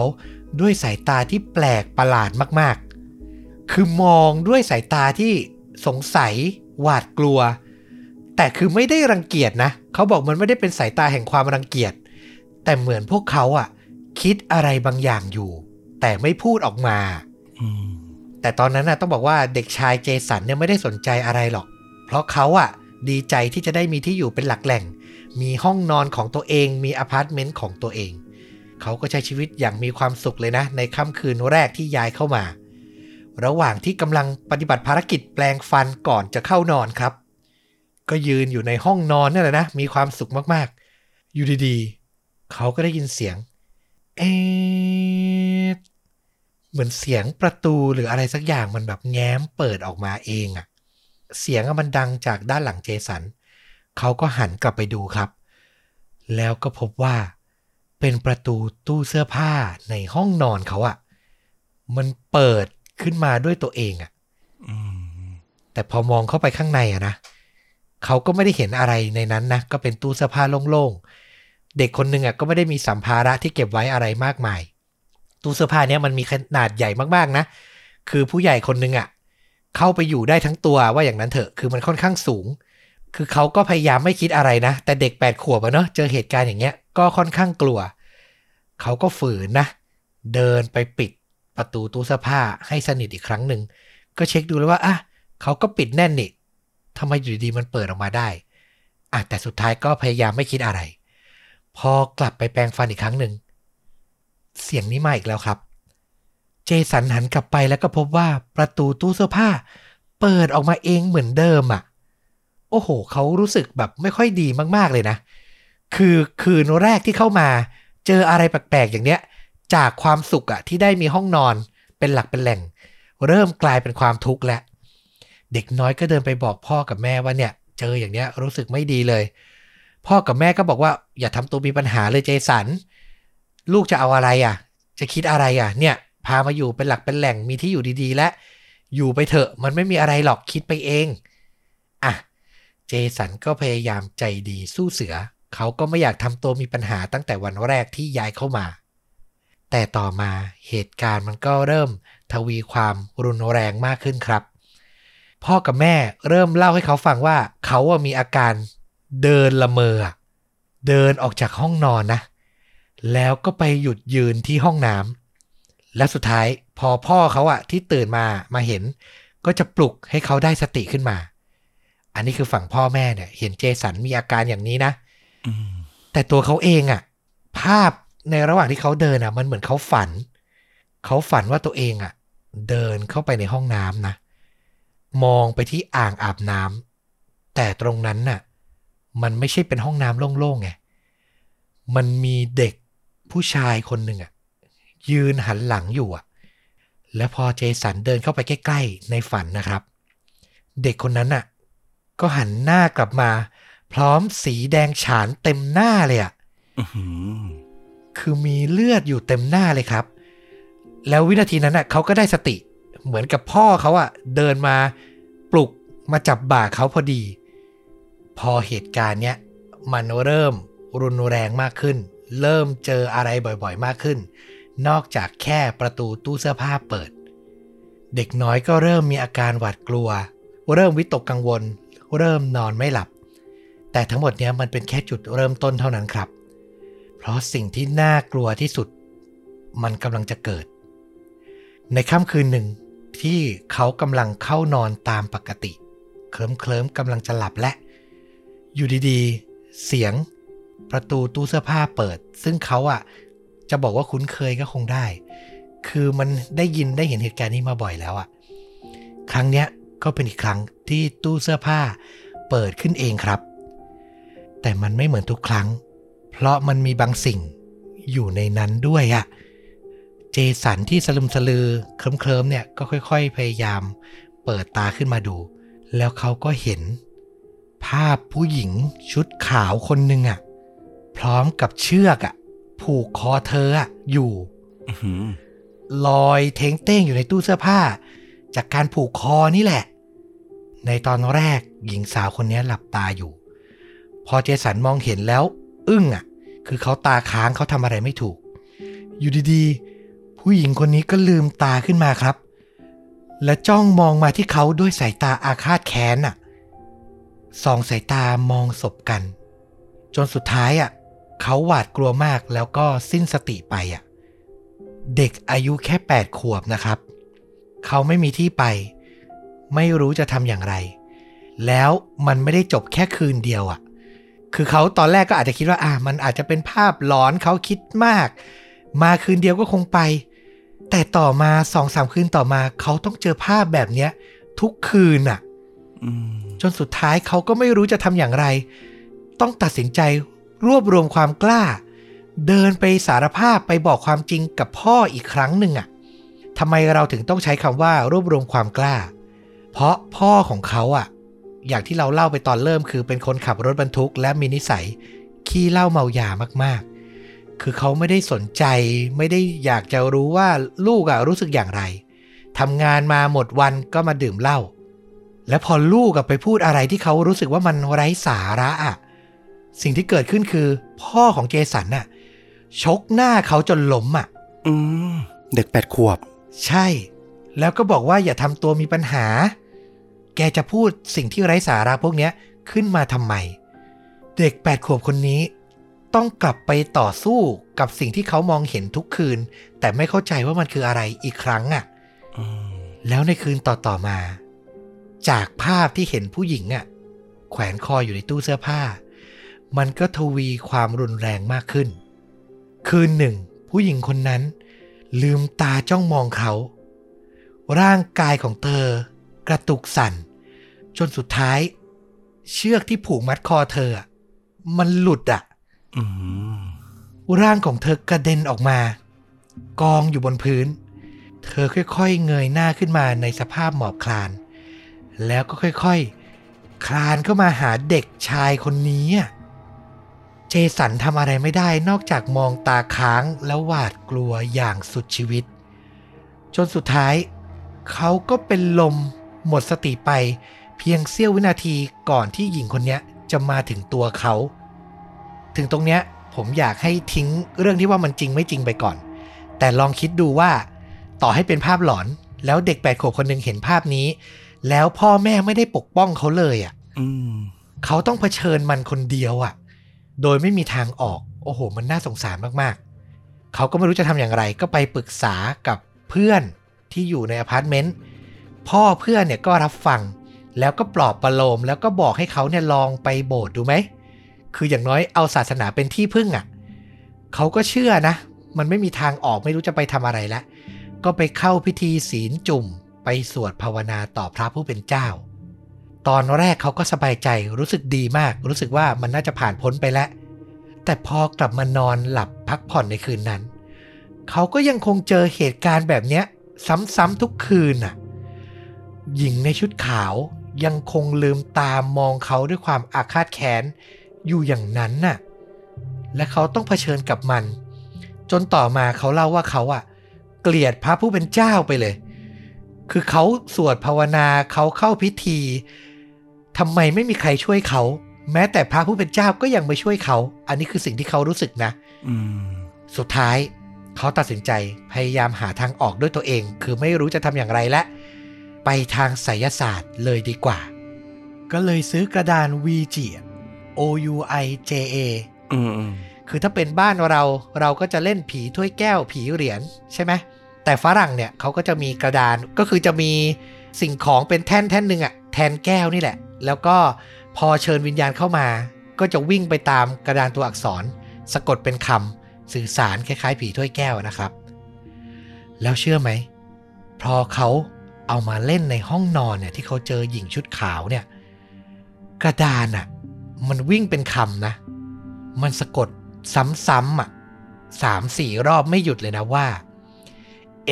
HURTYOU hurt you คือฉันน่ะอยากจะทำร้ายแกอยากจะทำให้แกเจ็บซ้ำๆอย่างเนี้ยโอ้โหเด็กคนหนึ่งคือมันไม่มีเหตุผลเขาไม่รู้ว่าผู้หญิงคนนี้คือใครแต่เขารู้แล้วว่าผู้หญิงคนนี้ไม่หยุดแน่ๆและเขาต้องเจอสิ่งแบบเนี้ยไปเรื่อยๆคือไม่ใช่ว่าเขาอยากเจอไม่ใช่ว่าเขาไม่อยากหลบหนีแต่เขาไม่มีที่ไปอ่ะเด็กวัย8ขวบคนนึงมีที่พักพิงที่เดียวสิ่งที่เขาทำได้มากที่สุดคือเขาก็อาจจะหลบไปนอนบ้านเพื่อนบ้างพยายามกลับบ้านให้ช้าที่สุดบ้างคือทำยังไงก็ได้ให้อยู่ในห้องเนี้ยน้อยที่สุดแต่สุดท้ายเชื่อไหมเขาต้องทนอยู่แบบเนี้ยนานถึง6 ปีเต็มๆอ่ะโอ้โหมันคือ6 ปีที่ไม่ใช่แค่การเผชิญหน้ากับสิ่งเหล่านี้นะมันเจอบ่อยๆมันอาจจะเริ่มคุ้นชินแต่สิ่งที่รับไม่ได้อย่างที่ต้อมพูดเลยก็คือสิ่งที่เขาพูดแล้วไม่มีใครที่จะเชื่อเขาและจะเข้ามาปกป้องเขาอะโอ้โหอันนี้มันแบบโดดเดี่ยวว้าเหวแล้วก็ต้องเผชิญหน้าเพียงลำพังมันโหดร้ายมากนะใช่ผ่านไป6 ปีเจสันอายุ14แล้วสภาพจิตใจเขาต้องบอกว่าแย่มากๆกลางคืนเนี่ยนอนไม่ค่อยหลับเลยหลับน้อยมากเขาก็ยังคงต้องมาเจอหญิงชุดขาวในตู้เสื้อผ้าอยู่ตลอดทุกอย่างมันไม่เคยดีขึ้นเลยครับสำหรับเขาแล้วที่สำคัญมันเริ่มเหตุการณ์ที่หนักขึ้นกว่านั้นไปอีกคือในวันหนึ่งอ่ะเขาอ่ะอาบน้ำทอดอารมณ์สบายใจอยู่นะในอ่างอาบน้ำเนี่ยในห้องน้ำที่บ้านที่อพาร์ตเมนต์เนี่ยระหว่างที่กำลังห ตาชิวๆอยู่นั้นพอวักน้ำมาล้างหน้าเขาก็ต้องตกใจว่าในน้ำมันมีของเหลวสีแดงผสมอยู่พูดง่ายๆคือมันเหมือนเลือดนั่นแหละแต่มันไม่รู้ว่ามาจากไหนอยู่ดีๆมันมาแบบเปื้อนตัวเปื้อนหน้าเขาเต็มไปหมดเลยเขาก็ร้องเรียกแม่ให้มาดูนะแม่ก็มาเจอก็เห็นว่ามันมีอยู่เหมือนกันแต่สิ่งที่แม่ทำคือเธอหาผ้ามาเช็ดไอ้ของเหลวสีแดงเนี้ยเงียบๆไม่พูดอะไรกับเขาเลยพอเช็ดทำความสะอาดอ่างน้ำทำความสะอาดพื้นเสร็จเธอก็หันมามองลูกชายด้วยสายตาเหมือนแบบสงสารแหละแต่ก็ทำอะไรไม่ได้แล้วก็ไม่พูดเหตุผลอะไรใดๆกับลูกเลยคือเหมือนอยากให้ลูกทำเหมือนไม่มีอะไรเกิดขึ้นเหมือนให้มันผ่านไปซึ่งเจสันก็ทำได้แค่นั้นเขาก็ต้องปล่อยผ่านมันเหมือนเดิมคือเขาก็บอกว่าวินาทีนั้นนอกจากตัวเขาไม่มีทางเลือกพ่อแม่เขาก็ไม่มีทางเลือกเช่นกันเป็นคนรายได้น้อยไม่ได้มีเงินพอที่จะไปพักอยู่ที่อื่นจนกระทั่งผ่านไปอีกสักพักไม่ถึงปีนะสุดท้ายแล้วพ่อและแม่ก็เก็บหอมรอมริบได้จำนวนหนึ่งแล้วเหตุผลอีกอย่างหนึ่งก็คือแม่ของเขาตั้งท้องน้องชายของเขาครอบครัวก็เลยตัดสินใจจะย้ายรัฐครับคราวนี้จะเป็นบ้านและอยู่เป็นหลักเป็นแหล่งมีอาณาเขตที่มากขึ้นสบายใจขึ้นเด็กชายเจสันวัย14สบายใจและดีใจที่สุดในชีวิตครับเขาคิดว่าจะหลุดพ้นแล้วออกจากที่นี่ไปไม่ต้องเจอตู้เสื้อผ้านี้อีกแล้วไม่ต้องเจอหญิงชุดขาวคนนี้อีกแล้วก็เก็บของด้วยความสบายใจเลยแต่ในวินาทีที่เขาเดินลงมาชั้นล่างเนาะก็เห็นพ่อแม่เนี่ยกำลังพูดคุยกับช่างประจำอาคารประจำอพาร์ตเมนต์อยู่ประโยคที่เขาได้ยินมันทำให้เขาอึ้งไปเลยช่างคนนั้นพูดกับพ่อแม่เขาว่าไม่น่าเชื่อเลยเนาะผมคิดไม่ถึงเลยว่าพวกคุณจะอยู่มาได้นานขนาดนี้เจสันได้ยินคำเนี้ยก็เดินไปถามช่างคนนี้ต่อหน้าพ่อแม่เลยว่าคุณหมายความว่าไงมันเกิดอะไรขึ้นมันมีเรื่องราวอะไรสุดท้ายเหมือนจะย้ายออกแล้วช่างคนนี้แล้วก็พ่อแม่ก็เลยเล่าให้เจสันฟังว่าก่อนหน้าที่เขาจะย้ายเข้ามาเมื่อ6 ปีก่อนนะเพียงสัปดาห์เดียวสิ่งที่เกิดขึ้นในห้องนั้นคือมีแม่คนหนึ่งครับเธอมีลูกชายคนหนึ่งแล้วก็ลูกสาวอีกคนหนึ่งอายุเด็กมากลูกชายเนี่ยเท่าที่เราจำได้จำไม่ผิดนะไม่เกิน5 ขวบส่วนลูกสาวเนี่ยประมาณ2 ขวบเท่านั้นคุณแม่น่ะเกิดคลั่งแล้วจับลูกทั้ง2 คนน่ะกดหัวลงในอ่างน้ำจนเสียชีวิตทั้งคู่และจากนั้นเธอก็เดินเข้าไปในตู้เสื้อผ้านำเชือกมาผูกคอตายครับแล้วร่างของทั้งหมดถูกทิ้งไว้ระยะใหญ่ๆเลยกว่าสามีหัวหน้าครอบครัวของบ้านนั้นจะเดินทางกลับมาจากทำงานแล้วก็มาเจอในที่สุดมันดูเหมือนเรื่องเล่าเรื่องสมมุติมากๆอันนี้เราแวะนิดนึงพอดูซีรีส์เรื่องนี้เสร็จแล้วก็ไปดูข้อมูลใน IMDb แล้วมีเหมือนคนที่เขาดูซีรีส์แล้วเขาไปค้นข้อมูลมาแปะข่าวหนึ่งมันมีเรื่องราวจริงๆเกิดขึ้นในรัฐเนี้ยที่เกิดเหตุจริงๆมีชื่อของแม่ชื่อของลูกอายุเป็นรายละเอียดพาดหัวข่าวจริงๆเกิดขึ้นโอ้โหเหมือนจะเป็นการยืนยันว่าสิ่งที่เจสันเขาเล่ามันเป็นเรื่องจริงแต่เราก็ยังไม่ได้เช็คแหล่งอ้างอิงที่มาที่ชัดเจนนะก็ขอไม่สรุปคือใครจะฟังเป็นเรื่องเล่าก็ได้นะครับเพราะอย่างที่เราเน้นย้ำไปสม่ำเสมอคือเรื่องผีมันยืนยันข้อมูลชัดเจน 100% ไม่ได้หรอกมันเป็นประสบการณ์ของคนคนหนึ่งแต่เรื่องนี้มันพิเศษอย่างที่เราบอกไปคือคนที่เขาเจอเขากล้าที่จะเปิดหน้าออกมายืนยันออกมาแล้วเขาก็ยืนยันว่าเนี่ยเขาเจอจริงๆมีตัวตนจริงพอเจสันรู้อย่างนั้นเขาบอกว่าสิ่งนี้มันกัดกินหัวใจเขายิ่งกว่าการที่เขาเจออะไรน่ากลัวมาตลอด6 ปีอีกนะคือเขารู้วันนั้นว่าพ่อแม่รู้เรื่องนี้มาตลอดเพื่อนบ้านรู้เรื่องนี้มาตลอดเพื่อนสนิทเขารู้เรื่องนี้มาตลอดแต่ทุกคนไม่มีใครพูดกับเขาเลยทุกคนคิดแค่ว่าอยากจะให้อดทนอยู่ที่เนี่ยไปเรื่อยๆเพราะมันไม่มีที่ไปแล้วสิ่งที่เขาเผชิญมาเพียงลำพังทำไมทุกคนทำเหมือนไม่เข้าใจเขา ทำไมทุกคนผลักเขาออกไปอ่ะโอ้โหอันนี้คือสิ่งที่โหดร้ายมากจริงๆนะอย่างไรก็ตามสุดท้ายอ่ะวันเวลามันก็เยียวยาเขาได้พอเขาย้ายมาอยู่บ้านหลังใหม่มีอาณาเขตกว้างขวางขึ้นมีสนามหญ้าหลังบ้านทำความรู้จักกับเพื่อนละแวกบ้านไปเรียนหนังสือได้ปั่นจักรยานทอดอารมณ์ตามประสาเด็กวัยรุ่นนะเนาะความสบายใจพวกเนี้ยมันก็ทำให้เขาอะลบเลือนเรื่องราวความเจ็บปวดในวัยเด็กไปได้บ้างเขาคิดว่าเขาหลุดพ้นมาแล้วครับใช้ชีวิตมาต่อได้ประมาณ 5-6 เดือนในคืนหนึ่งระหว่างที่กำลังขี่จักรยานเล่นในช่วงหัวค่ำกับเพื่อนสนิทเขาก็ขี่ไปตามละแวกบ้านนี่แหละก็นึกภาพบ้านที่ต่างประเทศที่จะมีสนามหญ้ามีบ้านตั้งติดกันเป็นละแวกที่ผู้คนอาจจะไม่ได้ใช้ความเร็วรถมากนักเพราะว่าเป็นแหล่งชุมชนนะครับระหว่างที่ปั่นจักรยานไปนั้นสายตาเขาอะมองไปที่ข้างทางและภาพที่ปรากฏก็ทำให้เขาอะไม่สามารถละสายตาจากมันได้เพราะมันคือภาพของผู้หญิงใส่ชุดสีขาวพร้อมสายตาอาฆาตคู่เดิมอะและถ้าจ้องมองไปที่คอเนี่ยจะเห็นเลยว่าคอของเธอยังมีเชือกผูกอยู่เลยอะเธอไม่ได้อยู่แค่ในตู้เสื้อผ้าครับเธอปรากฏกายอยู่ริมทางที่เจสันปั่นจักรยานผ่านสายตาสองสายตาจ้องมองกันด้วยความน่ากลัวและอีกมุมหนึ่งมันก็คือความคุ้นเคยเจสันไม่สามารถละสายตาไปได้โลกของเขามันหยุดหมุนไปชั่วขณะหนึ่งอะเขาไม่ได้ยินแม้แต่เสียงที่เพื่อนของเขาซึ่งปั่นจักรยานตามหลังพยายามตะโกนบอกเขาว่าเจสันหยุดรถหยุดปั่นเพราะวินาทีนั้นน่ะจักรยานของเขาอ่ะมันไปถึงบริเวณสี่แยกแต่เขาไม่ได้มองทางเลยและไม่เห็นเลยว่ารถยนต์พุ่งเข้าชนเขาอย่างจังเลยครับตัวของเจสันเนี่ยกระเด้งขึ้นไปติดอยู่บริเวณกระจกหน้ารถแล้วก็ตกลงมา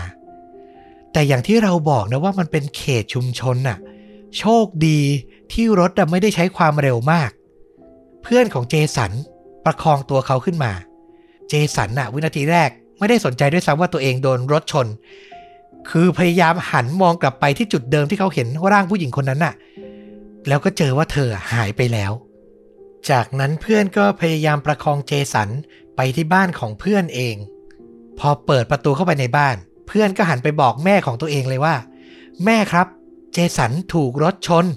เราต้องรีบไปส่งเขาที่โรงพยาบาลนะหรือไม่งั้นก็รีบเรียกรถโรงพยาบาลเร็วแต่ภาพที่ทั้งเพื่อนเจสันและเจสันมองแม่ของเพื่อนไปอ่ะมันกลับหน้าขนลุกคูณ2อ่ะคือแม่ของเพื่อนเจสันอ่ะเหมือนไม่ได้ตอบรับเสียงพูดจากลูกตัวเองเลยสายตาเธอไม่แม้แต่จะมองเด็กทั้งสองคนนี้ด้วยซ้ำแต่มองตรงไปที่กระจกหน้าต่างบ้านอ่ะเหมือนเมื่อมองออกไปตรงๆมองออกไปข้างนอกไม่รู้สึกอะไรแล้วในช่วงวินาทีหนึ่งระหว่างที่ทั้งเพื่อนและเจสันยังตื่นตะลึงอยู่นั้นแม่ของเพื่อนก็หันมาเธอจ้องมองเจสันมาด้วยสายตาอาฆาตมันเป็นสายตาดวงเดิมที่เขาคุ้นเคยอ่ะแล้วอยู่ดีๆแม่ก็ลุกขึ้นมาชี้หน้าเจสันแล้วก็พูดว่าแกต้องตายไปแล้วนี่ทำไมแกยังอยู่ที่นี่คือวินาทีนั้นน่ะเจสันเชื่อว่าตรงนั้นน่ะไม่ใช่แม่ของเพื่อนแต่คือผู้หญิงชุดขาวที่ยืนพูดกับเขาอยู่โอ้โหคือเด็กคนนึงเหมือนตัวเองจะหลุดพ้นแล้วแต่มาเจออะไรซ้ำๆแบบเนี้ยคือเหมือนจิตใจเขาจากที่ขึ้นมาแล้วดีขึ้นแล้วมันดำดิ่งลงไปอีกครั้งหลังผ่านเหตุการณ์ในวันนั้นไปสุดท้ายเขาคิดแล้วว่าโอ้โหตอนเนี้ยผู้หญิงคนเนี้ยไม่ได้แค่รังควานเขาแล้วแต่สามารถรังควานคนรอบตัวเขาได้อีกด้วยเจสันบอกว่าตอนนั้นเขาคิดว่าถ้าอยู่ต่อพ่อแม่ก็ไม่เชื่อเขาและสักวันหนึ่งพ่อแม่อาจจะได้รับอันตรายจากสิ่งที่มันไล่ตามเขาอยู่ก็ได้เด็กน้อยอายุ 14-15 ตัดสินใจจับไปใช้ชีวิตเพียงลำพังครับเขาหนีออกจากบ้านคือจะใช้คำว่าเขาหนีสาวชุดขาวคนนี้ก็ได้เจสันเล่าว่าเขาก็ใช้ชีวิตเร่ร่อนเลยนะ จรจัดเลยแหละถ้ามีโอกาสได้ทำงานชั่วคราวอะไรที่จะเป็นรายได้มาเลี้ยงชีวิตเด็กคนหนึ่งได้เขาก็จะทำแต่เขาตั้งเป้าหมายว่าเขาจะไม่พยายามค้างคืนที่ไหนเกิน1คืนคือมันคือคอนเซปต์ความตั้งใจว่าเขาจะไม่ให้ผีชุดขาวคนเนี้ยตามเขาเจออ่ะคือในซีรีส์ก็มีการถามนะว่าเขาคิดไหมว่าทำไมผู้หญิงคนนี้ต้องตามเขาเจสันก็วิเคราะห์ประมาณว่าอาจจะเป็นเพราะเธอเนี่ยมองเห็นเขามาตั้งแต่วัยเด็กแล้วก็คิดว่าเขาอ่ะเป็นลูกอีกคนนึงหรือเปล่าก็เลยอยากจะทำอะไรที่เหมือนที่เธอทำกับลูกตัวเองก็เป็นไปได้อันนี้คือที่เขาวิเคราะห์ผ่านไป 2-3 ปีจนในที่สุดพอเดินทางร่อนเร่ไปที่เมืองหนึ่งมันเหมือนเขาจะเริ่มตั้งหลักได้เขาเจอผู้หญิงที่เขาตกหลุมรักสารสัมพันธ์กันตัดสินใจกัดฟันเอาล่ะปักหลักที่เมืองนี้แหละทำงานมีอาชีพมีบ้านแล้วแฟนของเขาก็ให้กำเนิดลูกสาวคนหนึ่งอย่างที่บอกเหตุการณ์มันผ่านไป 2-3 ปีแล้วคือเขาก็ยังเป็นวัยรุ่นอยู่แต่เขารู้สึกว่าตั้งหลักได้แล้วเขาเชื่อว่าสาวชุดขาวไม่น่าจะตามเขาเจอแล้วตอนนั้นเจสันทำงานเป็นพ่อครัวเป็นเหมือนพนักงานทอดอาหารอะเฟรนช์ฟรายอะไรแบบเนี้ยที่ตามลานโบลิ่งอะแห่งหนึ่งเขาอาจจะคิดว่าเขาหลุดพ้นแล้วแต่มันไม่จริงอะครับคืนหนึ่งหลังจากเลิกกะออกจากที่ทำงานมากลางดึกสายตาเขาอะมองไปที่ลานจอดรถของลานโบลิ่งแห่งเนี้ยในความมืดมิดและเขาก็เห็นร่างตะคุ่มร่างหนึ่งตอนแรกอ่ะเขามองไม่ชัดว่ามันคืออะไรแต่พอตั้งใจมองจริงๆเขาก็เห็นชายผ้าสีขาวที่ปลิวสวัยเขาจำได้ว่านี่คือหญิงชุดขาวที่จ้องมองเขามาด้วยสายตาอาฆาตเหมือนเดิมวินาทีนั้นทั้งหมดที่เขาเจอมาเขารู้สึกว่าตัวเองไม่ไหวแล้วหูของเขาอื้ออึงสมองของเขาเบลอเขาตกใจหวาดกลัวจ้องมองค้างก่อนจะค่อยๆหมดสติไปที่หน้าประตูที่ทำงานของเขาเลยครับเขาหมดสติไปนานเท่าไหร่ไม่รู้นะแต่สุดท้ายอ่ะเขารู้ตัวตื่นขึ้นมาอีกทีอยู่ที่โรงพยาบาลอ่ะใบหน้าที่เขาเจอเป็นใบหน้าของแพทย์คนหนึ่งบอกกับเขาว่า Welcome back อ่ะคือยินดีด้วยที่คุณได้กลับมามีชีวิตอีกครั้งเจสันน่ะหยุดหายใจไปหลายนาทีเลยหมอต้องใช้เครื่องปั๊มหัวใจให้เขาอ่ะกลับมามีชีวิตอีกครั้งหนึ่งแต่หมอก็หาสาเหตุที่เขาเกิดอาการนี้ได้ไม่แน่ชัดนะบอกแค่ร่างกายของเขาว่ามันอ่อนเพลียมากและเหมือนจะขาดน้ำอย่างรุนแรงอ่ะจนร่างกายมันรับไม่ไหวแล้วก็หมดสติหมดลมหายใจไปแต่สุดท้ายเขาก็ได้กลับมาในความโชคร้ายในความเฉียดตายมันมีความน่ายินดีอย่างหนึ่งคือวินาทีที่เขาลืมตากลับมาเขารู้สึกว่าเขาโล่งเหมือนมันไม่มีใครอ่ะที่จะตามรังควานเขาได้อีกแล้วคือก่อนหน้านี้ตั้งแต่8ขวบเป็นต้นมาเขารู้สึกตลอดว่ามีใครตามเขาอยู่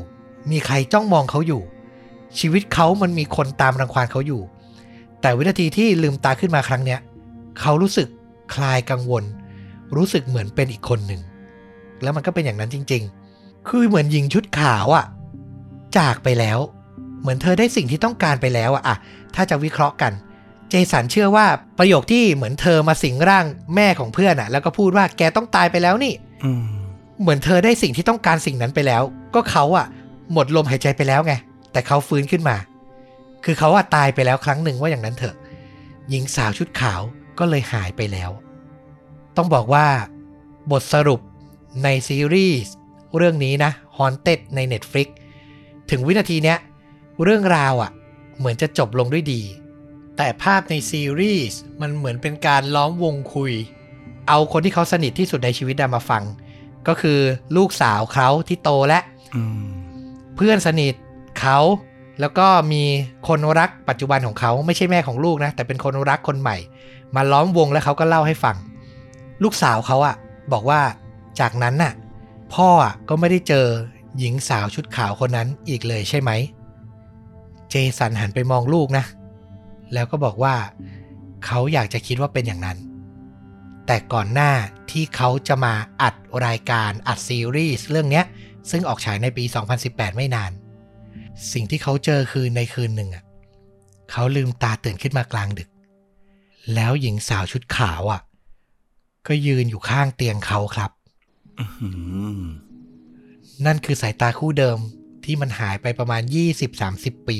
จนเขาโตขึ้นมาแล้วเธอยังคงมองเขาอยู่ด้วยความอาฆาตแค้นและเนี่ยคือสาเหตุที่ทำให้เขาตัดสินใจมาถ่ายทอดเรื่องจริงในชีวิตเรื่องนี้ออกมาเพราะเขาไม่รู้ว่าต่อไปเขาจะเจอหญิงชุดขาวคนนี้อีกหรือไม่หรือเขาจะเจอเหตุการณ์อะไรที่ทำให้เขาอาจจะต้องจากลาโลกนี้ไปหรือเปล่าคือผมเล่าอาจจะได้อารมณ์ประมาณหนึ่งแต่ถ้าใครนะมีโอกาสไปดูซีรีส์เรื่องนี้นะ Haunted ซีซั่น1เอพิโซดที่1เลยสายตาที่เขาเล่าน้ำตาของลูกสาวเขาอย่างหลังจากได้ฟังประโยคเนี้ย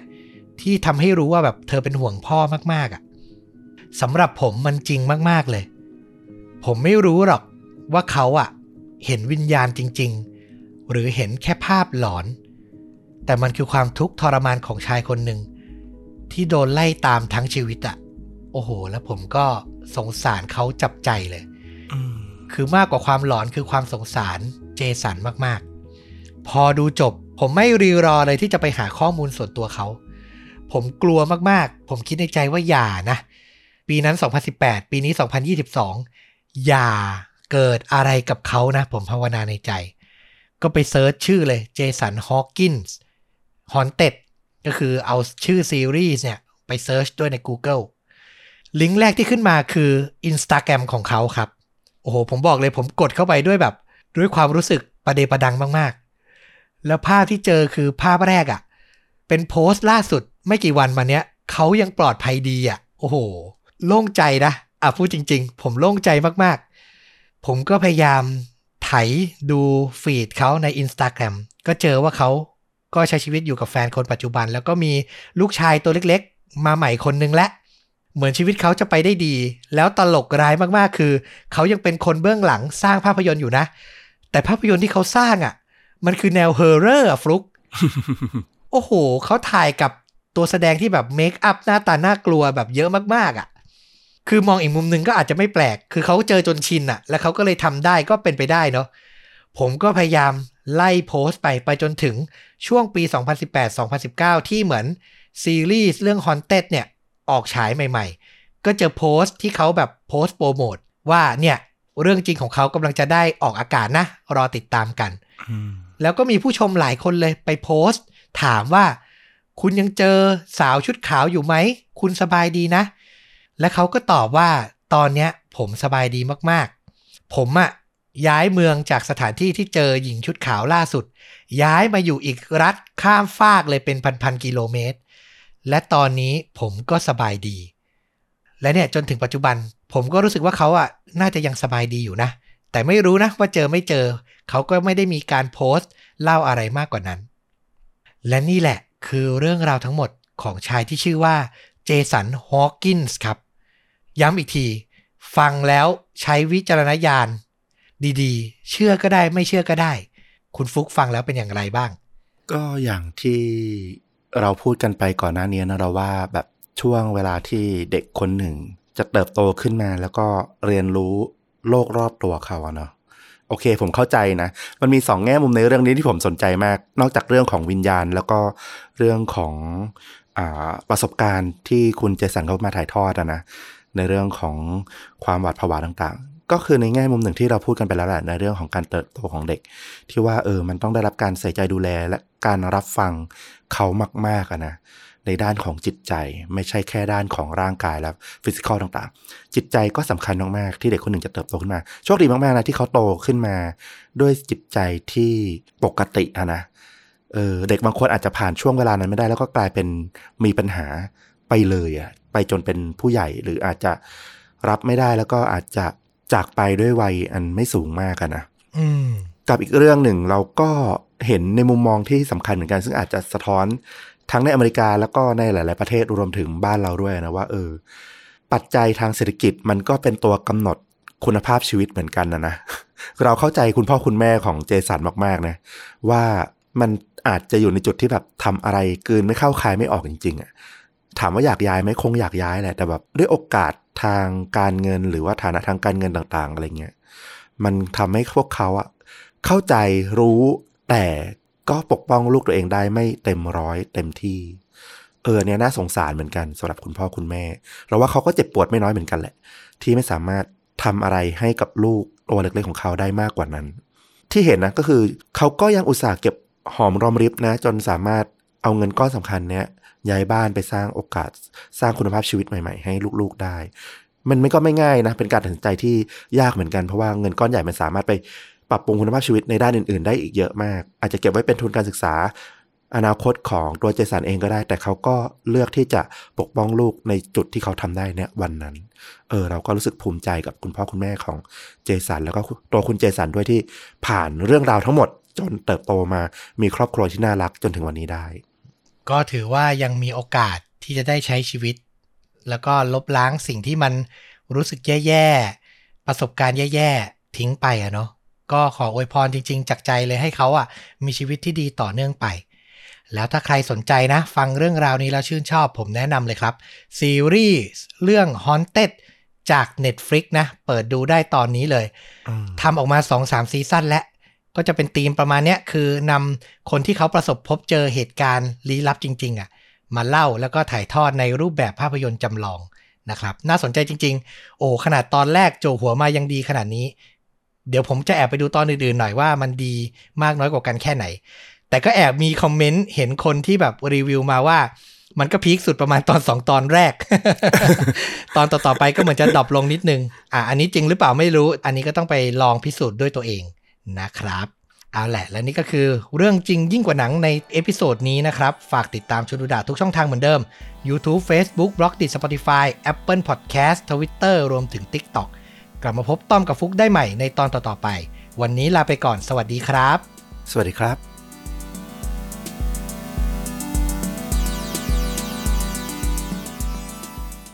จากศพที่ถูกตำรวจรีบฟันธงว่าฆ่าตัวตายในตอนแรกกลายเป็นเรื่องเช้าที่สั่นสะเทือนอินเดียและเรียงรายโดยชื่อผู้เสียชีวิตที่ตายอย่างแปลกประหลาด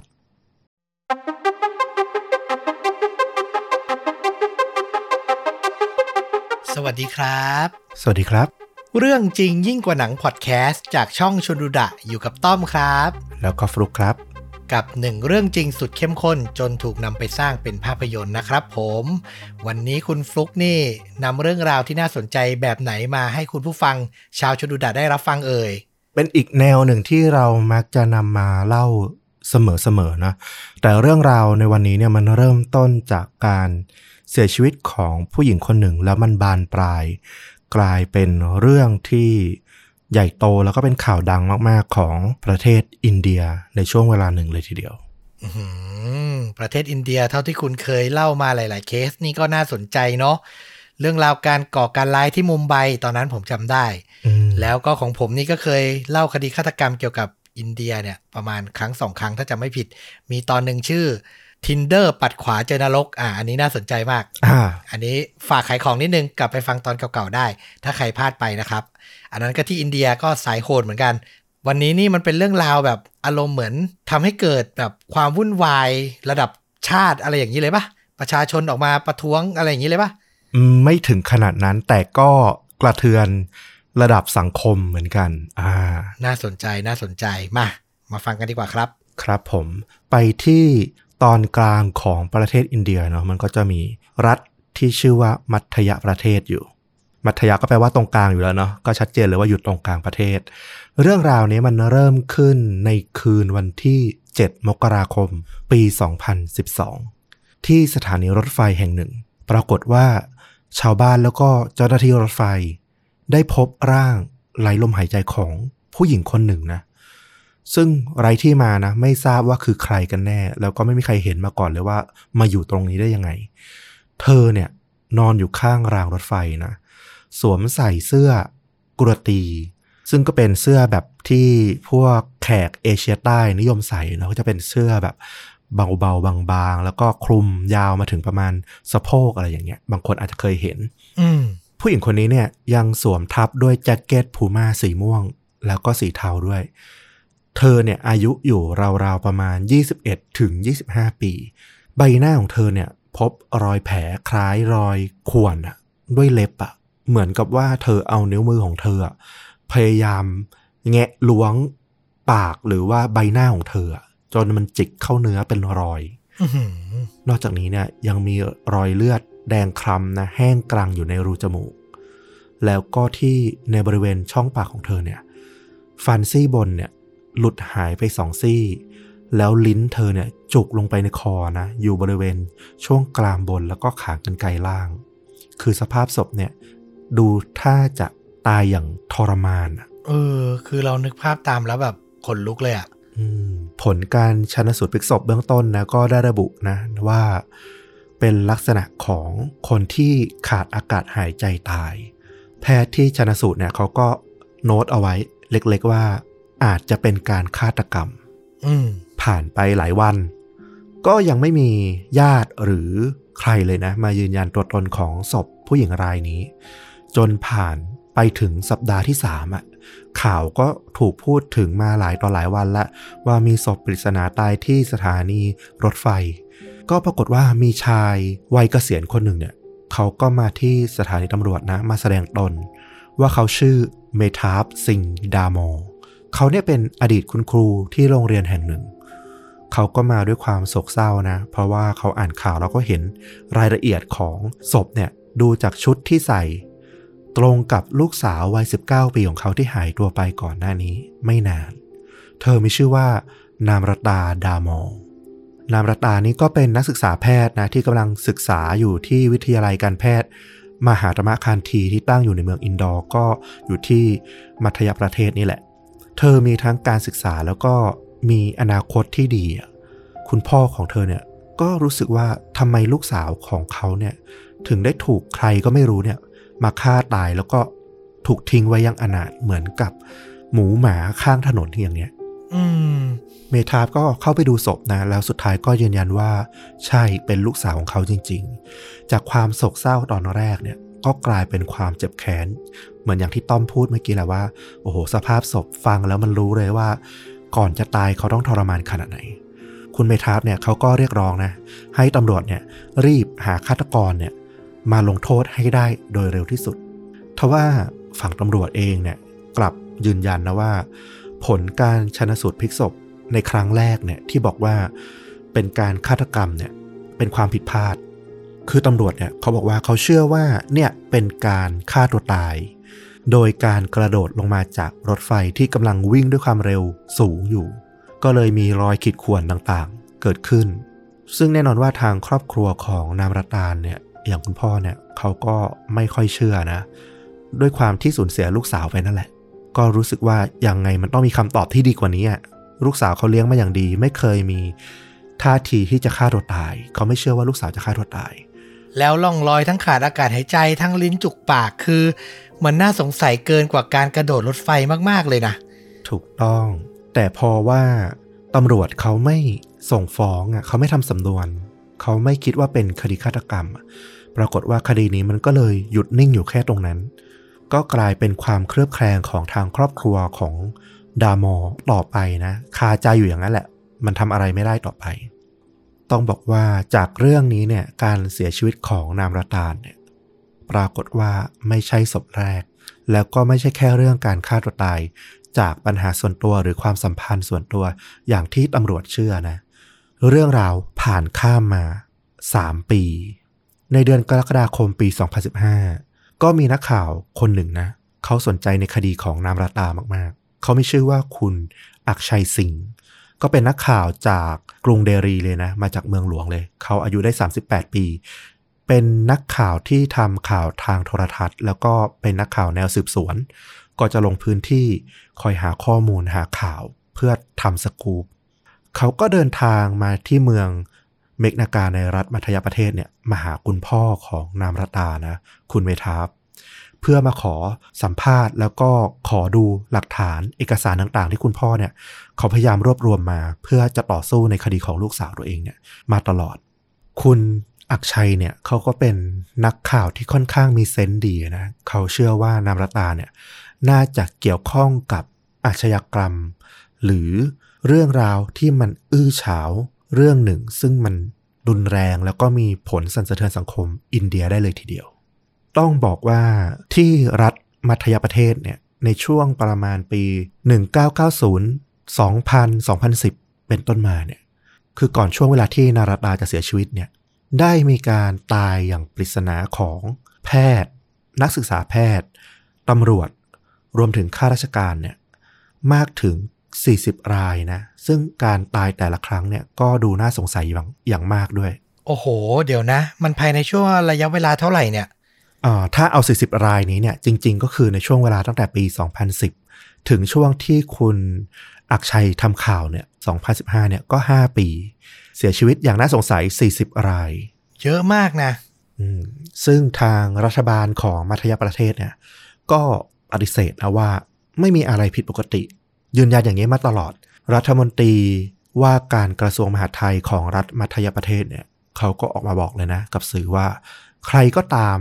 ถ้ามันเกิดมามันก็ต้องตายในสักวันหนึ่งทางนั้นแหละคือพูดอย่างนี้นะว่าเพื่อสยบข่าวลือข่าวซุบซิบต่างๆว่ามันเกิดอะไรขึ้นมีการตายอย่างผิดปกติของข้าราชการหลายๆคนเขาก็พยายามยืนยันว่าไม่มีอะไรผิดปกติหรอกทุกคนก็ตายตามปกตินั่นแหละแต่กับตัวคุณอักชัยที่เป็นนักข่าวเนี่ยเขาก็สังเกตอาการนะว่าทางพวกผู้หลักผู้ใหญ่ของรัฐมัธยประเทศเนี่ยดูมีอาการร้อนรนเหมือนกินปูนร้อนท้องเนาะอยู่ไม่นิ่งเท่าไหร่เขาก็เลยคิดว่าบางทีเนี่ยคดีของนามรัตนาเนี่ยที่ถูกตำรวจปิดคดีอย่างรวดเร็วเนี่ยอาจจะเป็นกุญแจสำคัญบางอย่างที่เชื่อมโยงกับการตายของคนมากมายหลายๆคนก่อนหน้านี้ก็ได้แล้วเขาก็ไปพบความเชื่อมโยงเรื่องหนึ่งว่าในแต่ละรายที่เสียชีวิตกันไปเนี่ยรวมถึงนามรัตนาด้วยเนี่ยไปพัวพันเกี่ยวกับเรื่องหนึ่งนั่นก็คือกระบวนการสอบเข้ารับราชการที่จัดขึ้นโดยหน่วยงานกลางของรัฐมัธยประเทศที่ชื่อว่าเวียกปัมซึ่งจริงๆมีชื่อเต็มว่าเว็บไซต์ปริชามันดันนะอันนี้เราขอโทษว่าถ้าออกเสียงไม่ถูกต้องเป๊ะนะเราพยายามถอดเสียงเท่าที่จะทำได้ละซึ่งมันก็เป็นภาษาฮินดีที่มันแปลว่าคณะกรรมการการสอบวิชาชีพนั่นแหละคุณอักชัยเนี่ยเขาก็เชื่อว่ามันเป็นเวลาน่าจะ5ปีหรือมากกว่า10ปีมาละที่มีการทุจริตในการสอบเกิดขึ้นในรัฐมัธยประเทศเขามีเสียงเล่าลือกันอยู่มาตลอดเลยว่ามีชายหนุ่มแล้วก็หญิงสาวเนี่ยจำนวนหลายพันคนในรัฐมัธยประเทศเนี่ยต้องจ่ายค่าสินบนเนี่ยรวมกันมูลค่ากว่าหลายร้อยล้านบาทนะให้กับพวกคนที่มีสีมีเส้นมีบทบาทอยู่ในคณะกรรมการการสอบเวียกปัมเนี่ยซึ่งพวกนี้เนี่ยเป็นคนที่มีหน้าที่คุมสอบที่จัดขึ้นของทางการเป็นหน่วยงานของรัฐหนึ่งถ้าเปรียบเทียบกับของไทยเนี่ยต้องบอกว่ามันเป็นลักษณะที่ผสมระหว่างกพ.สำนักงานคณะกรรมการข้าราชการพลเรือนที่หลายๆคนก็ไปสอบเพื่อใช้ยื่นคะแนนสมัครสอบราชการเนี่ยนะภาคก.ภาคข.นะถูกต้องผสมกับอีกหน่วยงานหนึ่งนั่นก็คือทปอ.ที่ประชุมอธิการบดีแห่งประเทศไทยที่จัดสอบ TCAS หรือก่อนหน้านี้ Admission ต่างๆเนี่ยก็คือมันมีส่วนผสมของ2หน่วยงานนี้อยู่เป็นเวียกปัมเพราะว่าเวียกปัมเนี่ยคณะกรรมการชุดนี้เนี่ยเขาจะทำหน้าที่สอบเพื่อรับบุคคลเข้ารับราชการสำคัญหน่วยงานต่างๆเนี่ยในรัฐมัธยประเทศรวมถึงยังควบคุมการสอบรับเข้าพวกวิทยาลัยการแพทย์ซึ่งเป็นสาขาอาชีพในฝันของเด็กส่วนใหญ่ในอินเดียอยู่ละเรียกว่าเป็นบ่อเงินบ่อทองเลยทีเดียวสำหรับการสอบของเวียกปัมนี้มันก็เลยเปิดช่องให้มีคนเนี่ยคิดหากำไรหาช่องโหว่ในการโกงข้อสอบเวียกปัมเนี่ยมาตลอดทุกปีสอบเข้าข้าราชการกับสอบเข้าเป็นแพทย์โดยหน่วยงานเดียวโอ้โหมองอีกมุมนึงนี่คือขุมทองของการคอร์รัปชันเลยถูกต้องเลยก็มีการลือกันนะว่ามันมีการโกงกันเนี่ยในการสอบเนี่ยน่าจะตั้งแต่ปี1995แล้วแต่ว่าทุกครั้งที่มีการจับได้เนี่ยมักจะจับได้พวกผู้สมัครสอบพวกโกงแบบโง่ๆพวกซื่อๆโกงแบบพกฟินหรือแบบ ทำนู่นทำนี่ในการสอบที่มันไม่สุจริตเป็นลักษณะนั้นแต่ไม่เคยมีการสาวถึงพวกเจ้าหน้าที่หรือคนหลักคนใหญ่ที่มีอำนาจหน้าที่สูงกว่านั้นเลยทว่าจุดเปลี่ยนเนี่ยมันเกิดขึ้นในปี2013นะในคืนวันที่6ต่อถึงวันที่7กรกฎาคมได้เกิดเหตุทางตำรวจเนี่ยชุดตำรวจในเมืองอินดอร์เนี่ยเขาได้รับแจ้งแล้วก็ทำการสืบสวนนะรวบรวมหลักฐานกันมาจนบุกเข้าจับกลุ่มคนถึง20คนที่กระจายอยู่ตามโรงแรมต่างๆในเมืองเนี่ยหลายแห่งในช่วง6ถึง7กรกฎาคมเนี่ยมีการสอบสำคัญรับราชการเกิดขึ้นอยู่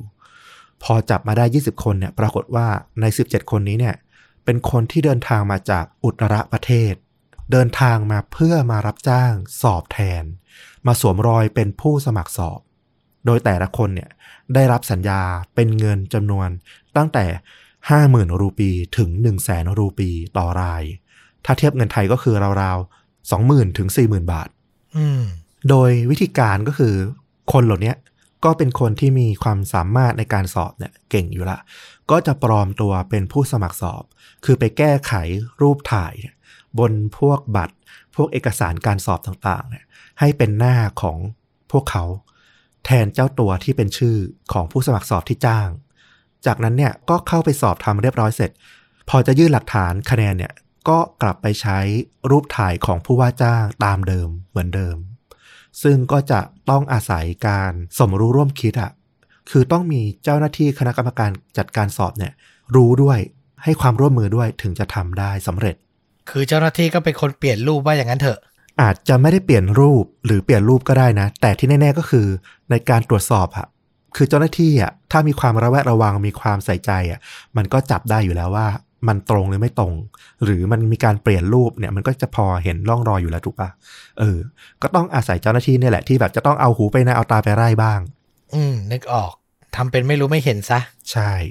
นอกจากนี้เนี่ยเขาบอกว่านอกจากกลโกงในเรื่องของการเปลี่ยนตัวสอบเนี่ยก็ยังมีกลโกงที่ต้องรู้เห็นกับกรรมการคุมสอบเนี่ยอีกหลายรูปแบบเลย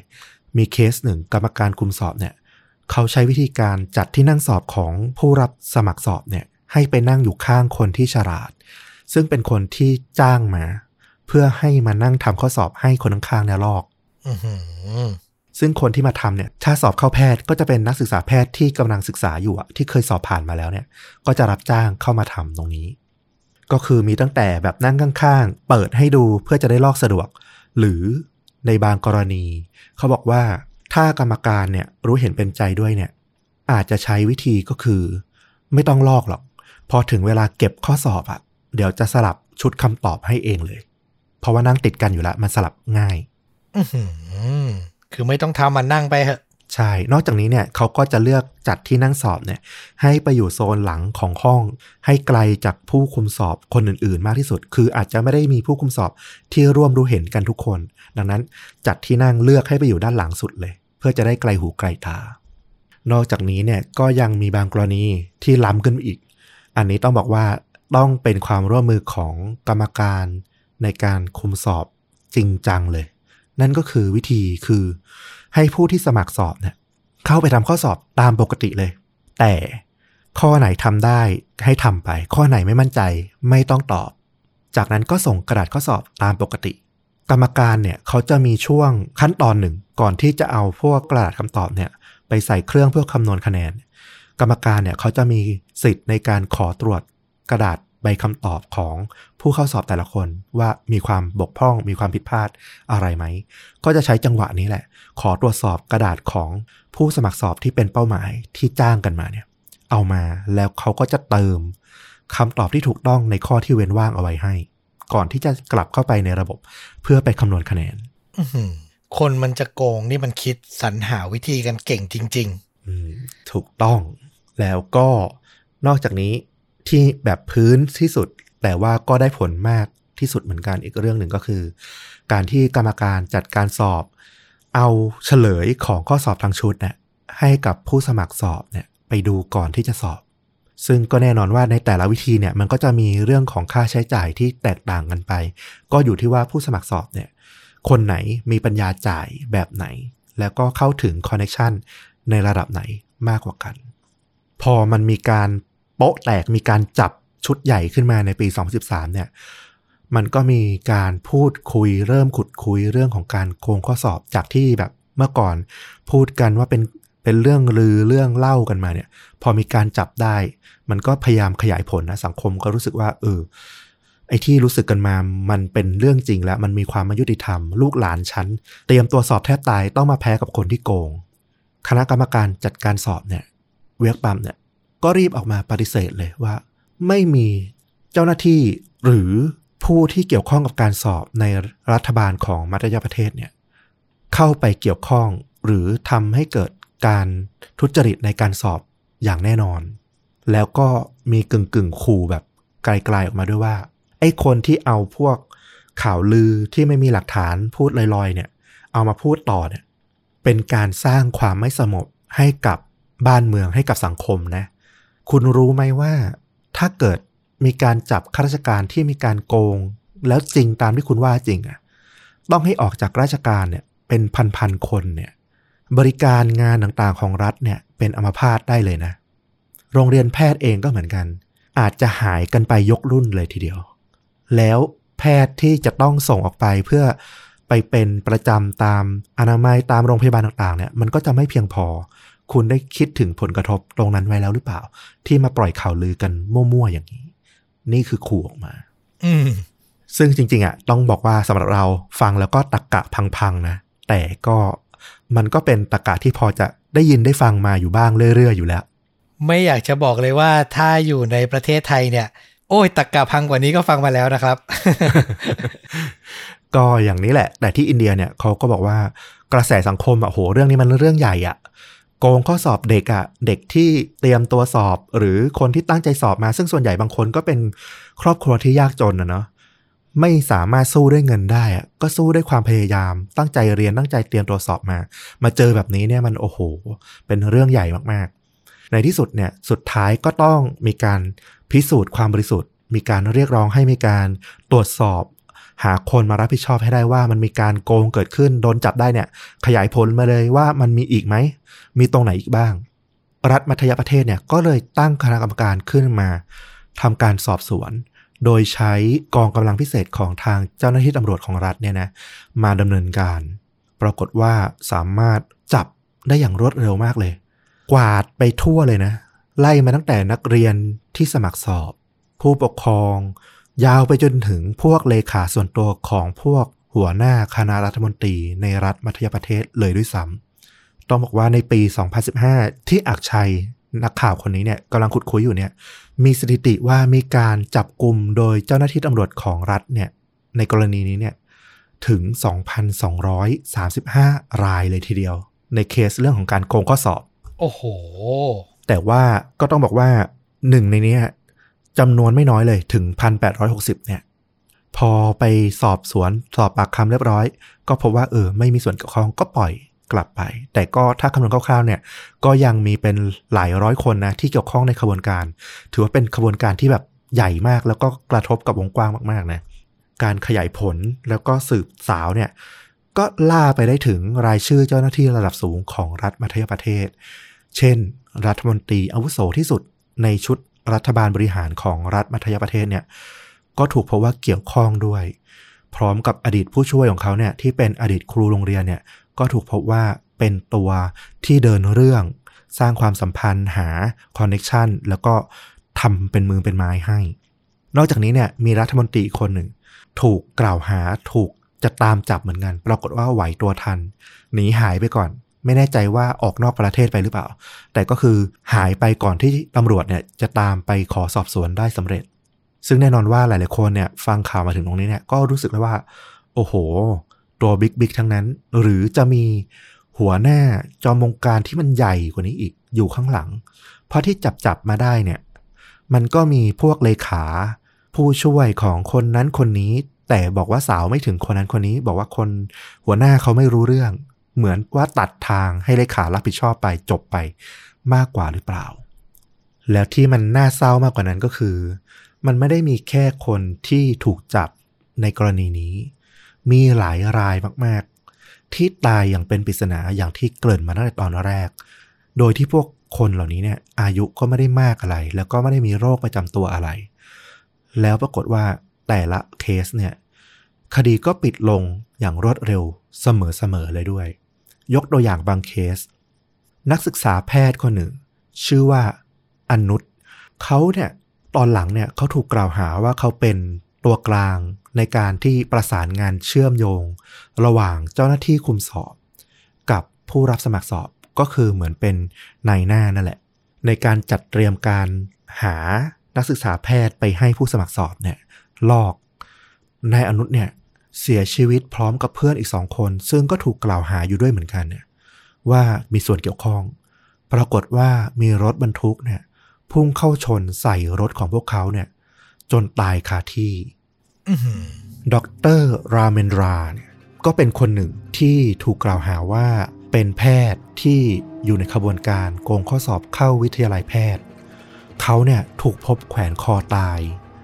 กับพัดลมติดเพดานในบ้านของเขาเนี่ยในเดือนมกราคมปี2015แล้วหลังจากนั้นอีกแค่5วันเท่านั้นเองแม่ของเขาเนี่ยก็เสียชีวิตตามจากการดื่มน้ำกรดคนปกติที่ไหนจะดื่มน้ำกรดฆ่าตัวตายทำวิธีการอื่นง่ายกว่าอีกนะก็อย่างที่บอกแต่ละเคสมันดูแบบมีอะไรที่มันจะสะดุดรู้สึกแปลกๆอยู่เสมอมาต่อกันที่อีกรายชื่อว่าคุณโทมาเขาเป็นสัตวแพทย์อายุ29ปีจริงๆเขาสุขภาพดีมากเลยแต่หลังจากที่ถูกกล่าวหาแล้วก็ถูกจับกุมเข้าคุกในเรื่องของการโกงข้อสอบเนี่ยปรากฏว่าเขาไปหัวใจวายตายอยู่ในคุกอย่างที่แปลกประหลาดมากๆแล้วต่อมาในเดือนกรกฎาคมปี2014คณบดีวิทยาลัยแพทย์ที่อยู่ในเมืองจาบานปูในรัฐมัธยประเทศเนี่ยคนหนึ่งชื่อว่าดร. เอส เค ซาคาเลซึ่งจริงๆเนี่ยต้องบอกว่าเขาไม่ได้มีส่วนเกี่ยวข้องในเรื่องของการโกงข้อสอบนะมีรายงานว่าเขาเนี่ยเป็นคนที่ดำเนินการสอบสวนหาความผิดปกติคือเป็นฝ่ายไล่บี้หาความยุติธรรมพยายามสอบสวนคนในคณะแพทย์ของตัวเองเนี่ยว่าใครที่ไปเป็นส่วนร่วมในการโกงข้อสอบบ้างปรากฏว่าคนที่ยุติธรรมอย่างเขาเนี่ยถูกพบตายบนสนามหญ้าหน้าบ้านตัวเองโดยวิธีการที่แปลกประหลาดมากนั่นก็คือราดน้ำมันก๊าซแล้วก็จุดไฟเผาตัวเองซึ่งน่าสนใจว่าแพทย์คนที่มารับช่วงต่อเป็นคณบดีวิทยาลัยแพทย์คนต่อจากดร. เอส เค เนี่ยก็ปรากฏว่าถูกพบเสียชีวิตในโรงแรมแห่งหนึ่งในกรุงเดลีในเวลาต่อมาเหมือนกันเขานั่งตายข้างขวดวิสกี้ที่หมดไปครึ่งขวดแล้วก็มียาต้านอาการซึมเศร้าเนี่ยวางอยู่ข้างๆแถบหนึ่งเดือนมีนาคมปี2015ชาเลชยาดาฟเขาเป็นลูกชายของผู้ว่าการรัฐมัธยประเทศคือคนใหญ่คนโตแล้วนะครอบครัวคนใหญ่คนโตละซึ่งก็เป็นหัวหน้ารัฐบาลของทางการเนี่ยปรากฏว่าเขาเนี่ยเสียชีวิตด้วยอาการเลือดออกในสมองขณะที่อยู่ในบ้านซึ่งขณะนั้นเนี่ยเขาถูกกล่าวหาว่าตัวเขาเนี่ยแล้วก็คุณพ่อเนี่ยที่เป็นผู้ว่าเนี่ยมีส่วนเกี่ยวข้องกับการโกงข้อสอบนี้ด้วยเหมือนกันต้องบอกว่าถ้านี่คือการฆ่าตัดตอนน่ะแล้วคนที่สั่งให้ตัดตอนน่ะเป็นผู้บงการรายใหญ่จริงๆอ่ะมันต้องใหญ่ขนาดไหนอ่ะถึงจะสั่งปิดปากคนที่มีตำแหน่งสูงในรัฐบาลของมัธยประเทศได้นั่นน่ะสิโอ้โหนี่ตัดตอนกันจนเรานึกถึงแบบแก๊งยาเสพติดแล้วอ่ะคือมันรุนแรงถึงขนาดนั้นอ่ะจุดนี้เองก็เป็นจุดที่ทำให้นักข่าวจมูกไวอย่างคุณอักชัยที่เราเล่ามาตั้งแต่แรกเนี่ยเขาได้กลิ่นความไม่ชอบมาพากลเขารู้เลยว่าแต่ละเคสมันน่าสงสัยเขาก็ไปตามสืบมาบ้างในแต่ละเคสแล้วแหละแต่เคสที่เขาแบบรู้สึกว่ายังไม่มีข้อมูลเท่าไหร่ก็คือเคสของนามรัตดานี่แหละเขาคิดว่านามรัตดาเนี่ยเสียชีวิตในปี2012ก่อนที่ขบวนการมันจะมาแตกโดนจับได้เป็นข่าวดังในปี2013เนี่ยแล้วตำรวจรีบปิดคดีของนามรัตดามากๆเนี่ยอาจจะมีประเด็นสำคัญเธออาจจะเป็นกุญแจสำคัญในการคลี่คลายคดีนี้ที่สาวไปถึงตัวใหญ่จริงๆหรือเปล่าเขาก็เลยมาตามสืบมาสัมภาษณ์คุณพ่อของนามรัตดาที่บ้านเลยทีเดียวก็คือเคสอื่นๆเนี่ยเหมือนโดนเก็บตอนที่ข่าวมันเฉาแล้วแต่นามรัตดาเนี่ยโดนก่อนข่าวจะเฉาอีกก็เลยแบบน่าสนใจมากถูกไหมถูกต้อง ก็ตัดกลับมาที่คุณอักชัยเนี่ยเขาก็มาถึงที่บ้านของคุณพ่อของนามรัตาละเขาก็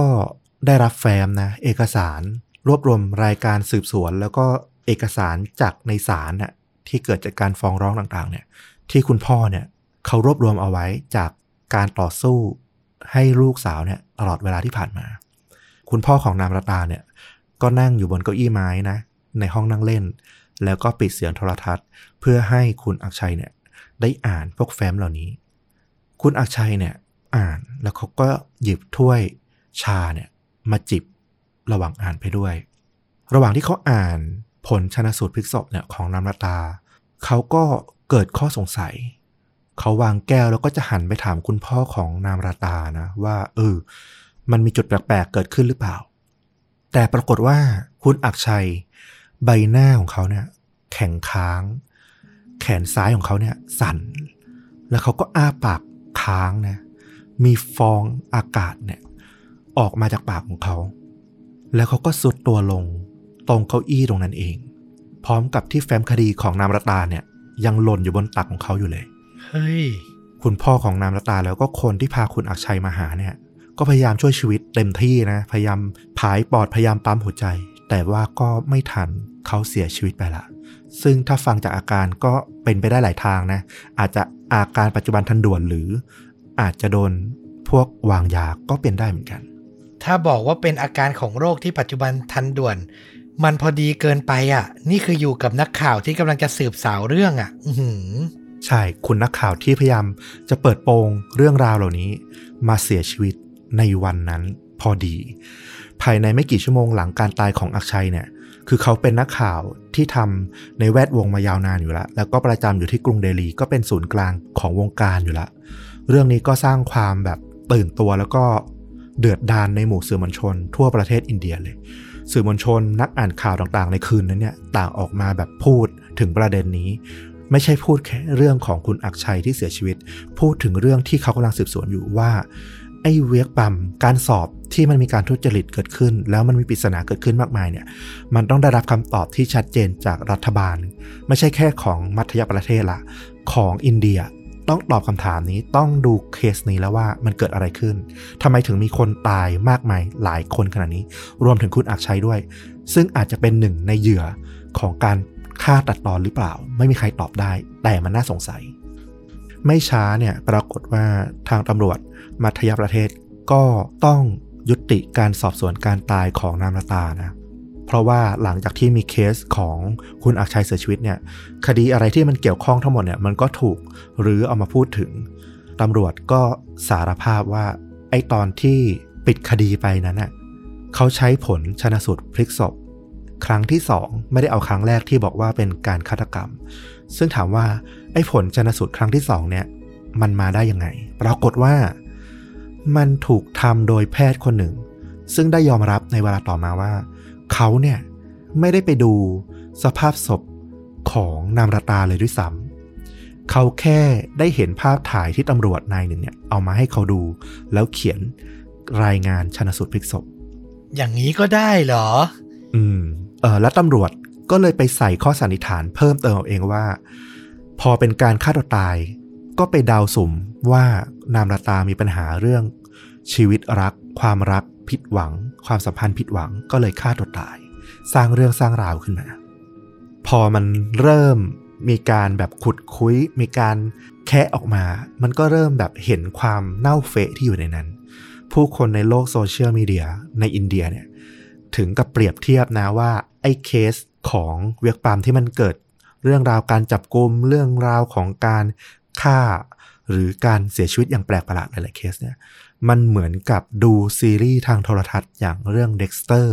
หรือเรื่อง Game of Throne ในแบบเวอร์ชันอินเดียเลยทีเดียวมีการหักเหลี่ยมเฉือนคนฆ่าคนแบบไม่เลือกขนาดนั้นเลยทีเดียวนอกจากไอ้ประเด็นเรื่องนี้แล้วเนี่ยในโลกออนไลน์ก็ลือกันไปอีกว่าหรือบางทีมันอาจจะเป็นอาถรรพ์ที่ใครที่เกี่ยวข้องกับการโกงข้อสอบครั้งนี้เนี่ยอาจจะต้องมีอันเป็นไปหรือตายไม่ดีแบบทุกคนหรือเปล่าก็มีการสร้างเรื่องสร้างราวพูดกันถึงนะมันเป็นประเด็นใหญ่ที่ทุกคนก็พูดถึงในทุกแง่มุม ในเดือนกรกฎาคม2015เนี่ยก็หลังจากที่คุณอักชัยเสียชีวิตเนี่ยในที่สุดศาลฎีกาของอินเดียนะก็เลยสั่งว่าไอ้คดีนี้เนี่ยที่ตำรวจของมัธยประเทศทำคดีมาหลายปีเนี่ยแล้วมันยิ่งทำยิ่งแย่เนี่ยแล้วมีประเด็นเรื่องของการชันสูตรพลิกศพนามราตาที่มันถูกเผยออกมาว่าใช้กระบวนการที่มันไม่ถูกต้องเนี่ยก็เลยสั่งว่ามันกระทบกับความเชื่อมั่นของประชาชนทั้งประเทศสั่งให้โอนคดีเนี่ยมายังสำนักงานสืบสวนกลางของตำรวจอินเดียแทนซึ่งต้องบอกว่าในปีเดียวกันนั้นน่ะก็คือ2015เนี่ยน่าจะเป็นจุดพีคสุดของเรื่องนี้เนี่ยหน้าวิกิพีเดียของเรื่องเว็บปั๊มสแกมเนี่ยกลายเป็นหน้าวิกิพีเดียอันดับ19นะที่มีคนเข้าไปดูมากที่สุดในโลกในปีนั้นเลยคือมันดังขนาดนั้นแล้วที่น่าสนใจมากๆก็คือหลังจากที่ศาลฎีกาของอินเดียเนี่ยได้ออกคำสั่งให้โอนคดีมาอยู่ที่หน่วยสืบสวนกลางแล้วเนี่ยน่าแปลกมากว่าหลังจากนั้นไม่มีการเสียชีวิตอย่างลึกลับหรือเป็นปริศนาอีกเลยน่าสนใจนะมีคนมีศาลเขาก็บอกว่าฉันสงสัยว่าตั้งแต่ที่ศาลเนี่ยได้สั่งให้สืบสวนเนี่ยโดยหน่วยงานกลางเนี่ยทำไมถึงไม่มีรายงานของผู้เสียชีวิตอีกเลยล่ะทั้งที่ก่อนหน้านี้เนี่ยมีมาโดยตลอดแทบจะทุกปีเรื่องราวมาถึงจุดสรุปนะก็คือก็พยายามสืบสวนไล่จับกันไปจับคนเป็นหลายพันคนแล้วก็ยอดเสียชีวิตก็หยุดลงอยู่ที่ประมาณ40รายแต่ก็ไม่ได้สืบสวนไปถึงผู้บงการใหญ่ได้อย่างที่คิดนะแล้วก็เข้าใจได้แหละว่าเรื่องระดับนี้เนี่ยมันเป็นเรื่องเครือข่ายที่มันจะแงะออกมาทั้งหมดเนี่ยมันคงต้องใช้พละกำลังแล้วก็เวลาในการสืบสวนเนี่ยที่มันเข้มข้นมากๆมันอาจจะยังไม่มีคำตอบในตอนนี้ก็เป็นได้เหมือนกันอาจจะออกมาในอนาคตก็เป็นได้เหมือนกันแต่มีเรื่องที่น่าสนใจอีกเรื่องหนึ่งที่เราคิดว่ามีข้อคิดอะไรบางอย่างให้กับเรามากๆกับเรื่องนี้นะก็คือพอมันมีการสืบสวนเรื่องของการโกงข้อสอบเนี่ยมันก็เลยมีการยกเลิกถอนใบปริญญาบัตรของแพทย์ที่จบมาจากวิทยาลัยการแพทย์ที่ใช้ผลการสอบของเว็บปั๊มเนี่ยมากถึง634คนซึ่งแน่นอนว่าแพทย์เหล่านี้ก็ไม่ยอมอยู่แล้วแหละว่าโอ้โหเรียนมาก็หลายปีก็เหนื่อยแล้วกว่าจะได้มาเข้ามาทำงานได้มีอนาคตมีชีวิตที่ดีละก็ต่อสู้อุทธรณ์เข้าชั้นศาลว่าถูกถอดถอนไม่เป็นธรรมศาลได้กล่าวว่าสิ่งที่คุณได้ทำก่อนหน้านี้เนี่ยนั่นก็คือการโกงข้อสอบเพื่อได้เข้าไปเรียนเนี่ยมันเป็นสิ่งที่ยอมรับไม่ได้และเป็นการฝ่าฝืนหลักนิติธรรมหลักกฎหมายโดยสมบูรณ์มันคือการหลอกลวงตั้งแต่แรกชาติของเราเนี่ยมันต้องก่อสร้างขึ้นด้วยความเสียสละไม่ใช่ความเห็นแก่ตัวหากเราจะสร้างประเทศนี้ขึ้นมาให้มีหลักจริยธรรมให้มีหลักของความถูกต้องความยุติธรรมความดีเป็นเป้าหมายแล้วก็เราไม่สามารถยอมรับการร้องขอของผู้อุทธรณ์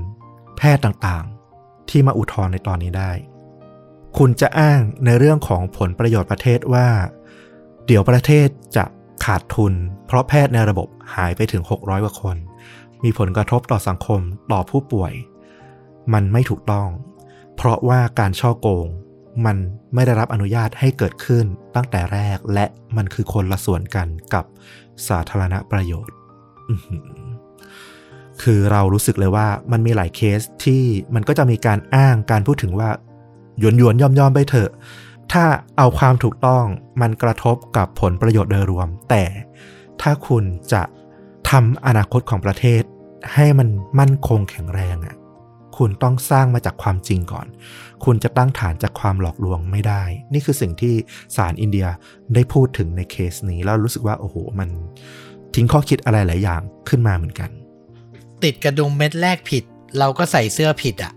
เข้าใจเลยสิ่งที่ศาลต้องการจะสื่อหมอที่โกงข้อสอบเข้ามามีอะไรรับประกันว่าในอนาคตเขาจะไม่โกงการรักษาเขาจะไม่โกงยาเขาจะไปรักษาแบบเลือกรักษาเฉพาะคนรวยคนที่ให้ประโยชน์เขาหรือเปล่าโอ้โหคำถามมันตามมามากมายอ่ะถูกต้องแล้วล่ะจริงๆถ้ามองในภาพรวมภาพใหญ่นะหยวนไม่ได้อ่ะเรื่องราวแบบเนี้ยเรื่องวันนี้นี่มันสะท้อนแง่มุมเต็มไปหมดเลยแล้วมันเทียบ กับประเทศเราแบบหลีกเลี่ยงไม่ได้จริงๆนะผมเชื่อว่าน่าจะทำให้หลายๆคนคิดถึงหลายๆเคสหลายๆข่าวได้นะเรื่องราวในวันนี้แล้วก็นั่นแหละบทสรุปของมันที่บอกว่าเราจะเริ่มต้นด้วยความที่มันไม่ถูกต้องแล้วบอกว่าหยวนๆกันจริงๆเหรอคือถ้าเราเริ่มต้นผิดอ่ะมันจะได้ผลลัพธ์ที่ดีได้อย่างไรโอ้โหสมบูรณ์ในตัวมันเองแม้เรื่องราวการสืบสวนมันจะยังไม่เคลียร์ก็ตามแต่เชื่อว่าเดี๋ยวถ้าในอนาคตมันก็น่าจะชัดเจนขึ้นแล้วถ้ามีอะไรอัปเดตเดี๋ยวฟุกไปเสิร์ชเจอก็แวะๆมาเล่าให้คุณผู้ฟังฟังเพิ่มเติมหน่อยละกันใช่ครับแล้วภาพยนตร์น่ะเรื่องนี้ก็เป็นเรื่องที่ดังมากของอินเดียเนาะซึ่งแน่นอนว่าบอลลีวูดไม่พลาดที่จะต้องนำมาสร้างแน่นอนเรื่องนี้เนี่ยไม่ได้เป็นหนังโรงนะแต่ว่าเป็นเว็บซีรีส์ที่ทาง Sony ของอินเดียเนี่ยเขาก็ผลิตขึ้นมาฉายเป็นหนังซีรีส์ทางเว็บจำนวน9ตอนซึ่งออกฉายเมื่อประมาณธันวาคมปีที่ผ่านมานี่เองชื่อเรื่องว่า The Whistleblower นะคนที่ส่งเสียงเรียกร้องขึ้นมาดูคะแนนใน IMDb นะโอ้โหคะแนนสูงทุกตอนนะ8ขึ้นทั้งนั้นน่าจะเป็นซีรีส์คุณภาพอีกเรื่องหนึ่งน่าเสียดายว่าบ้านเราน่าจะหาโอกาสชมได้ยากเพราะว่าบอลลีวูดไม่ค่อยจะได้รับความนิยมในบ้านเราเท่าไหร่อยู่ละยิ่งเป็นเว็บซีรีส์ด้วยเอาละเรื่องราวในวันนี้มันไปไกลกว่าแค่คดีฆาตกรรมธรรมดาเนาะแต่สุดท้ายแล้วที่เล่าเป็นเคสแรกเนี่ยก็ยังไม่สามารถคอนเฟิร์มได้ว่าเธอเกี่ยวข้องอะไรกับการสอบในครั้งนี้ใช่ไหมอ๋อเท่าที่หาข้อมูลนะมันไม่ได้ชัดเจนหรอกแต่ว่ามันมีข้อมูลหนึ่งมีนักศึกษาแพทย์คนหนึ่งเขาเคยให้ข้อมูลกับนักข่าวไว้เขาเนี่ยอยู่ในกระบวนการที่ช่วยเหลือผู้สมัครสอบเป็นคนที่เข้าไปสอบเพื่อให้ผู้สมัครสอบได้ลอกหรืออะไรประมาณเนี้ยเขาเนี่ยอาจจะเลิกทำเรื่องนี้ละในตอนช่วงปีนั้นนะประมาณ2010เพราะว่ามันเก็บเงินไม่ค่อยได้คือคนที่สมัครสอบก็ไม่ค่อยมีเงินแล้วพอสอบไปแล้วเนี่ยได้เข้าไปแล้วเนี่ยบางทีก็ไปเรียกเก็บเงินก็ตามยากเหมือนไปทวงหนี้เองอ่ะไม่ใช่เป็นแบบรายใหญ่อย่างเจ้าหน้าที่ที่ต้องแบบจ่ายเงินก่อนเดี๋ยวช่วยอะไรอย่างเงี้ยอันนี้เขาแบบช่วยแบบชาวบ้านก็ปรากฏว่าเขาก็พูดมาว่าเนี่ยที่ผ่านมาล่าสุดเนี่ยเขาเพิ่งช่วยไป2รายที่เป็นนักศึกษาแพทย์เพิ่งสอบเข้ามีคนหนึ่งชื่อนามราตา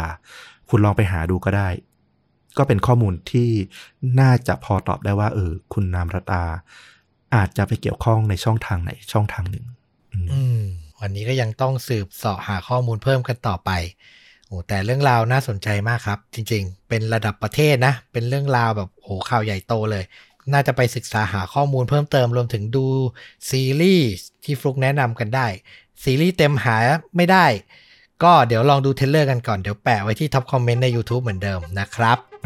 เอาล่ะและนี่ก็คือเรื่องจริงยิ่งกว่าหนังในเอพิโซดนี้ฝากติดตามชวนดูดะทุกช่องทางเหมือนเดิม Facebook YouTube Blogdit Spotify Apple Podcast และ Twitter วันนี้ต้อมกับฟุกลาไปเพียงเท่านี้สวัสดีครับสวัสดีครับ